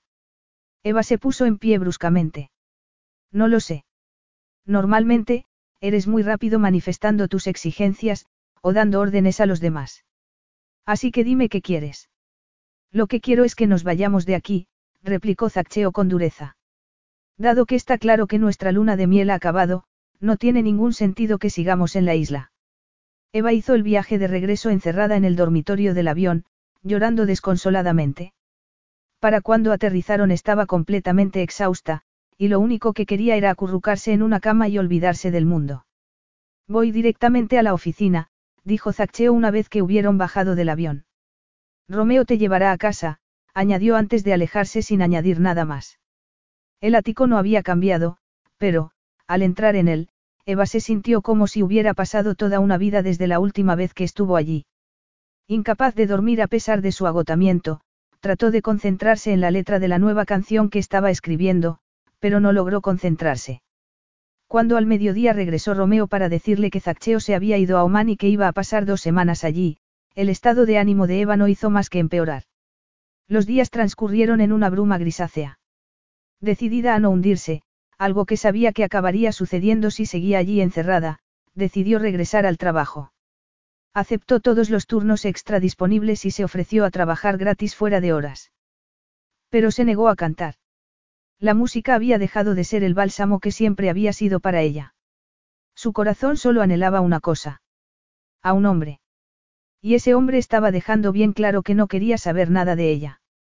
Porque las dos semanas iniciales se convirtieron en cuatro y luego en seis y, durante todo aquel tiempo, Zaccheo ni la llamó ni respondió al teléfono. En los peores momentos, Eva se fustigaba por su letargo, por no trasladarse del ático a otro sitio, por vivir esperando que sucediera un milagro que nunca ocurriría. Aquella mañana había visto a Romeo a la hora del desayuno. La mirada de pena que recibió de él fue la gota que colmó el vaso. Si tienes algo que decir, dilo, Romeo. No eres una mujer débil, Eva. Uno de vosotros dos tendrá que tomar una decisión en algún momento, replicó él. De acuerdo, pero Zaccheo no responde a mis llamadas, así que te importaría darle un mensaje de mi parte. Romeo asintió con su solemnidad habitual. Por supuesto. Dile que no pienso aguantar más su estúpido silencio. Por mí puede quedarse en Oman el resto de su vida, pero que no espere encontrarme aquí cuando vuelva. Aquella explosión fue catártica y le sirvió para ponerse en movimiento. Cuando llamó a su antigua casera, ésta le dijo que aún no había vuelto a alquilar el apartamento y que le encantaría recuperarla como inquilina. Pero aquello no hizo que Eva se sintiera mejor. Llevas cinco minutos barriendo el mismo rincón. Eva se sobresaltó al oír aquella voz a sus espaldas y bajó la mirada hacia el suelo. Oh. Sibyl, la encargada del Siren, la miró atentamente. Tómate un descanso. No necesito un des. Lo siento, cariño, pero son órdenes de arriba. El nuevo dueño ha insistido mucho. O te tomas un descanso o me descuentan una semana de paga. ¿Hablas en serio? Preguntó Eva con el ceño fruncido. Sabemos quién es el nuevo dueño. Sibyl abrió los ojos de par en par. No lo sabes. Al ver que Eva negaba con la cabeza, Sibyl se encogió de hombros. Pues no voy a ser yo la que empiece con cotilleos. Su. Ve a sentarte un rato. Yo termino eso. Reacia, Eva le dio el escobón y el cubo con los utensilios de la limpieza. Cuando se volvió para irse, se detuvo en seco al ver que Ziggy Preston entraba en aquellos momentos en el club. Hola, Ziggy, saludó, tratando de mostrarse más animada de lo que se sentía. Me he enterado de que estabas de vuelta, respondió Ziggy, sonriente. Se suponía que ibas a llamarme en cuanto volvieras. Espero que eso no signifique que has firmado con otro productor. Eso me destrozaría. No he firmado con nadie, y no creo que vaya a hacerlo. He decidido dejar la música una temporada. Ziggy se metió las manos en los bolsillos mientras la miraba con expresión pensativa. Mañana iba a tener una sesión con uno de mis artistas, pero hemos tenido que cancelarla. ¿Por qué no te pasas un rato por mi estudio? No tienes por qué cantar si no quieres, pero ven de todos modos. Eva fue a negarse, pero recordó que tenía el día siguiente inevitablemente libre. Podía acudir al estudio de Ziggy o vagar por el ático de Zaccheo como un alma en pena. De acuerdo. Genial. Dijo Ziggy mientras sacaba una tarjeta de su cartera y se la entregaba. Al día siguiente, en el estudio, tras tres intentos, Ziggy renunció a intentar hacerle cantar un tema pop clásico con el que empezaron a probar. ¿Por qué no lo intentamos con un tema tuyo? sugirió. Indecisa, Eva echó un vistazo a su lista de temas. Su corazón latió más rápido al ver la letra de la canción que había empezado a escribir los últimos días que había estado en la isla con Zaccheo. Esta, murmuró. Cuando Ziggy asintió, Eva entonó la primera estrofa de la canción. ¡Guau! Exclamó Ziggy, que a continuación hizo un gesto al técnico de sonido que se hallaba al otro lado del cristal del estudio de grabación. Me encantaría escucharla entera si te sientes con ánimo de cantarla. Eva pensó en la descarnada letra de la canción, que ofrecía amor y rogaba que fuera para siempre, aceptando los riesgos necesarios. Respiró profundamente. Si tenía que hacer aquello para empezar a sanar su corazón, que así fuera. De acuerdo. Estaba cantando las últimas notas cuando experimentó un inexplicable estremecimiento. Volvió la mirada hacia la sala de sonido, donde a veces solía haber gente escuchando a los músicos que estaban grabando. Aunque el cristal tintado impidió que pudiera ver quién se hallaba allí, estaba segura de haber percibido el aroma único de Zaccheo. ¿Te encuentras bien? preguntó Ziggy. Eva asintió distraídamente, sin apartar la mirada del cristal. ¿Puedes volver a cantar la última estrofa? Um, sí. Eva pensó que estaba perdiendo la cabeza. Si no podía cantar una canción que había escrito con Zaccheo en mente sin imaginarse que podía sentirlo, e incluso olerlo, estaba claro que tenía problemas. Salió del estudio unas horas después, con la cabeza hecha un lío, y entró directamente en la limusina en que la aguardaba Romeo. Se sentía física y emocionalmente agotada, y apenas era capaz de conectar dos pensamientos seguidos. Cuando finalmente aceptó lo que debía hacer, se volvió hacia Romeo. ¿Puedes llevarme al despacho de Zaccheo, por favor? Romeo apartó la mirada del ordenador en que estaba trabajando. Tras unos momentos de duda, asintió. Quince minutos después, Eva avanzaba por el moderno pasillo que llevaba a las oficinas de Zaccheo. La fría y profesional actitud de Angetta, la secretaria, se alteró visiblemente cuando la vio, pero enseguida recuperó la compostura. Al ver que iba a ponerse en pie, Eva hizo un gesto para indicarle que no lo hiciera. Sé que Zaccheo no está aquí. Solo he venido para ver si puedes enviarle un correo electrónico por mí. Pero. Prometo no tardar mucho. La alta morena pareció momentáneamente desconcertada, pero finalmente asintió. Márcalo como urgente, por favor. Supongo que puedes saber desde aquí cuando abre tus correos, no. La secretaria de Zaccheo asintió con cautela. Eva carraspeó y comenzó a dictar. Zaccheo. Ya que te niegas a ponerte en contacto conmigo, solo puedo llegar a la conclusión de que estoy liberada de mis obligaciones. Te agradecería que dieras los pasos necesarios para dar por zanjado este matrimonio. Espero que lo hagas pronto, porque de lo contrario tendré que ocuparme yo. No quiero ninguna compensación económica, ni nada de ti, excepto mi libertad. Si decides perseguir a mi familia, lo harás sin mi implicación, porque yo ya he cumplido con creces mis deberes para con ellos y pienso seguir adelante con mi vida. No pienso permitir que me utilices como un títere para vengarte de mi padre, pero sé que eres consciente de su estado de salud y espero que optes por la clemencia. Sea cual sea tu decisión, pienso mudarme mañana. Haz el favor de no tratar de ponerte en contacto conmigo. Eva. Envíala, por favor, dijo cuando acabó. Angetta pulsó un botón y contempló un momento la pantalla. Ya lo ha abierto, dijo un instante después. Eva asintió. Gracias. Salió del edificio con los ojos llenos de lágrimas. Romeo la estaba esperando fuera del coche y Eva no protestó cuando la tomó del brazo. De regreso en el ático, fue directamente al dormitorio, se quitó el calzado y se tumbó en posición fetal en la cama. Su último pensamiento antes de caer en un profundo sueño fue que por fin lo había hecho. Había sobrevivido a su primera hora con el corazón roto en un millón de pedazos. Si había algo de justicia, tal vez lograría superar el resto de su vida con un corazón destrozado. Capítulo 15. Eva. Eva se sobresaltó al oír su nombre. Aturdida, se irguió en la cama mientras su mente trataba de salir de su embotamiento. Ya no estaba en su suite, sino en la de Zaccheo. Y lo único que llevaba puesto era su sujetador y sus braguitas. Zaccheo estaba sentado en un sillón, junto a la cama, con la mirada posada en ella. Estaba totalmente afeitado y se había cortado el pelo.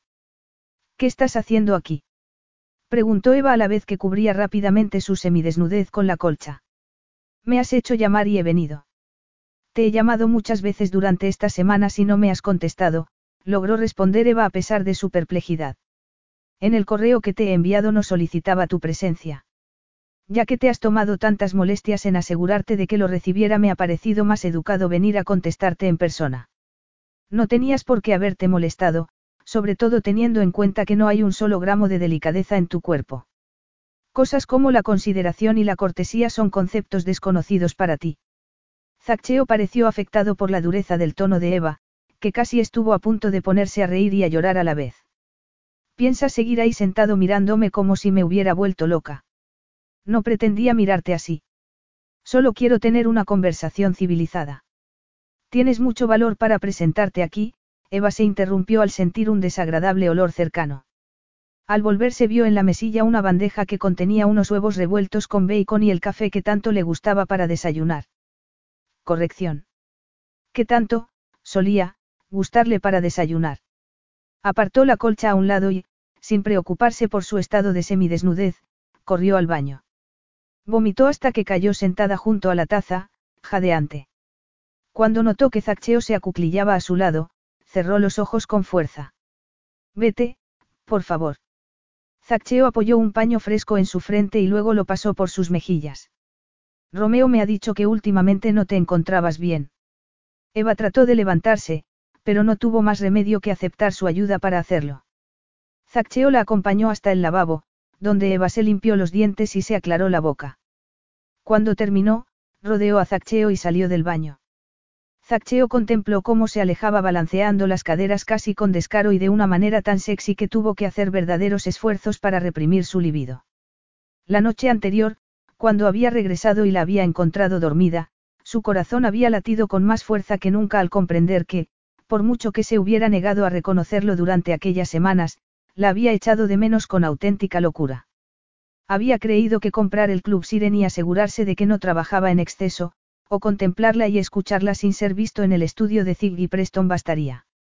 Pero hasta que no había recibido su correo no se había visto obligado a enfrentarse cara a cara con la verdad.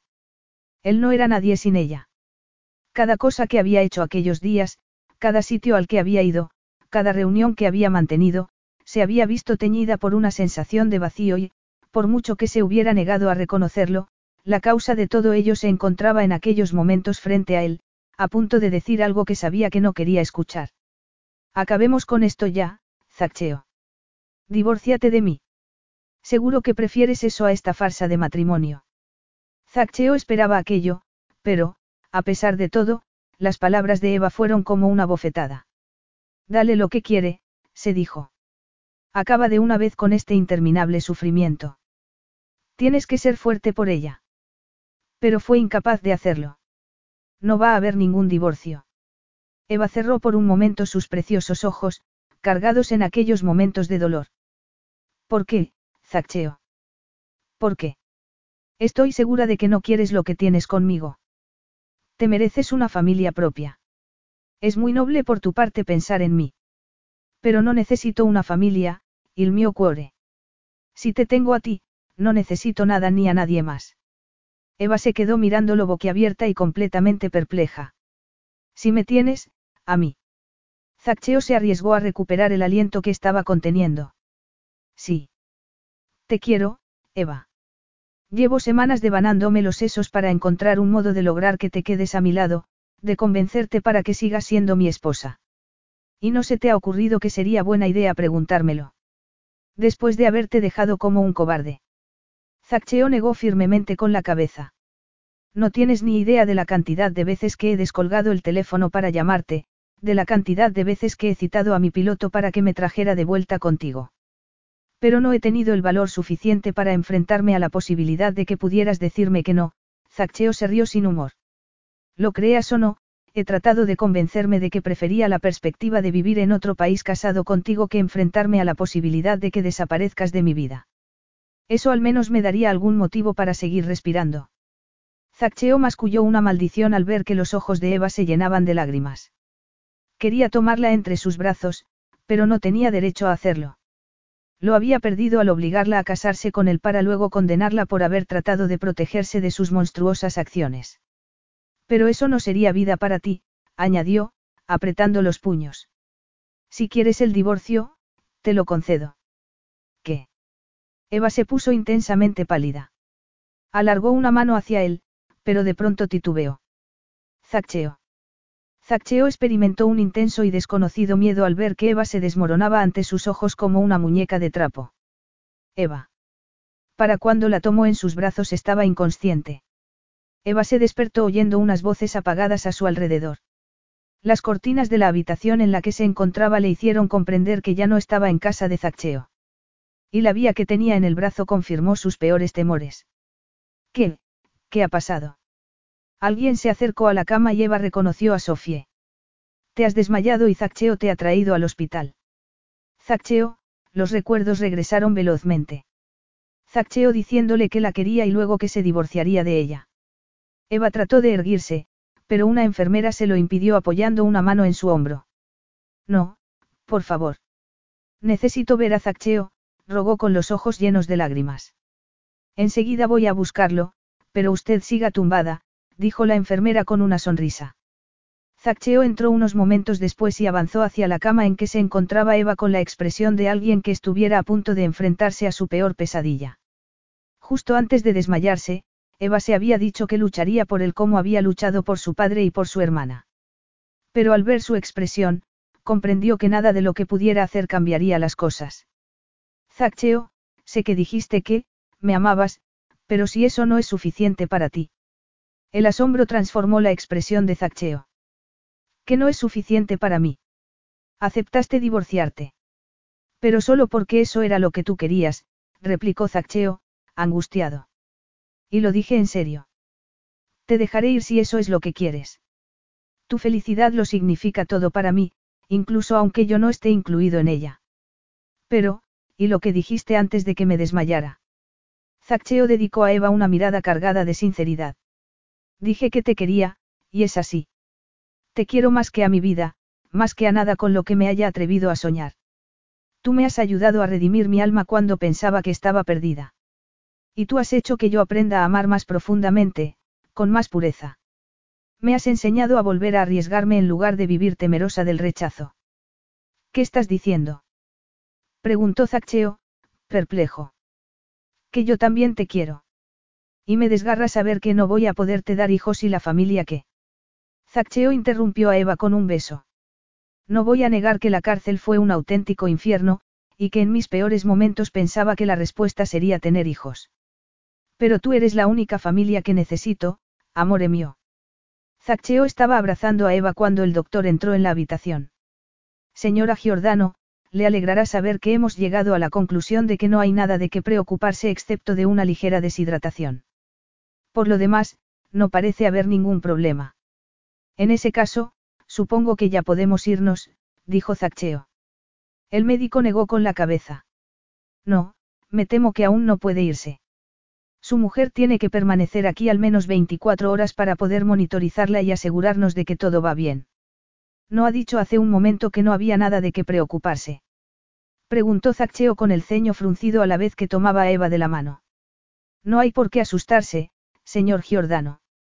Las únicas molestias que va a experimentar su mujer son algunas náuseas matutinas, y también le convendrá descansar un poco más de lo habitual cuando llegue el final. Zaccheo se puso pálido y tembló visiblemente. El, final. ¿A qué se refiere, doctor? Preguntó Eva. Me refiero a que está embarazada. De gemelos. Epílogo. Cuando Zaccheo entró en el cuarto de estar encontró a Eva sentada en el suelo con un niño en cada brazo mientras canturreaba una nana en italiano que había insistido en que su marido le enseñara. En una pantalla que tenía enfrente aparecía la imagen de Romeo, que se estaba inclinando para ver a los niños. ¿Crees que podrás venir? Preguntó Eva mientras Zaccheo se sentaba tras ella y la rodeaba con sus brazos. Haré todo lo posible por estar allí el día de Navidad. Eva negó con la cabeza. Eso no me basta. Sé que estás muy ocupado, pero esta es la primera Navidad de tus ahijados. Ellos han elegido tu regalo, así que lo menos que puedes hacer es presentarte a abrirlo. Zaccheo se rió en silencio viendo a su amigo dudar. Pero Romeo apenas tardó un segundo en recordar que negarle algo a Eva era inútil. Si eso es lo que quieres, allí estaré, princesa, dijo finalmente. La radiante expresión del rostro de Eva hizo que Zaccheo deseara besarla allí mismo, pero sabía que no le gustaría que lo hiciera delante de Romeo para que no se sintiera incómodo. Pero en cuanto Romeo desapareció de la pantalla, Zaccheo reclamó su beso. ¿A qué ha venido eso?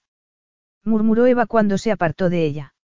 ¿A qué eres la dueña de mi corazón, Dolcetsa, y sin ti no soy nada?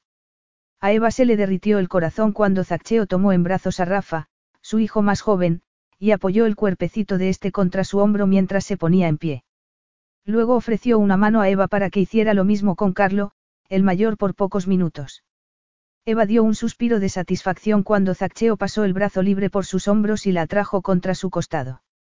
Las relaciones aún seguían siendo un poco tensas con su padre y su hermana, pero a Oscar se le caía la baba con sus nietos y Sofía se había enamorado de ellos a primera vista. Pero nadie amaba más a sus preciosos hijos que Zaccheo. El amor y la adoración que había en sus ojos cuando los acunaba solía hacer llorar de emoción a Eva. Y saber que su amor por ella era igual de profundo hacía que a veces temiera estallar de felicidad. Se volvió hacia Zaccheo y apoyó una mano en su pecho. He estado pensando en tu madre. Zaccheo se tensó ligeramente. Eva le acarició el pecho hasta que sintió que se relajaba. Ayer le envié unas fotos de los niños. No ha parado de pedirlas desde que nacieron. Lo sé. Y también sé que has quedado en verte con ella en Semana Santa, después de que salga mi primer disco. La relación entre madre e hijo seguía siendo complicada, pero, cuando su madre había querido ponerse en contacto con ellos, Zaccheo no la había rechazado. Eva se puso de puntillas para besarlo. Estoy muy orgullosa de ti. No, Eva. Todo lo bueno que está pasando en mi vida te lo debo a ti, replicó Zaccheo antes de devolverle el beso. Tú eres lo único que quiero bajo mi árbol de Navidad de aquí a la eternidad.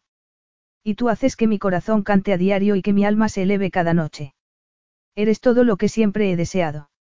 Zaccheo inclinó la cabeza hasta tocar con su frente la de Eva. Tras dar un profundo suspiro, dijo. Ti amero per sempre, dolcezza mía. Fin.